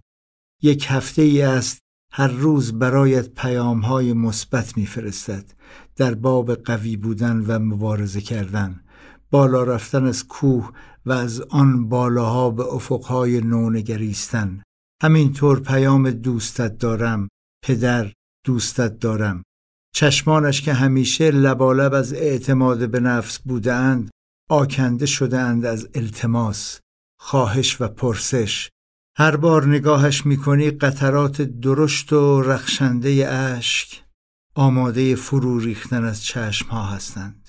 غزاله جمعه بعد راهی سرزمین های دور خواهد شد. راهی بستون. راهی معوایی دور از تهران دوست داشتنیش.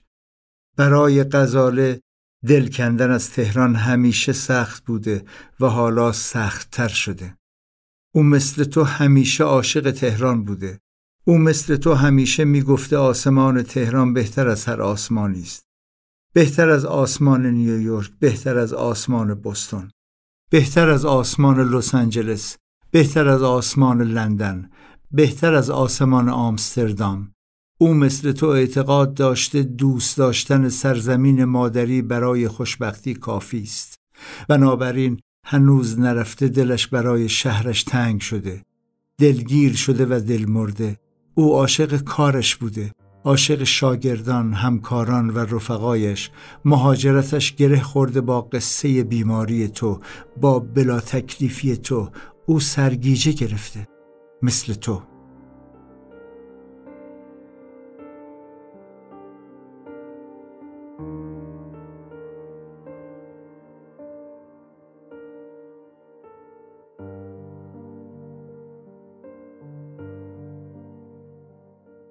فصلی جدید. چرخشی غیرمنتظره پرتاب شدن منشأ بیماری از یک اندام به اندام دیگر.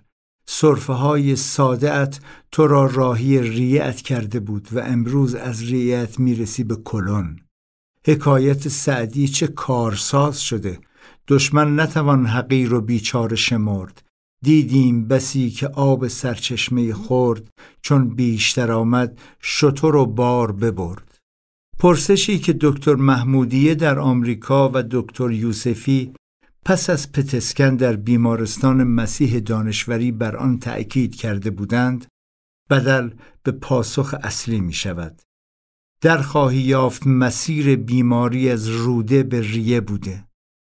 نتایج آزمایش کلون نشان می دهد لانه اصلی کارسینوما در کلون بوده و نریه در خواهی یافت که پزشک ریت می بایست بر انجام کلونوسکوپی اصرار می ورزید و تو را به جستجوی انبان کارسینوما هدایت می کرد. اما نورزید و هدایت نکرد. می بایست برایت از شیمی یا بافت شیمی ایمنی حرف می‌زد. از آزمایش روی نمونه پاتولوژی که کمک فراوانی به یافتن منشأ سلول های سرطانی می کند.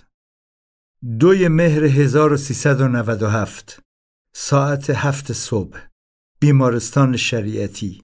پوشیدن همان جامعه آبی بیماران با شکم خالی و روده های پاک.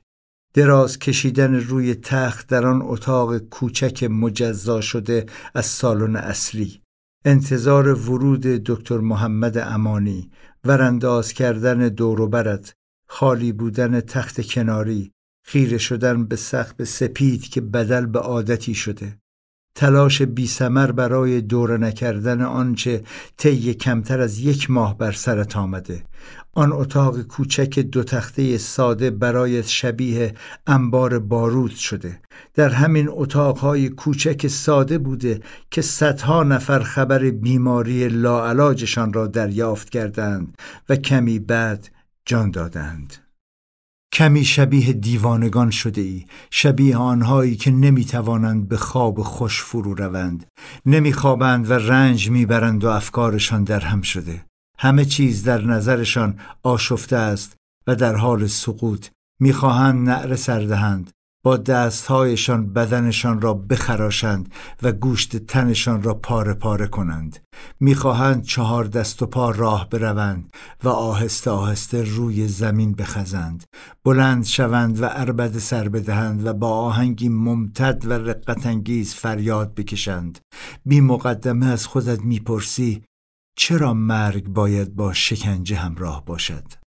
چرا مرگ ساده برگزار نمی شود مگر تولد بیدرد هم وجود دارد هم مادر درد می کشد و هم کودک با گریه زندگی را آغاز می کند چه پرسش و پاسخهای فیلسوف معابانه ای اما در چنان موقعیتی که از صبح روز پیش فقط آب و داروهای پاک کننده رود نوشیده ای به چه می‌توان فکر کرد؟ با این شکمی که گاه و بیگاه دردی درونش میپیچد به چه می‌توان اندیشید؟ با چیزی که شورش را درآورده چطور می‌توان کنار آمد؟ روی آن تخت هرچه بیشتر فکر می‌کنی گیجتر می‌شوی. بنابراین دل میسپری به پچپچه های بیخیالانه پرستاران سالن اصلی. گپ های سادهشان، خبر دادنها و خبر گرفتنهای بی اهمیتشان، درد دل کردنهای کوچولویشان، تنگ شدن دلت برای روزمرگی. خوش حالشان ورود دکتر امانی آغاز کلونوسکوپی بیهوشی. بدل شدن سخنان واضح و شمرده به صداهایی گنگ و خفه. دوباره بدل شدن به زبونترین آدم روی زمین. باز کردن چشما رویارویی با دکتر. تو دراز کشیده ای و او ایستاده. مهرزاد کمی آن طرفتر. تماشای پرینت رنگی تصاویر ثبت شده از رودت. به یاد آوردن فیلم های علمی تخیلی. مسیر هزار تویی که شاید در هر گوشهش هیولایی خفته باشد. هیولایی آماده بلند شدن نعره زدن و قربانی گرفتن. چه تصاویر زشتی! با سماجت در چشمان عمیق دکتر خیره می‌شوی و بی صبرانه می‌گویی سلام دکتر عزیز آدم با جنبه ای هستم. انتظار اخبار خوب هم ندارم. سلام معمولا اخبار بد رو به نزدیکان بیمار میگن نه خود بیمار. ولی خب شما واقع بین هستید. بله از اون واقع بین ها هستم.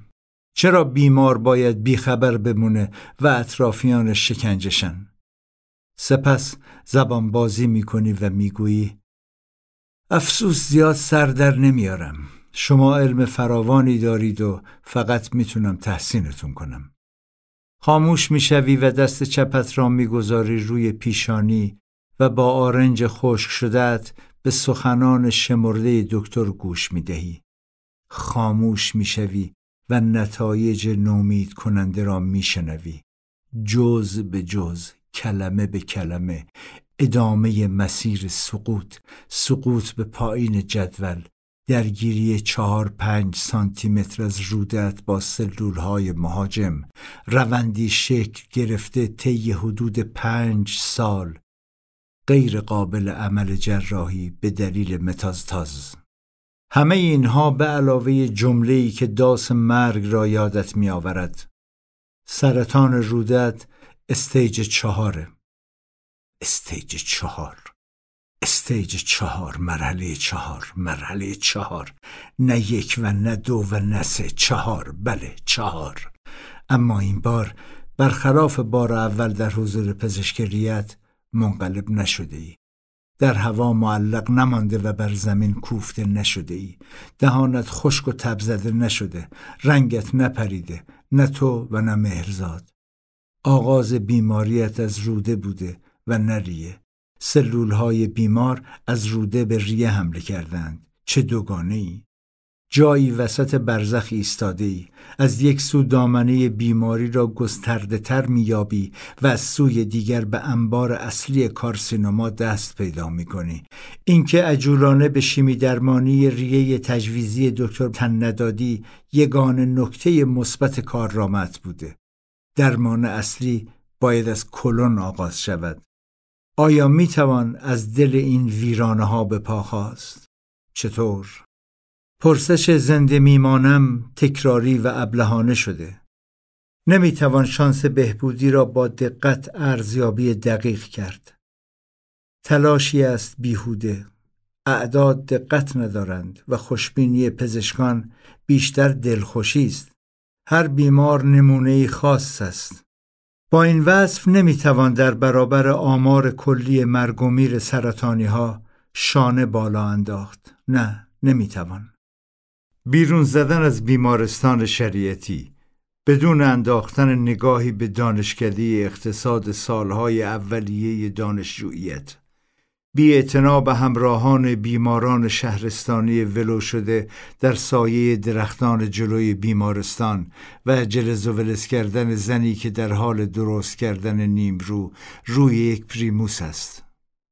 گذر از عرض خیابان از لابلای اتومبیل ها با کوهی از عکس و اسکن و گزارش با همه آن نتایج لعنتی که چه سنگین شدند حین رفتن به سوی آزمایشگاه فقط به زمان میاندیشید.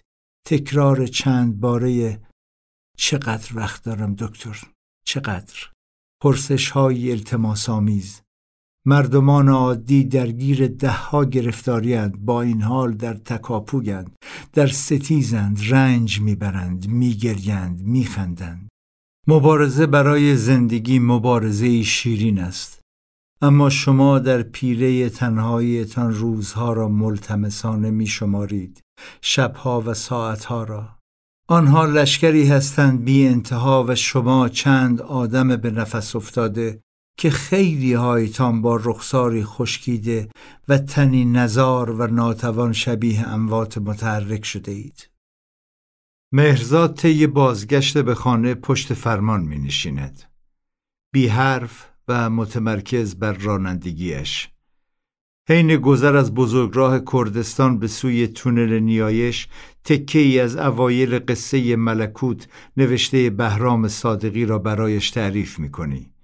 جایی که دکتر حاتم و آقای مودت که دوران نقاهتش را سپری می کند روبرو می شوند و خواننده به آن جملات می رسد. برگ انجام کار من سراسر معده و روده آقای مودت چهل و دو ساله را به خوبی کاویدم و ایشان به سرطان خطرناک و کشنده معده از نوع گلکلمی دچار هستند و آثار شکوفه های این گیاه در همه جای مخاط به خوبی دیده می‌شد. مرگ زودرس و افتضاح آمیز آقای مودت همراه با دردهای طاقت فرسا حتمی است. ارادتمند معمور شماره 999 خانه برای نهار. مختصری زرشک پلو با مرغ. احتیاط مفرد در خوردن غذاهای خوشمزه با شکم کاملا خالی. نه ماست می‌خوری و نه خیارشور نه سبزی تازه و نه ترشی. یک ساعت دراز می‌کشی و بیماریت را با افکار و نتیجه گیره های بی سمر دوره می‌کنی.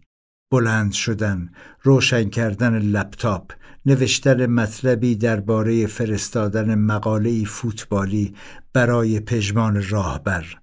پژمان می‌پرسد کی میری؟ جواب می‌دهی پانزده مهر و آرزو می‌کنی پانزده مهر هرگز فرا نرسد هیچ وقت اما پانزده مهر همین نزدیکی است همین چند روز دیگر خواهد آمد و تو خواهی رفت. ساعت پنج نشده که منقلب می‌شوی. دل درد می‌گیری، لرز می‌کنی و صدای به هم خوردن دندانهایت بلند می‌شود. می‌روی زیر لحاف و مهرزاد چند پتو رویت میاندازد. دوشک برقیش را روشن می کند و زیر لحاف می اندازد رویت. درد و لرز، لرز و درد، داغ شدن و گر گرفتن بدون جاری شدن قطره ای عرق تلاش بیهوده برای خوابیدن برای فرار از درد و لرز مهرزاد درجه زیر زبانت می‌گذارد. سی و هشت همی تب داری. نمی‌خواهی مستربش کنی. نه خوبم. ساعت شش. ادامه درد و لرز. مهرزاد دوباره درجه زیر زبانت می‌گذارد. سی و هشت و نیم. تبت رفته بالا. از درد به خود میپیچی و تا مرز نعره پیش می‌روی. اما دندانهایت را روی هم فشار می‌دهی و می‌گویی خوب میشم. ساعت هشت. آرام شدن تدریجی درد و لرز. مهرزاد دوباره با درجهش باز میگردد و آن را زیر زبانت می‌گذارد. نزدیک سی و نه زنگ زدم به دکتر امانی. نگرانی دکتر بابت احتمال عفونت. اگه بدتر شد راه بیفتید طرف بیمارستان. نمی‌خواهی به بیمارستان برگردی؟ نه نه. تلاش می‌کنی بهتر شوی. قلط می‌زنی دوباره و دوباره. تو عفونت نداری. نه نداری. آنها همگی پزشکان و پرستاران حرفه‌ای معرکه ای بودند. نه نه. تلاش می‌کنی واژه عفونت را از ذهنت پاک کنی. نهیب مهرزاد. بلند شو. اگه با تب بالا تشنج بگیری چیکار کنم؟ دو نفری راه میافتیم مهرزاد دوباره با همه خستگی و اعصاب خوردش پشت فرمان می نشیند. نگاهی به او میاندازی و برای اینکه شده یک همسر علیل از او عذر می‌خواهی. مهرزاد حتی پوسخند هم نمی‌زند و فقط تلاش می کند اتومبیل را بدون مالیدن به دیوار پارکینگ به کوچه برساند. نتوانسته ای با درد و لرز و تب یک شوخی جاندار بامزه کنی. راهی اورژانس پایین پارک قیتریه می‌شوید. معوای همیشه امنتان. دکتر جواد رزاقی آنجا نشسته همان پزشکی که درد هفته پیش پس از اسکن شکم را تخفیف بخشید. دکتر خوشرو و خندان تو مهرزاد جمله تب داره و تبش بالا رفته را تکرار می کند. دکتر تبت را چک می کند. سی و هفت. مهرزاد میخکوب شده. یه بار دیگه آقای دکتر سی و نه بود. دکتر دوباره تبت را چک می کند. سی و هفت. فشارت را می گیرد. یازده روی هفت. با دستانش معده و روده هایت را فشار می‌دهد درد بی درد کاپشن پاییزت را در میآوری گرمت شده لرز بی لرز دکتر دست به قلم نمی‌برد و نسخه ای نمی نویسد فقط توصیه می کند بروی و بخوابی با آرامش آرامش. یادت رفته چنین لغتی هم وجود دارد. یادت رفته می توانی بی کابوس سر بر بالین بگذاری. خیلی چیز هاست که یادت رفته. دکتر که چهره بهت را می بیند می گوید جان حال تو از من بهتره. و تو بلافاصله جواب می دهی نگو دکتر عزیزم نگو. نمی‌خوام بگم چی بر من گذشته. نمی‌خوام شب تو خراب کنم. در راه بازگشت به خانه راضی هستی طی چهار هفته شده ای آدمی که واقعا هیچ چیز حیرت زدهت نمی کند. دیگر از چیزی متعجب نمی شوی. واقعا هیچ چیز.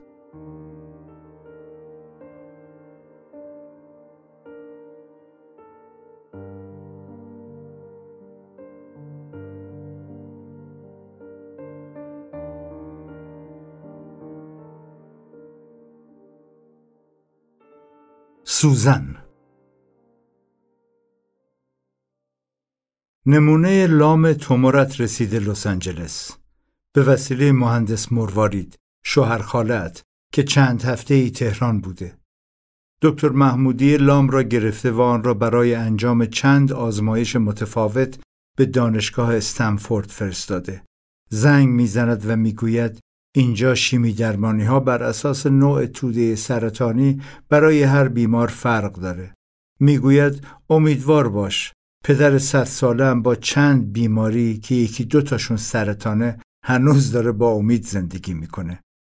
امیدوار باش همان چیزی که از حالا به بعد خطاب به خودت خواهی شنید. بارها و بارها آنقدر تکرار خواهد شد که اهمیتش را از دست خواهد داد. امید. آخرین چیز ته این صندوق خالی. تعلق خاطر به رسیدن محبوبی در آینده یا احتمالا تصور رخدادی خیر و شیرین. جایی در مرز خوشخیالی و ایمان. رفیقی دارم که می‌گوید امید یعنی خوشخواهی خوشروانی. به هر حال چشم گوشت پر شده از این حرفهای بی مصرف سر تکان می‌دهی و می‌روی پی کارت. که کاری نیست جز تحمل سختی ها. نزدیکانت تماس می‌گیرند.